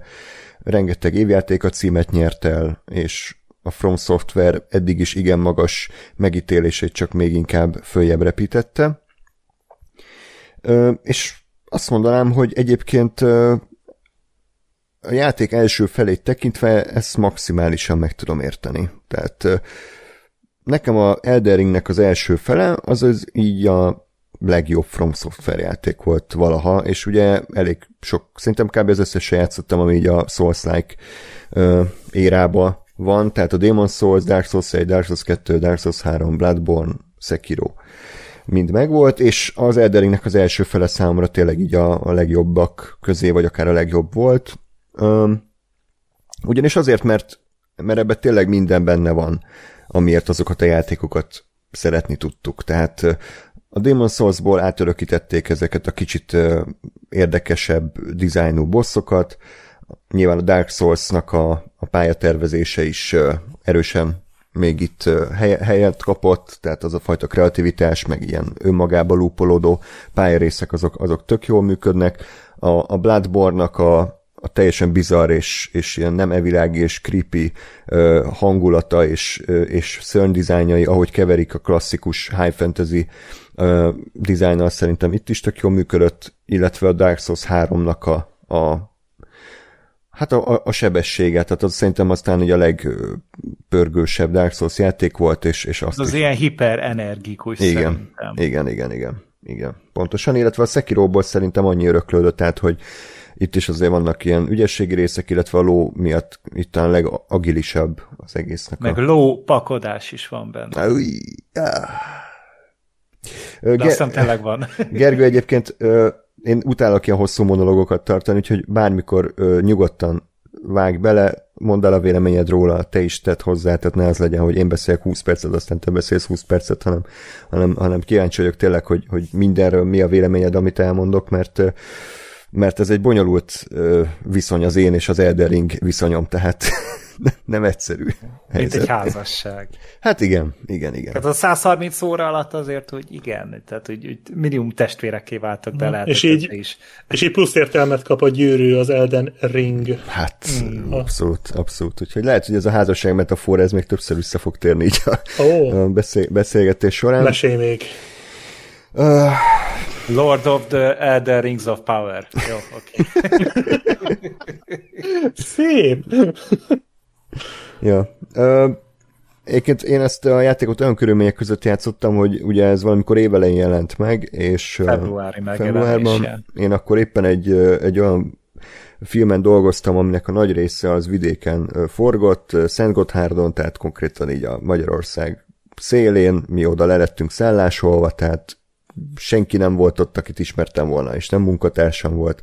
Kaptunk egy, egy kis panzióban egy szobát, ahol volt egy darab kis tévé, és akkor azt gondoltam, hogy na hát akkor nincs jobb megoldás, mint hogy itt most az Elden én kipróbáljam, és akkor az Elden tényleg a Hát szerintem a, a több mint a felét azt ott, ott játszottam végig, úgyhogy ez egy külön hangulat volt. Uh, kezdjük a pozitívumokkal szerintem, tehát az, az, az a legbiztosabb. A, From Software, amihez nagyon ért, szerintem az a helyszínek megalkotása, a világ megalkotása, a backstory megalkotása, tehát ugye itt George R. R. Martin is elvileg kicsit dolgozott a lóron, bár azt ezt egy óvatosan kezelném, tehát ez egy full ugyanolyan történetmesélés, mint az összes többi From Software játék, tehát semmiben nem különbözik, csak annyi, hogy elvileg George R. R. Martin is hozzátett valami gondolatot, tehát elvileg ez a, Én... ez a fa, meg az akkor az a Marika, vagy ki az Isten, akinek ez a leszármaz, Margit. Margit, bocsánat, tehát hogy ez elvileg a Martin ötlete, az összes többi azért az klasszikus From Software. Én ezt úgy képzeltem, amikor ezt először hallottam, hogy kapunk egy Dark Souls-t, amiben végre lesz szex. Hát csöcsök vannak, de az az összes többiben igen, is volt. Tehát úgy. Ja, az semmi. Amazing Chest, az arra minden emlékszünk, igen. Hát igen. Én csak a Dark Souls-ből tudom, aminek... Mikor lesz új része, András? Térjünk vissza erre jövőre. Mi jövőre? Várjam, a januárban ember. Sajnos, Mondjál már ilyet. Sajnálom, de semmi jó híre nem tudok szolgálni, és az oh. jó, hogy ezt tavaly is megbeszéltük, és már tavaly is megbeszéltük, hogy ajaj, egyre kínosabb. Majd Úgy, jövőre. Hogy, majd jövőre. Ö, jó, sajnálom. Én is. De igyek, igyekszünk mindent megtenni. Ö, ami... Az akkor jelenik meg, mint a GTA 6. Igen. Vagy a Skull and Bones, ugye a híres oh, Ubisoft játék. Az akkora bukta lesz, mint Igen. a ház. Így látom magam előtt, hogy tolják, tolják, tolják, hogy aztán megbukjanak, és senki Igen. nem fog beszélni arról a játékról 5 perccel a megjelenése után. Na mindegy. Jó lesz. Igen. Lehet majd hajózni. Szerintem a, az Elderingnek a leginkább működő része az az első nagy nyílt terület, ugyanis tudni kell az Elderingről, hogy úgy van felépítve, hogy ugye egy nagy open world az egész, de ilyen, ilyen régiókra van osztva. És az első, az azt hiszem Limgrave, ugye ha jól, jól emlékszem, akkor így, így hívták azt, azt, azt a területet, és abban így nagyjából minden benne van, amiért szeretjük a, a From Software-t. Tehát tényleg ott megvan a nyílt terület is, de vannak ugyanolyan dungeon-szerű várak, meg, meg kis ilyen barlangrendszerek, amik, amik tök olyanok, mint egy Dark Souls, mit tudom háromnak lenne egy pályája. Tehát, hogy én kicsit attól tartottam, hogy mivel túl ilyen open world az egész játék, elveszik a pályatervezésnek ez a zsenialitása, ami a Fromot jellemezte, de szerencsére ez nem így van, mert ezekbe a Legacy dungeon sikerült szerintem annyi kreativitást belepakolni, hogy ott, ott abszolút visszahozta az, azt az érzést, amiért én szerettem ezt, ezeket a játékokat. Ö, igen, igen, pozitívumokról még. Hát, nem tudom. Grafika szerintem nem úgy kiemelkedő, hogy hogy technológiaiak, hanem design szempontjából szerintem teljesen jól működik a játék. Nyilván a, a Demon Souls remake sokkal jobban néz ki, hogyha a pixel számot nézzük, de, de fantázia tekintetében, boss design tekintetében, enemy design tekintetében szerintem az Elden Ring az, az, az abszolút jól működik. Én PS4 Pro-n játszottam ugye vele, Ö, technikailag azt mondom, hogy így tűrhetően muzsikát. Gergő, te milyen platformon nyomtad? Hát, mint minden más teszt is PS5-ön PS5 játszottam, de jól futott igazából, ugye 60 FPS-sel, a felbontást azt nem tudom, de jó, nagy volt a, a láthatár, tehát, hogy jó messzire el lehetett látni, és ö, szerintem, hát a Bloodborne mellett talán ez volt a második legerősebb From Software játék így vizuális design szempontjából. Mm-hmm. Tehát fantasztikus volt tényleg az a videó ezt emelik ki, hogy ahogy így elnézsz, és akkor ott volt mindig ugye a, a fa a háttérben, ott a messzeségben, és ez mindig egy olyan jó perspektívát adott hozzá, hogy pontosan hol jársz, merre jársz, és, és tényleg mindig egy élmény volt körbenézni, és még a, a kevésbé kedvelt helyszínek is annyi fantáziával voltak összerakva, meg mindegyiknek olyan erős hangulata volt, ezt mindig ugye tök jól csinálták a, a drága derék japánok, és itt, itt sem kezdtek el fáradni. Tehát ez is tele van rengeteg, rengeteg apró, pici, fantasztikus részlettel. Abszolút. Most nem tudok, ugye ez elég régen játszottam már vele, tehát három éve, úgyhogy de annyit tudok kiemelni, hogy például a Legacy dungeon közül például a Royal Capital, a Lindel az eszmétlen ahogy kinéz, uh-huh. tehát az, az a látványa, hogy elég tárul először, és akkor tényleg ugye, mivel itt már szinte semmilyen technológiai határ nem kötötte a kezüket, tényleg be tudod járni az egészet, és, és úgy labirintus az egész, hogy azért átlátható, és tényleg haladsz egy cél felé, az, az, az, az gyönyörű. És tényleg nekem az összes ilyen Legacy Dungeon nagyon-nagyon tetszett. Illetve az egész térképrendszer, illetve az a világnak a felfedezése is kifejezetten jól működött. Szerintem sokkal jobban, mint például a Witcher 3-nál, ami, hát valljuk be azért nem a játék legerősebb része. Tehát ugye a Witcher 3-nál úgy működött, hogy ha jól emlékszem, hogy bementél egy területre, ott oda mentél egy ilyen táblához, hirdetőtáblához, Gergő Javics tévedek, akkor ott felvetted ezeket az infókat, és akkor megjelent a, kép, a, a térkép ellenén 35 darab kérdőjel. És uh-huh. akkor így, oké. Okay. Nyilván ö, nem kell mindet felfedezni, hogy mi van ott, de azért a legtöbb kérdőjel mögött így igazából nem volt semmi. Tehát volt ott egy tárgy, vagy volt ott egy, egy kard, vagy akármi, de nem volt annyira ö, nagy ilyen reward minden egyes kérdőjel mögött, tehát nekem engem az ott picit zavart. És az Elderingnél azt találták ki, hogy igazából találsz egy térképet, amin csak rajz van. Tehát, hogy az egy konkrétan egy térkép, és nincs ráírva ö, ilyen, ö, hogy mondjam, nem diegetikus elemekkel, hogy, hogy, hogy az ott van valami érdekes tárgy, mint a Witcherben egy kérdője, hanem igazából annyi, hogy van egy térkép, és akkor a térképen ott van egy mondjuk egy kis sötét folt és akkor mi lehet az a sötét folt? Így odamész, és kiderül, az a sötét folt, az egy barlang. Akkor bemész a barlangba, akkor ott vannak mindenféle ellenfelek, meg ugye a végén egy boss, de hogy, hogy így rávezet a játék téged arra, hogy te magad menj oda, és fedez fel az, azokat a bizonyos ilyen mindenféle kis skicceket, meg, meg rajzokat, amik a, a térképen vannak, és ugyanez igaz akár ilyen erdős területre, ugyanez igaz mondjuk egy, egy, egy várra, vagy egy toronyra, hogy a térképen az ilyen formában van jelölve, és ez nekem nagyon-nagyon tetszett. Tehát ez, ez nem egy Ubisoft Open World játék, nem, erre próbálsz nem, utalni. Nem. Hála a jó Istennek. ja, úgyhogy ez... Hát most ez ezt azt, azt mondja, aki végig tolta a Valhallát. Igen, milyen sok köszönet volt benne. Fú, Gyűlöletből. Gyűlöletből. Csak azért is, Csak hogy azért. elmondhassam, hogy végigjátszom, amit aztán senki nem fog érdekelni, aztán senkit nem fog érdekelni. Uh, nem, de, de nem győzött le nem győzött le a játék. Ügyes vagy. Én, én büszke vagyok rád. Az az ja, ja nem győzött azzal, hogy amúgy kifizettél érte 20 ezer forintot. Jó, de aztán eladtam, úgyhogy csak kis mennyivel jobb, lett volna, mennyivel jobb lett volna Game Pass-ba vagy PS Plus-ba kipróbálni. Rájössz, hogy erre nincs idő. Jó, és ott akkor biztos, akkor biztos, hogy nem tudom végez, igaz. Na jó, ö, igen, tehát... Ö... Látod, látod, a, ha ha megveszed a játékot, sokkal jobban értékeled, akkor is, ha szar. Ez tény, ez, ez abszolút így van. Úgyhogy ne vegyetek Valhallát, ez a, ez a legfontosabb információ. Lehet nekem is, ezért tetszett a Kalisztó. Igen. Kifizettem érte a pénzt. Csak azért is tetszik, rohadjon meg mindenki. Ö, igen. Gergő, esetleg még valami pozitívumokhoz?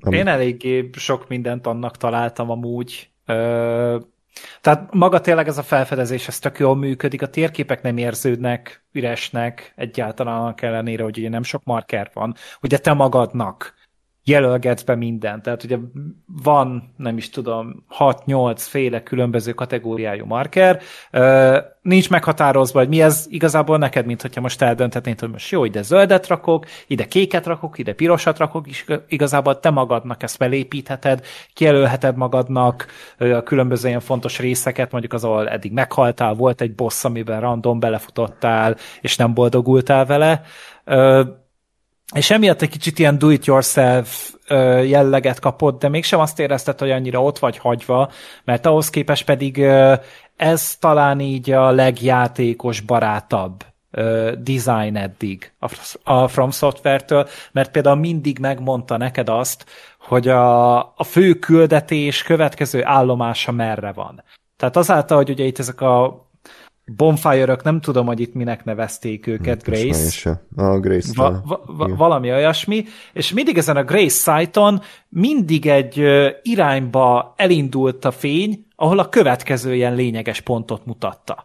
Tehát nem kellett azért annyira küzdeni, meg bújni az internetet, hogyha te így mindig valami támpontot akartál, hogy oké, okay, arra kell tovább menni, akkor tudtad, hogy bármilyen másik irányba mész, ott már csak kalandozás lesz.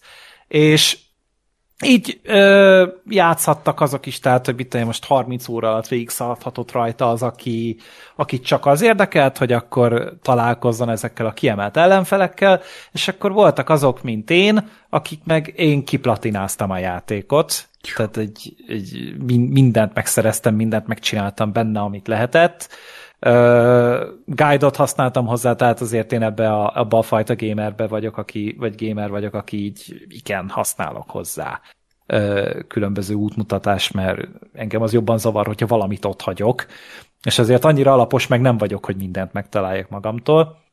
Úgyhogy uh, így emiatt így mondhatom, hogy én azért úgy láttam szerintem a legtöbb dolgot, amit az Elden Ring fel tud ajánlani egy ilyen egy játékosnak, és, és azért tényleg változatos volt így ez, ez rengeteg helyszín, a gameplay szempontjából nekem az nagyon tetszett, hogy, hogy lehet nagyon easy is a játék, azáltal, hogy ö, tudsz idézni ilyen különböző NPC-ket. Ugye a régi szó From Software játékoknál ott mindig voltak ilyen kiemelt karakterek, akiket be tudtál hívni, különböző NPC-k, akik megjelennek, és akkor ö, valahogy a lorban is kapcsolódnak ahhoz a helyszínhez, és akkor úgy küzdenek. Itt pedig ilyen, ilyen különböző más summonök vannak, ilyen ellenséges, vagy olyan ellenfeleket tudsz megidézni, akikkel eddig harcoltál, ők most veled jönnek, de rengetegféle fajta van, tehát van ilyen haszontalan medúza,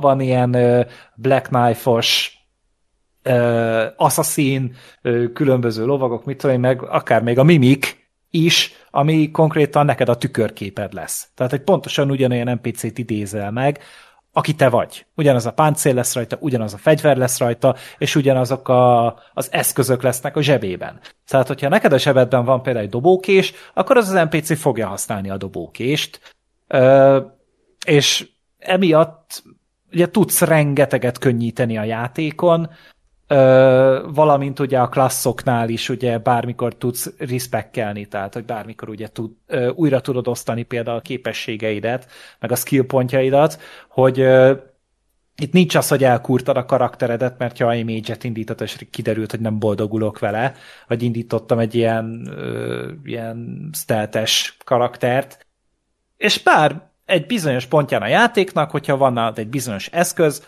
akkor újra tudod az egészet csinálni. És akár egyetlen egy végigjátszás alatt az összes létező klaszt ki tudod próbálni, és ki tudod tanulni, és hát 1100 különböző variáció van ebben.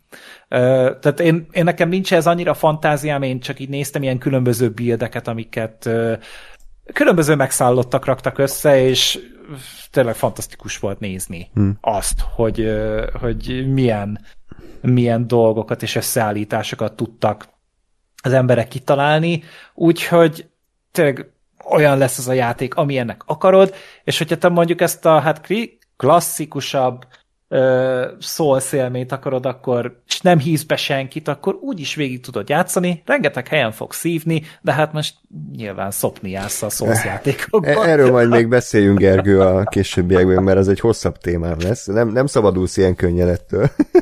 Jó van, nekem, nekem mindegy. Szóval az lényeg, hogy igazából itt rengeteg variáció van, én ezt a részét tökre élveztem, és lehet olyan könnyűre csinálni a játékot, ahogy én, hogy például még a Melanit is hatodjára meg tudtam ölni. Tehát, hogy simán átgázoltam rajta, úgyhogy másoknak meg ott hagyták a játékot, meg bármi, mert ja, hogy oda ment egy Great shield és simán szétcsaptam az agyát ö, neki, de de nekem így is megvolt az élményem vele. Ö, aztán még? Ja, a zenét azt tökre szerettem, tök jó zenéje van a játéknak, hát ahogy szokott lenni igazából, meg, meg hát talán amúgy egy kicsit érthetőbb volt itt a történet, valahogy jobban összeállt, nekem többet mesélt, jóval kifejezőbbek voltak az átvezető animációk.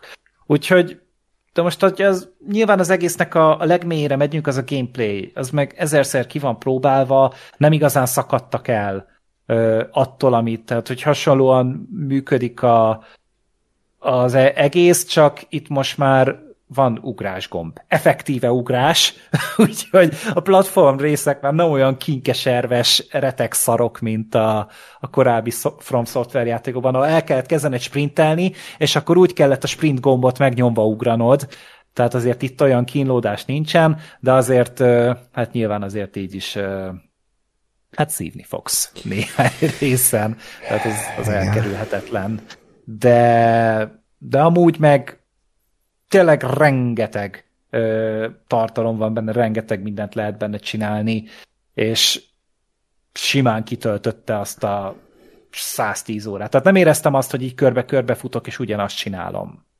uh-huh. a magam részéről. Jó, és még egyszer, tehát a hallgató kedvéért, akik, akik imádták ezt a játékot, nekem nem az a célom, hogy azt mondjam, hogy ez szarjáték, hanem az a célom, hogy így egy kicsit a saját érzéseimet is így, így megértsem, és, és így összegezzem, hogy, hogy mik voltak azok a dolgok, amik tetszettek, vagy sem, és én próbálom ezeket így érvekkel alátámasztani. Még egy pozitívumot hadd mondjak, amiről talán nem beszéltünk, hogy milyen elképesztő hatalmas ez a játék, de hogy így nem, nem is tudod az elején felfogni, hogy, hogy, hogy itt mi vár rád, ugyanis így adagonként bővül. Tehát nem az, hogy rögtön az elején ott van egy baszott nagy térkép, és akkor így, mint a Ubisoft játékoknál, így, így rádömlik ez az egész érzés, hogy úristen, mi az Isten fogok én itt csinálni száz órán keresztül, hanem hogy így, így adagonként bővül a, a, a terület, mindig egy picivel többet kapunk, de azért egy-kétszer van ilyen, ilyen úba az megérzés, amikor ugye már, mit tudom, játszol a játékkal 20-30 órája, azt gondolt, hogy hát azért ez már elég nagy, tehát hogy nem tudom, elértük a Witcher 3 szintjét, és akkor hirtelen mondjuk találsz egy, egy liftet így az erdő közepén, beszállsz a liftbe, és az így levisz, és így visz, és visz, és visz, és így mit tudom én, egy fél percig csak mész lefelé, és hirtelen azt látod, hogy van egy full underground rész az egész térkép alatt, ami legalább olyan hatalmas, mint a maga a felső térképnek egy része, és ott egy komplett, teljesen új terület van a, a, a fő terület alatt. És na ott mondtam ilyet, hogy bazd meg, és ez, ez, ez elképesztő jó, jó élmény volt. Úgyhogy uh, azt alá kell írni, hogy, hogy kreativitásba és világ felépítésbe talán tényleg az egyik legjobb uh, open world játék belinkeltem közben a térképet csak, hogy mondjuk a Black Sheep is bele tudjon nézni, hogy, hogy tényleg félelmetes az a mennyiségű cucc, amit ebbe így beleraktak. Atya úristen! Ja. Én emlékszem, hogy néztük itt valamelyik korábbi adásunkban a Valhalla térképet. uh-huh. Igen. Jézusom, na nem, hát ez... Jézus, ez, ez a nyugdíjas éveiden, hogyha csak ezzel foglalkoznál, akkor ezzel így, így sírba mennél. Igen, hát ez a... körülbelül egyébként, igen. Azt mondom, hogy lakat, le szigetre kerülni, ahol van egy darab konzolod, meg egy játék, akkor lehet, hogy ezt érdemes vinni, mert lehet. ez úgy ellennél egy igen. ideig. Úristen. És ez mellé még nehéz is, és még szopsz is, tehát még meg is halsz, mit tudom én, öt percenként. Hát, erről majd még beszéljünk. Tehát igen, szóval elképesztően nagy, de változatos. Tehát az fontos hozzátenni, hogy nem Mhm. unalmas, mert a Valhalával az volt a baj, hogy minden ugyanúgy nézett ki. Tehát egy, egy Hát, mint a legtöbb Ubisoftos. igen, tehát hogy world. kurva mindegy volt, hogy hogy hívták azt a falut, mert ugyanúgy nézett ki, mint az előző 20, tehát teljesen Igen, vagy ha, vagy ha mégse ugyanúgy néz ki, akkor meg csak át van skinezve, de amúgy ugyanúgy. Igen, igen, tehát hogy nem, nem volt mögötte fantázia, hanem mint egy ilyen algoritmus legyártotta volna. Itt nem ez van. Tehát itt tényleg azt érzed, hogy, hogy azért a legtöbb területeket ö, emberek alkották meg, és, és emberek hozták létre, és különböző tematikájú területek vannak persze. Tehát van egy ilyen, ilyen nagy ilyen, ilyen mordorszerű táj, van nyilván havas hegycsúcs, van ö, ilyen tó ö, környéke, tehát hogy ezek is elég változatosak, és, és lekötnek hosszú órákon át. De. És akkor így jöjjenek a kis problémák, amik nekem körülbelül ilyen, tényleg ilyen 40 óra után kezdtek így, ilyen fokozatosan előjönni. Tehát, hogy nem az volt, hogy egyszer rám zúdult az összes dizájnbeli probléma, hanem így, így adagonként jöttek. Először is utána néztem, és ennek a játéknak a társrendezője az ugyanaz az ember volt, aki a Dark Souls 2-t is nagyrészt összehozta, úgyhogy erre egy elég, elég sok választ kaptam így a kérdéseimre, hogy miért, miért vannak ilyen minőségbeli hullámvölgyek az Elden.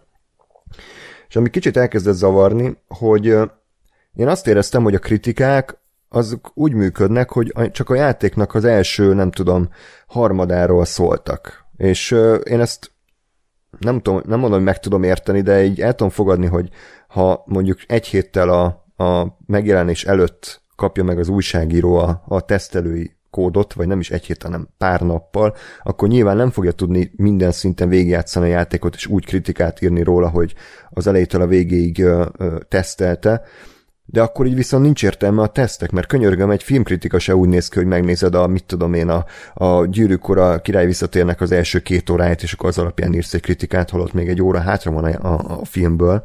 Tehát én, és én egy csomó kritikánál azt éreztem, hogy igen, kurva jó az Elden az első nem tudom mennyi ideje, hát akkor biztos ilyen jó lesz az egész. És, és az a szomorú hírem van, hogy szerintem nem. Tehát ugyanaz a helyzet állt elő, mint a Dark Souls 1-nél, hogy egy iszonyatosan brutáljon felépített, szinte tökéletes első fél után így érezted, hogy így kezdett kifogyni az ötlet, meg a kreativitás, meg a lelkesedés így a fejlesztőkből, és, és el, elkezdtek hülyeségekkel és időhúzó baromságokkal teletölteni ezt az orbitálisan nagy térképet, amit ugye ők hoztak létre. Tehát ennek a hatalmas térképnek azért megvan az az árnyoldala, hogy ezt nem árt ugyanolyan minőségű tartalommal megtölteni, különben kurvára látszódni fog, hogy mik azok a részek, amit, amit leszartak. Ebből a, az egyik legfájdalmasabb dolog, hogy bosszokat reszkineznek. Tehát, hogy visszatérnek bosszok újra és újra. Tehát, hogy legsőbb képzeld el, hogy van egy, egy a sztoriban egy fő boss, aki kurva nagy jelentőséget kapott az első tíz órában, és ö, elképesztő jó érzés volt legyőzni, úgy érzed, hogy egy, egy tökéletes élményt kaptál, majd 30 óra múlva egy totál más területen hirtelen szembe jön, szembe jön veled a mezőn ugyanez a boss. Ugyanezzel a, a, a kinézettel, ugyanezzel a szöveggel, és ugyanezzel a, a harcrendszer. És így nézel, hogy de miért? Tehát, hogy erre miért volt meg- szükség? Elment oda, miután megölted. Mit nem értesz ezen? És ez- ez annyira felidegesített, hogy, hogy, hogy oké, okay, persze, a dungeonökben is 56-odjára győztem le ugyanazt a bort, csak most nem piros színű volt, hanem zöld, meg itt is e- megcsinálták ugyanazt a baromságot, hogy fogtak három random ilyen ö, mob ellenfelet, és akkor alájuk raktak egy életerőcsíkot, hogy az a boss, tehát hogy ott is beindult ez a barom, baromság, hogy ilyen érez... Azok az ilyen subbosszok, vagy albosszok, vagy minek mondják igen, ezeket. Igen, igen. Csak azért mondom, És azon, hogy... gond, bocs, igen? azon gondolkodom, hogy mostanában játszottam én is valamivel, amiben ilyen volt, csak nem tudom mi, de azt hiszem, hogy valami hetedik generációs cucc volt, és ez elég sok mindent megmagyaráz. Hát, Mert a hetedik generációba csinálták ezt sok játéknál. Ja, ja, ja. Főleg hack and slash-eknél. Ja, ja. Csak így tökre illúzióromboló, hogy, hogy visszatér egy ilyen main story boss, ilyen gyökér ö, szintjén, és ráadásul majd lesz vele még egy boss fight, amikor már a storyba is visszatér, de az is így minek, tehát semmi értelme nem volt. Ö, Jaj, várja, tudom mi volt. Tudom mi volt, de nem mondom el itt, hanem hogy leírom, mert majd videót akarok belőle csinálni, és meglepi lesz. De mindjárt leírom. jó. Mert Oké. nem, nem hiszem, hogy ismeritek amúgy, mert egy abszolút el, elfeledett játék. Ú, basszus, a címét se tudom hirtelen. Na mindegy. Jó, bocsánat, nem akartak semmi. megakasztani, mondjad csak. Semmi, semmi. Ö, és akkor oké, tehát visszatérnek a bosszok. Ez talán még nem akkora probléma, a korábbi From Software játékokban is sajnos előfordult ez a dolog. Ö, Szerintem az összesben volt. igen, igen, igen, Igen. csak ö, hát azért szerintem nem ilyen szintre és nem ilyen pofátlanul, mint itt, hiszen ez mondjuk kétszer akkora játék, tehát kétszer annyiszor fog ez így előfordulni. Hát volt olyan boss, amit hát ötször, hatszor biztos, hogy le kellett Igen. győzni. Például ugye az a Deathbird-ös Ja, igen. cuccos, az azért elég keserves volt néha, és az elég sokszor, meg jó, tényleg ö, akadt egy pár ilyen. Engem nem zavartam, hogy nem tudom, úgy mindig úgy jött, és azért nem ugyanúgy kellett velük küzdeni talán. Mindegyiknek volt valami kis trükkje, mindegyiknek volt valami kis sajátos dolga. Uh-huh. Ö, hát én nekem sajnos nem ez volt a, a tapasztalatom, tehát ez a Margit talán, na az konkrétan ugyanaz volt, tehát az Ctrl-C, Ctrl-V tért vissza újra és újra. Mm. De ne, az azt hiszem, hát ugye kétszer jött vissza, összesen háromszor küzdöttél meg vele, és a harmadiknál ott, tehát na, csak kétszer küzdöttél ugyanazzal. Tehát a harmadiknál ott ugye már egy másik fegyverrel érkezett, hogyha hmm. jól emlékszem. Igen. De a Gutskin ö, duó is ez volt, hogy először megküzdesz a kövér-fehér csávóval, aztán megküzdesz a vékony-fehér csávóval, majd megküzdesz mind a kettővel egyszerre, és így oké, okay, köszi. De annó a Ornstein and Small, vagy nem tudom micsoda, az direkt úgy volt megalkotva az a játék, vagy, vagy az, a, az a boss fight design szempontjából, hogy, hogy tök jó kiegyenlítsék egymást. Itt viszont abszolút nem, mert ezek önállóan is működő bosszok voltak, akikből beraktak kettőt egy szobába, és akkor hajrá. Meg ugyanazok voltak ezek a hülye knightok, nem tudom, Crucible Knight, vagy mik voltak, abból is ö, Ezek a köcsögök? nagyon nagy köcsög volt, egy is, és akkor így, jaj, hát tegyünk be kettőt egy szobába, meg tegyünk be hármat egy szobába, és akkor ez a boss fight. Kellett hárommal küzdeni egyszer, azt hiszem. Igen, tehát volt Az a, egyik a, nem tudom, a kardos, volt a, a lángyás, meg volt a, nem tudom, a nyilazós. Tehát, Volt, volt egy ilyen nagy bunkója, Igen, azt hiszem az igen, egyiknek. Ja, az elég keserves volt. és, és, És az volt, az a Igen. durva, hogy az egyik, pont az egyik ilyen Crucible Knight volt az, amelyiknél talán a legtöbbet meghaltam, az összes boss közül a játékban. Mm. Igen, igen, az, az is hát egy kínszenvedés volt, de nem jó értelemben, tehát, hogy ugye a From Software játékok azért olyan sikeresek, mert azért legtöbbször ö, fair a játék, tehát hogy úgy érzed, hogy igen, rohadt nehéz, de teljesíteni tudom, és ha koncentrálnak, akkor sikerül. Sajnos itt a, a legtöbb ilyen ö, szopató ö, boss után nem az az érzésem volt, hogy jaj, de király volt, hanem hála Istennek túl vagyok ezen a szaron, és mehetek tovább. Tehát, hogy tök más érzést adott, ami, ami elszomorított.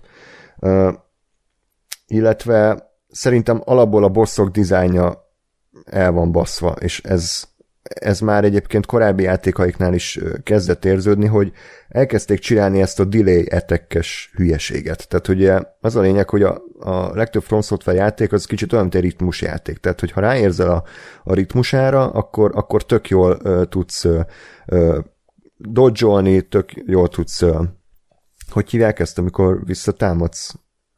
Counter? Counter, counterelni. Vagy Terry? Vagy bocsánat, perizni. Tehát, hogy és, és így kialakul egy ilyen tök jó rendszer, viszont elkezdték ezt így, ezt így teljesen irreális irányba nehezíteni, hogy nem az hogy jön a boss, fogja a nagy kalapácsát és egy bizonyos tempóval lesújt, hanem jön a boss, fogja a nagy kalapácsát, elkezd lesújtani, majd fél, áll, fél úton megáll, ilyen 90 fokba kitart, ugye te nyilván ösztönösen elgurulsz, és amikor már vége a gurulásodnak, na akkor üt.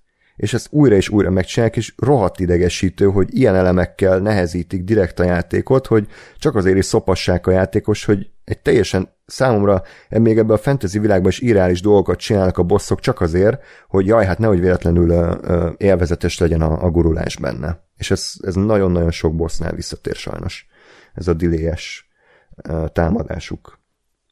Ez szerintem minden játékban van, aminek ilyen ritmusosabb harcrendszere van, hogy, hogy direkt próbálnak mindig úgy, nem úgy ütni, kicsit változtatni, kicsit variálni rajta, hogy, hogy ne tudjad azt csinálni, hogy egyszer megtanultad, és utána mindig megy. Mert a, a Sekirónál például az, az ki lehetett az összeset játszani úgy, hogy ö, csak nagyon-nagyon gyorsan pötyögtetett folyamatosan a, a Perrynek a gombját. És minden ellenfelet lebírtál így győzni.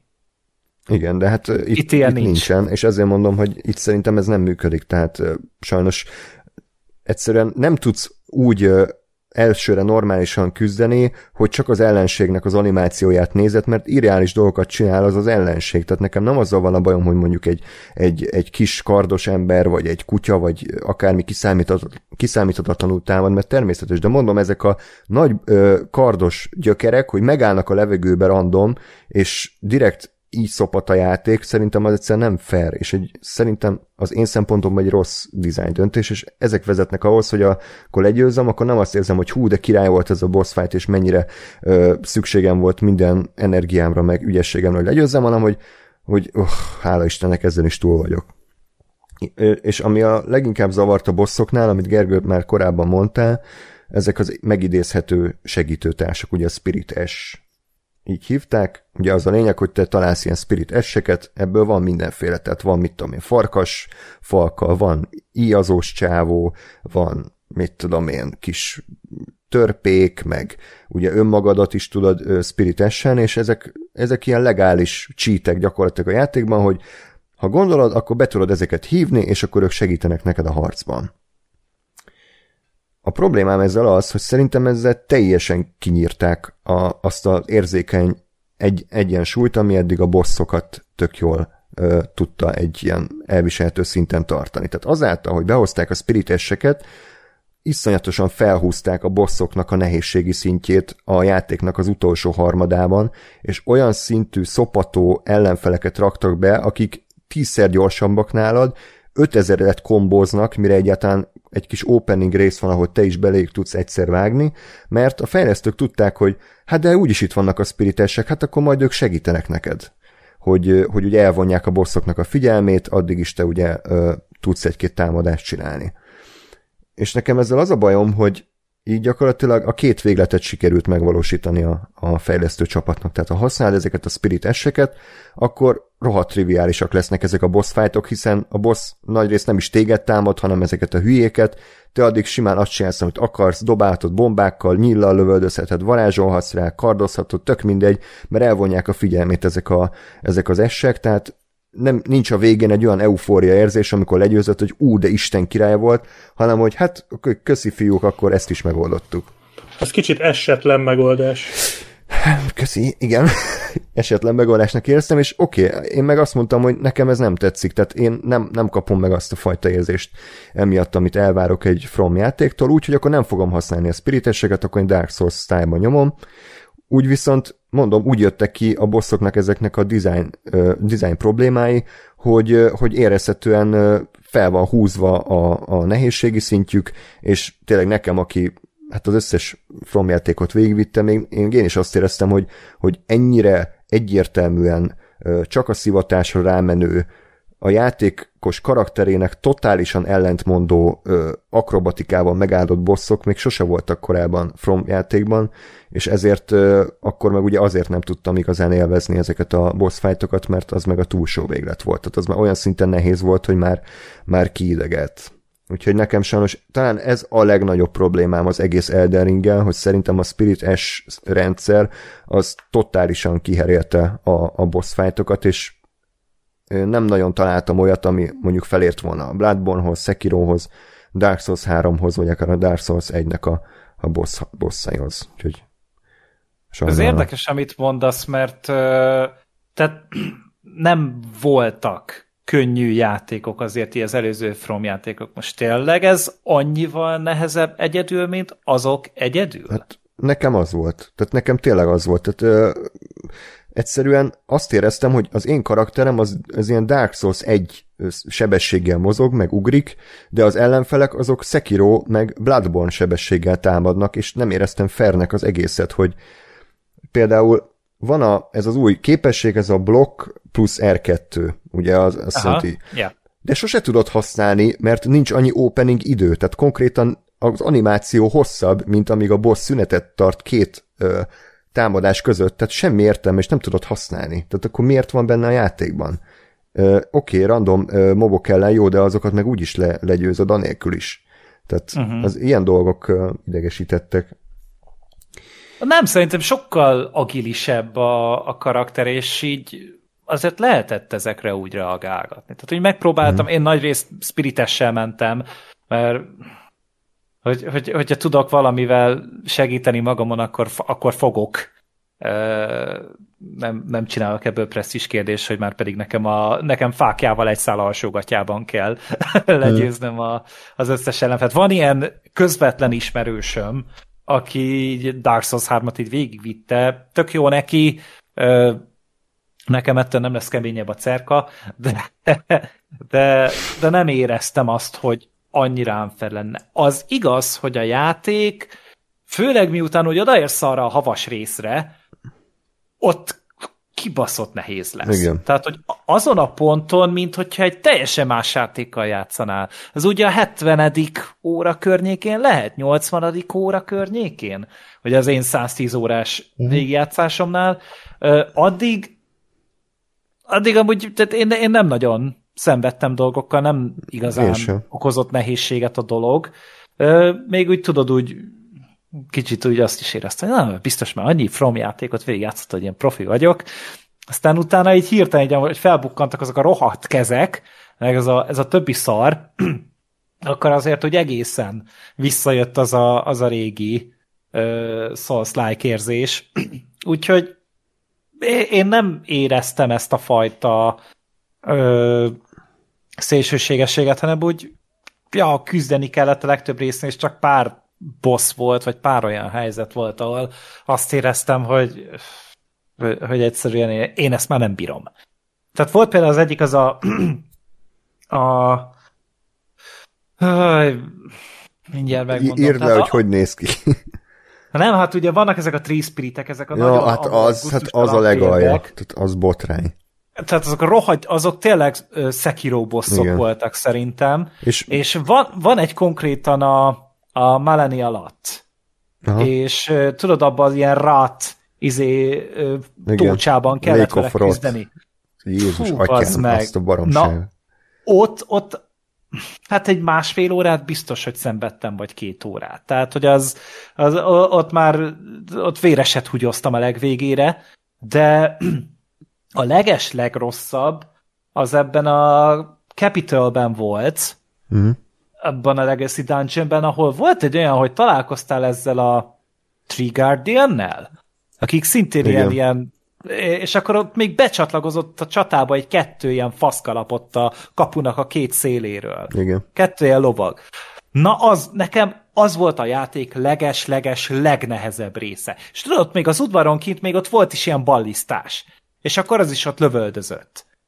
És hú, bazd meg, tehát, hogy, hogy ott, már, ott már tényleg minden bajom volt. És ott a Spirites sem segített, hanem ott konkrétan így csízelnem kellett, hogy elvonulni oda, ahova már a Tree Guardian nem tudott jönni, és akkor így messziről le kellett lövöldözgetnem azt a két rohadékot, mert volt egy pont, ahol már nem tudtak átmenni a kapun. Hmm. De arra nem vagyok büszke, tehát, hogy, hogy az az a rész, amikor már tényleg úgy kihozta belőlem az állatot a, a From Software. Igen, tehát ezek a Tree Spiritek, ezek Black Sheep, ha itt vagy, még úgy képzeld el, hogy ilyen geci nagy, ilyen 50 méter hosszú, ilyen kígyószerű ö, lények. És testvérek voltak a szülei. Igen, igen, és hol fogsz ezekkel harcolni?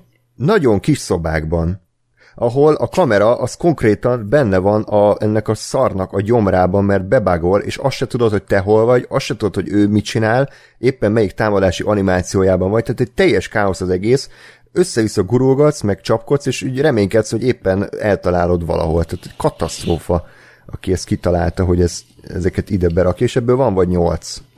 Fantasztikusan hangzik. Tehát, és ezeket le is kell győzni, mert hogy náluk van valami fontos item talán. Ja, nem tudsz ellopakodni mellettük. Nem, nem, hát ez, ez, ez, ez a vége egy, egy dungeonnek például, ami ugye, amiért küzdesz. És nincs, nincs tehát ebben nincs varázslat, vagy nyíl, vagy ilyesmi, vagy az itt nem segít? Hát, hogy mondjuk... hát az hogy ez annyira gyors ez az ellenfél, és rohadt nagy. Igen. És emiatt így nem tudsz tőle elég távol kerülni ahhoz, hogy mondjuk ilyen easy legyen az, hmm. hogy te mondjuk varázslatokkal, vagy bármivel megpróbálod kiszapatni. Aha. És azt hiszem ez még a legvégén fel is robban, vagy ez nem az? De olyat is csinál, igen, hogy amikor már legyőzöd, akkor van egy robbanás, és ha ne, éppen túl közel vagy, akkor abba is meghalsz. Tehát, hogy így kösz. Ó, Kegyetlen. el, ilyen, volt egy ilyen játék, már címét nem tudom, de az is ezt csinált, ez egy ilyen uh, pixel játék volt, ilyen um, visz, amikor tudod, modern köntösbe, vagy modern, uh, tehát mit tudom én, a 2020-ba csinálták azt hiszem, de ilyen 16 bites játék, és kurva hmm. nehéz volt, és abba volt ez, hogy leölted a boszt, és az még mindig föl is robbant, és hogyha a robbanásába belehaltál, akkor újra meg kellett ölnöd a boszt. Uh-huh. És akkor ne kapjál idegbajt. Tehát fú, de utálom az ilyet. Tehát ha már megöltem egyszer a boszt, akkor hadd legyen, hadd maradjon már az halott, please. Ez még a Dark souls is úgy van, hogy a bosszok azok holtak maradnak. Tehát, hogy azok, azok, azok már ha egyszer meghaltak, akkor azok halottak is maradnak. Hát ez még mint a Call of Duty multiplayer já- részén, a Martyrdom, hogy így még egy gránátot így elejt a végén. Jaj, de az, igen, de arra emlékszem, hogy ez ki is volt tiltva még a Code 4-be, a Modern Warfare-be, a régi Modern Warfare-be, ott tiltották ezt, mert ez Hát a legnagyobb a- ultimate csalás volt. Hát igen, de most amúgy újra van. A Modern Warfare 2-ben Yay! megint van. Szuper. Úgyhogy na, az, azon nagyon-nagyon sokat mérgelődtem. Ö, meg te, tényleg azért vannak ilyen köcsökhúzása a játéknak, de pff, én nem éreztem szemetebbnek, mint a többi Souls-like. Tehát, hogy a, a Sekiro is szivatott ennyire, hmm. a Bloodborne is szivatott ennyire, a Dark Souls 2-3 is szivatott ennyire, tehát úgy én nem éreztem idegennek benne. Ez egy ilyen, hát a tövis a rózsán, de ez nem is igazából tövis, hanem egy kibaszott borotfa penge. Igen. De csak annyit tennék ezt hozzá, hogy, hogy én is ezt gondoltam, hogy, hogy hát most bennem van a hiba, vagy miért, miért van ez? És utána elkezdtem játszani a Sekirót, nem játszottam végig, de egy 10-15 órát játszottam, és ég és föld a különbség. Tehát a Sekiro az egy kurva nehéz játék, de fair. Ott nem nagyon vannak ilyen dolgok, hogy, hogy szopat a játék direkt, és csak azért nehéz, mert hát majd a spiritesek kiúznak a szarból. Tehát pontosan például az a dolog, amit az előbb mondtam, hogy a boss ilyen 15 ö, részes animációba támad, és te dodge az összes mozdulatát, és ugye ilyenkor egy normális játékban, vagy formjátékban az van, hogy oké, okay, boss lepihen, és te ilyenkor jutalomként, mert tudtad dodge ezt a 15 ö, részes támadását, akkor elkezdheted támadni.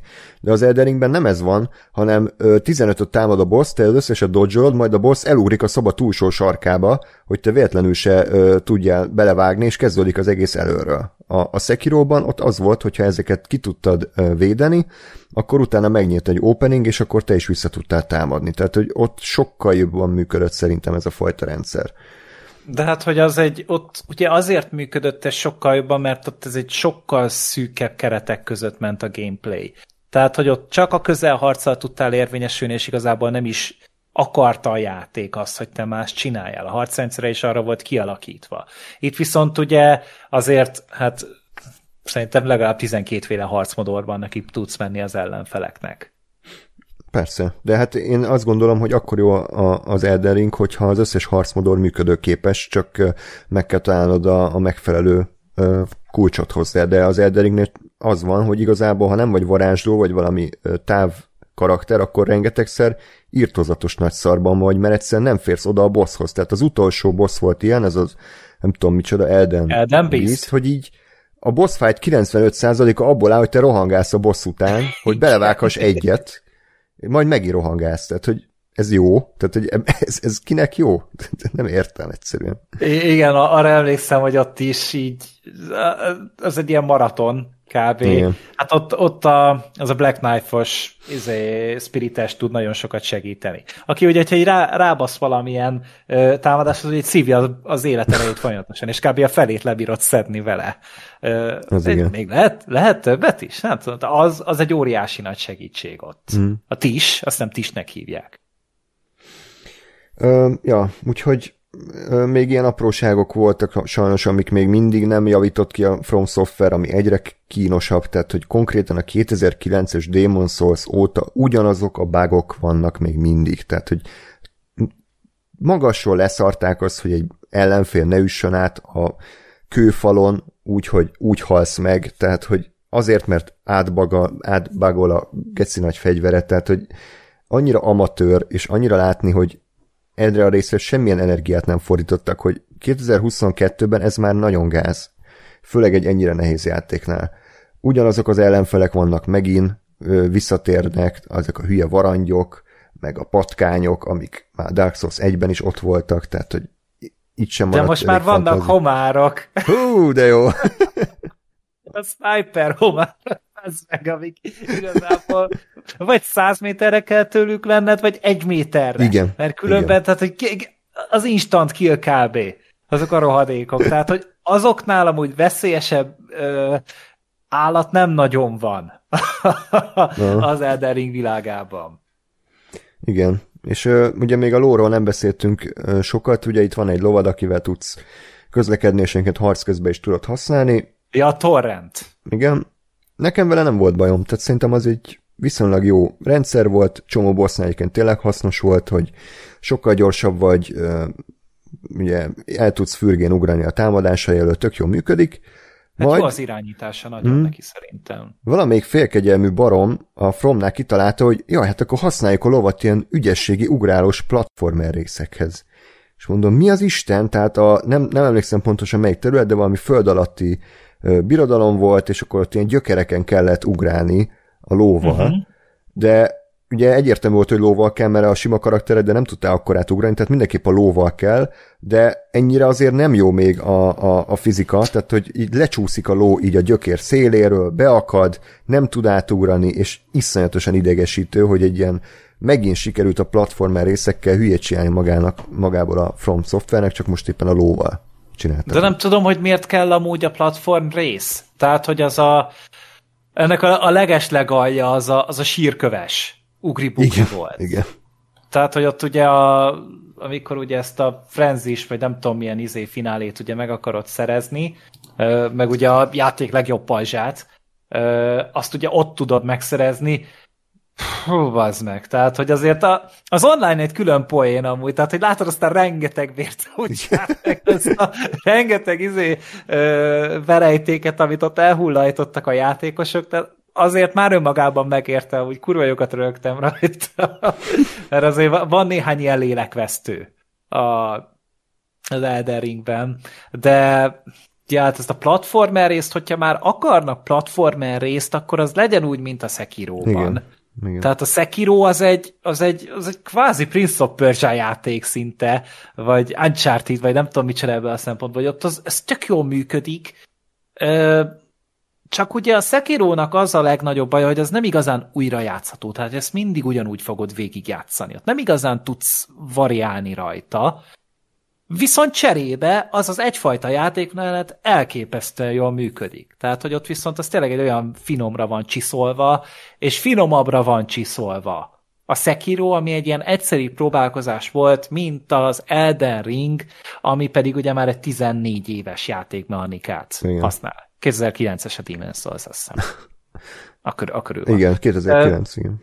Igen, viszont ö, igen, tehát, hogy csuklik, vannak problémái a játéknak, ez az önismétlés is benne van, de, de alapvetően még így is sokkal polírozottabb, mint kb. bármelyik másik játék, amelyik megjelent idén.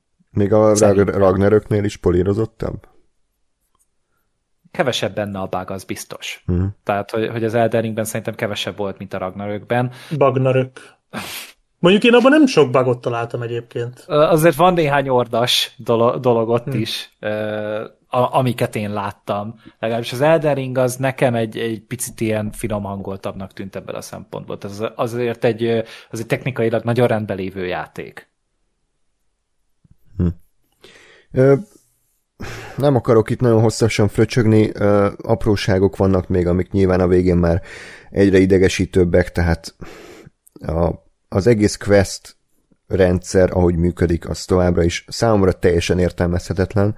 Tehát ugye itt az van, hogy van egy rohadt nagy open world, ahol random találkozol NPC-kkel, akik egy helybe állnak, és akkor azzal beszélsz öt mondatot, és akkor abból nagyjából meg tudod, ki tudod mit kéne csinálni, megcsinálod, beszélsz az NPC-vel, megköszöni csá. Majd random felbukkan 30 órával később egy random erdőben egy kő mellett ott áll ugyanez az NPC, és akkor úgy folytatódik az ő questline De hogyha nem nézel utána netten, hogy pontosan melyik, hol van, mikor bukkan fel, akkor fogalmat sincs az egészről, és konkrét sztori részekről, meg akár területekről tudsz így lecsúszni.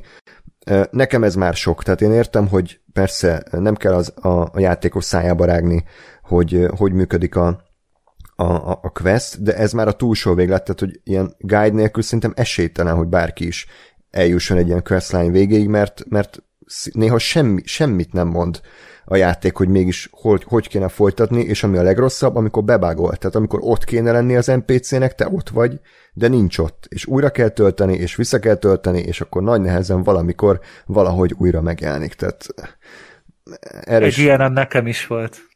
Emlékszem melyikkel? Nekem ez a Millicenttel volt, az a csajjal, hogy így nem, nem akart megjelenni sehova. Lehet, hogy az volt nekem is. Mm. Igen, mert az egy relatíve fontos questline, és, és ott, ott a közepén ott teljesen bebágolt sajnos, úgyhogy az elég illúzió romboló volt. Mm. Ja, meg nekem a vége is kicsit csalódáskeltő volt. Tehát ugye a, a Dark souls sose volt ilyen nagyon hű, de brutális vége, tehát általában annyi volt, hogy legyőzted a boss léptél kettőt, jött egy félperces animáció, és vége volt. És sajnos itt is ugyanez van, de mivel ez egy 130 órás játék, és azért tényleg összetettebb a sztoria, meg érdekesebb, így azt vártam volna, hogy valamivel több energiát pakolnak így a, a, a lezárásba, de igazából semmi nem volt. Tehát, hogy ugyanúgy legyőzted a boss léptél kettőt, és, és már jött is az Elder Ring felirat is a, a stábista.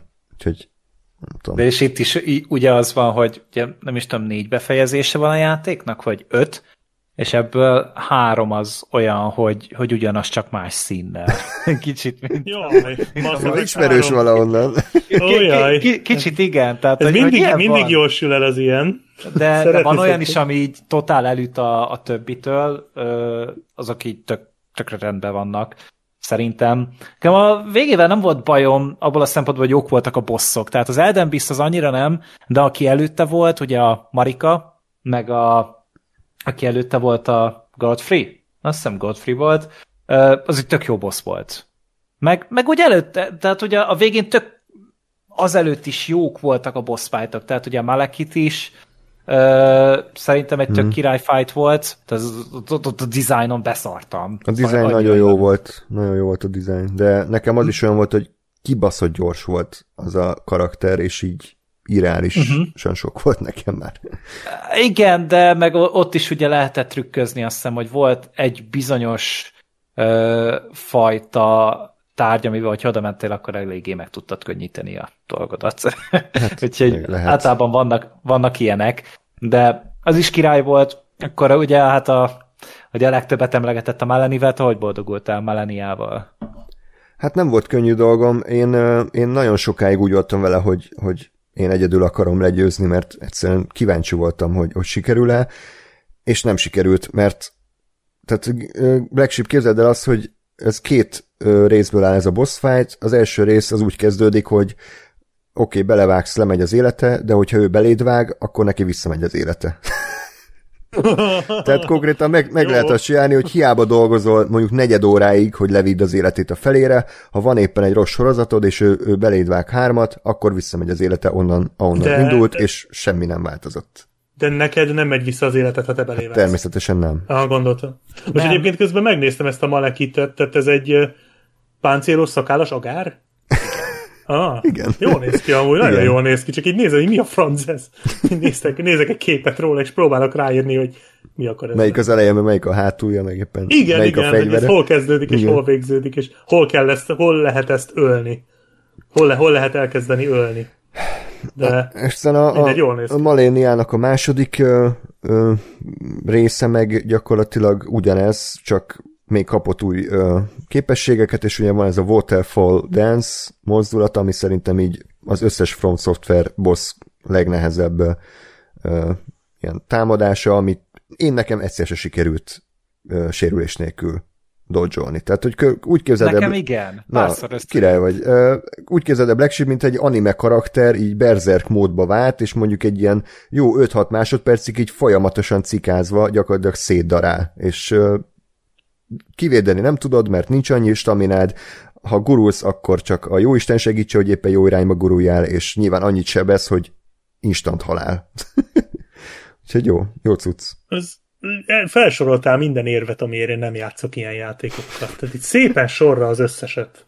Hát az egy, de mondjuk annál a bossnál ugye az a, hát ilyen ö, megnyugtató dolog, hogy nem kötelező. Tehát, hogy ez egy full opcionális Igen. boss a játék. Hát, de ha talán... ott vagy, akkor úgyse nyugszol addig, amíg ki nem nyírod. hát igen, de ugye itt is, amit ugye András mondott, hogy igen, rengeteg boss egyedül nagyon-nagyon nehéz, de ennek a játéknak van egy olyan csodája, hogy igazából nem sok igazán kötelező van. Simán megteheted azt, hogy ott hagyod, elmész, tápolsz valahol máshol. Hát ugye a térképet most már láttad te is, rengeteg helyed van arra, hogy tápoljál, más dungeonokat csináljál, mm. és visszajössz mondjuk, mit tudom én, egy, én már ilyen 170-es szinten mentem például neki a Meleniának. Tehát, hogy én már nagyon fönn voltam, és úgy mimik, izé, tírrel én már boldogultam, meg fingerprint shield meg, meg azt hiszem a frost damage-re még nagyon érzékeny. És akkor ezekkel így meg lehet oldani, de hát nyilván vannak ezek az örültek, akik egy köcsöggel a fejükön, két katonával alsógatjában mennek neki. Nem az a baj, hanem Lett. amikor utána erre verik, tudod, hogy jó, hát akkor nem vagy igazi játékos, hanem a nem egy darab gyufával ölted meg az összes boszt.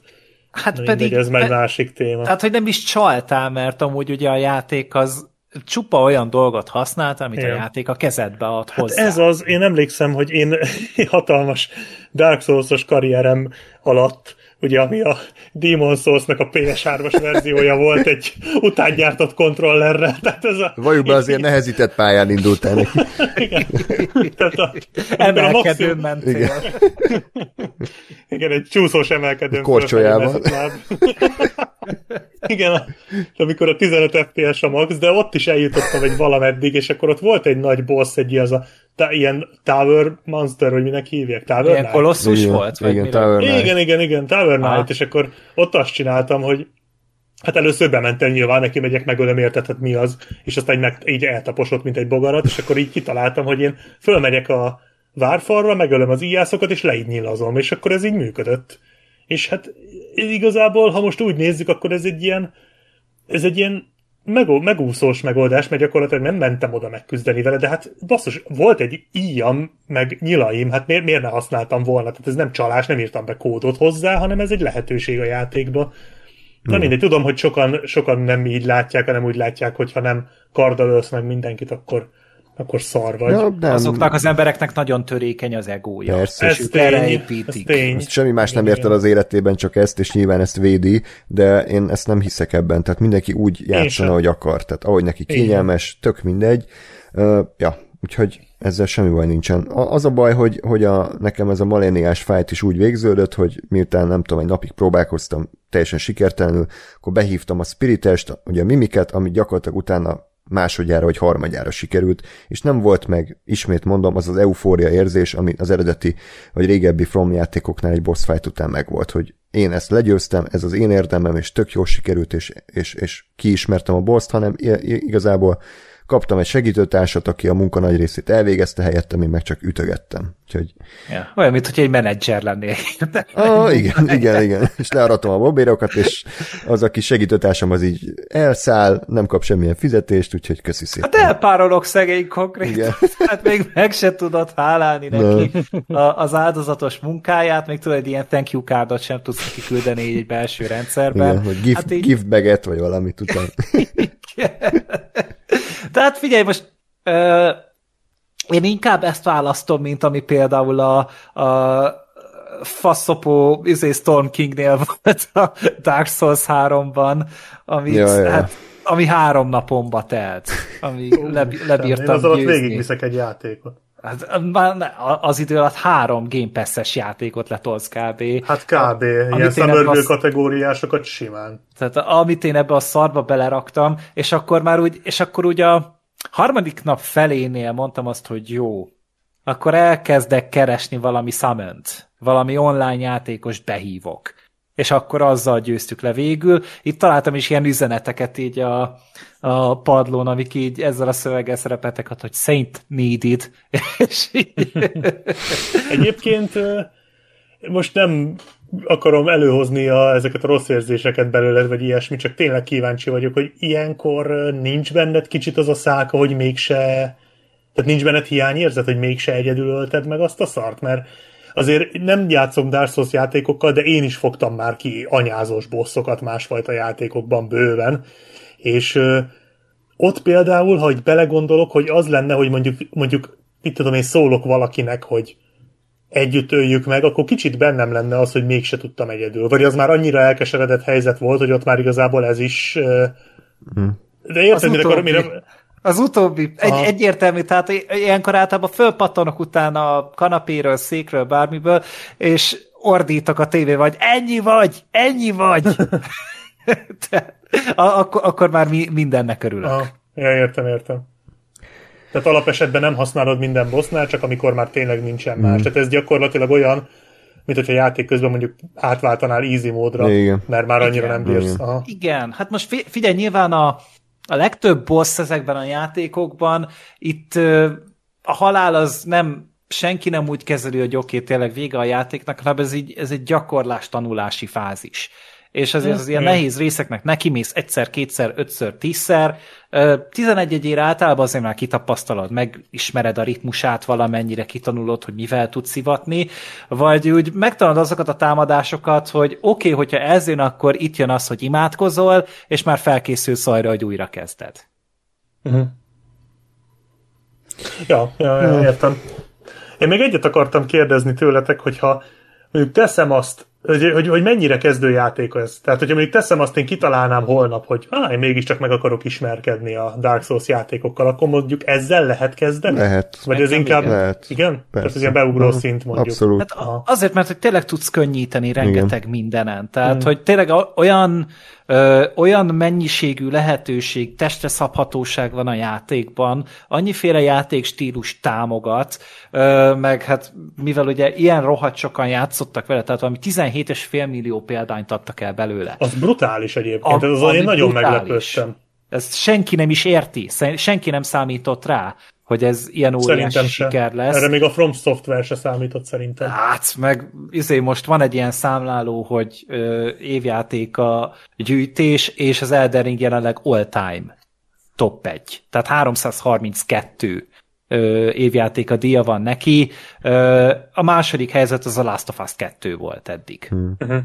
Mondjuk Valami tízszel kapott kevesebb. Ez az évet is jellemzi szerintem éppen, hogy milyen évben jött ki, tehát hogy mennyi konkurenciája volt. Én ebb, a 22-es évben nem tudok még a God of War-on kívül más ilyen nagy kritikai hát sikert. szokták mondani a Horizon. A Horizon hát, meg a Hát meg mindenhol mondják a straight, bár én azt nem értem hát, az szóval, tehát az közel se az a kategória. Jó kis játék, de hát az nem. Az...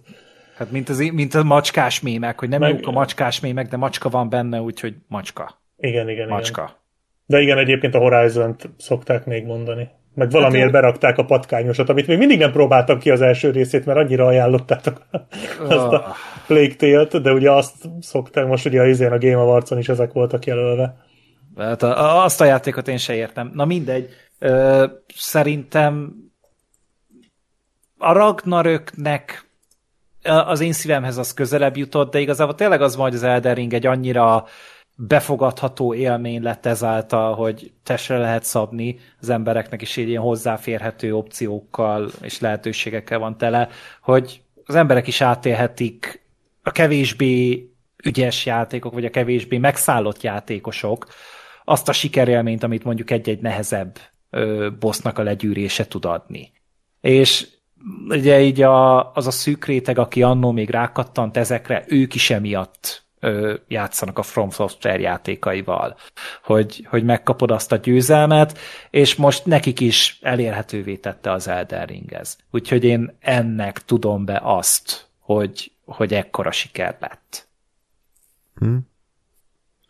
Ja, úgyhogy összességében az Elden Ring szerintem egy jó játék, az első mondjuk 60%-a az egy elképesztően jó játék, és minden díjat és elismerést megérdemel, mert tényleg olyan szinten játszatja magát. Tehát erről nem beszéltem, de annyira jó érzés volt játszani ezzel a játékkal, hogy leültél, és így fogalmad nem volt, hogy mi van a következő várban. Nem tudtad, hogy mi van a következő barlangban. Bármilyen szörny, bármilyen karakter jöhetett volna elő. Mindig volt valami új a tarsójában, élvezetes volt a harcrendszer, gyönyörű volt a grafika, nagyon szép volt a zene, tehát hogy tényleg egy olyan élményt adott, ami nagyon régen nem kaptam játéktól, hogy, hogy, hogy tényleg én megint gyermekké varázsolt, és így rácsodálkoztam szinte 10 percenként valamire, és, és azt éreztem, hogy itt tényleg minden összpontosult, ami korábban a From játékokban szerettem, és, és, és tökéletesen összesítették az előnyeiket. És akkor utána pedig ugye ez elkezdett szépen uh, így árnyalódni, és, és kiderült, hogy szerintem ennek a játéknak egyszerűen túl nagy volt a területe, tehát hogyha fele ekkora, akkor az összes probléma, vagy legalábbis a problémák nagy része megszűnt volna. Tehát akkor a reszkinezett bosszok megszűntek volna, az ismétlődő helyszínek, az ismétlődő ellenfelek, akkor, akkor nem érez, éreztem volna egy idő után azt, hogy, hogy, hogy kifogytak egyszerűen a kreativitásból, és elkezdték ö, ilyen random generátorra megtölteni a területeket. Csak azért, mert jaj, még hátra van, nem tudom, 50 négyzetkilométernyi terület. Úgyhogy, ja, ezért nekem nagyon ilyen kétséges a viszonyom az Elderinggel. Nagyon szeretném valamikor újra játszani, de egyszerűen olyan hatalmas, hogy nem tudom, hogy mikor fogom rávenni magam, hogy ismét 130 órát rászálljak. Úgyhogy, ja. Hát most már szerintem valószínűleg egy 80 alatt be tudnád fejezni, mert tudod, hogy mit kell csinálni, meg hogy, Igen. hogy, hogy tudod, hogy mire van szükséged, tehát ilyen célirányosan menni.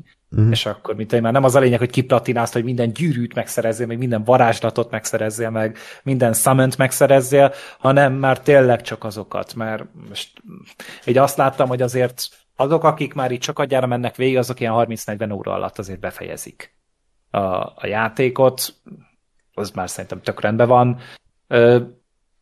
De nem inkább az merült fel, hogy vajon innen hova megy tovább a From Software, tehát hogy Elden Ring 2-t fognak csinálni?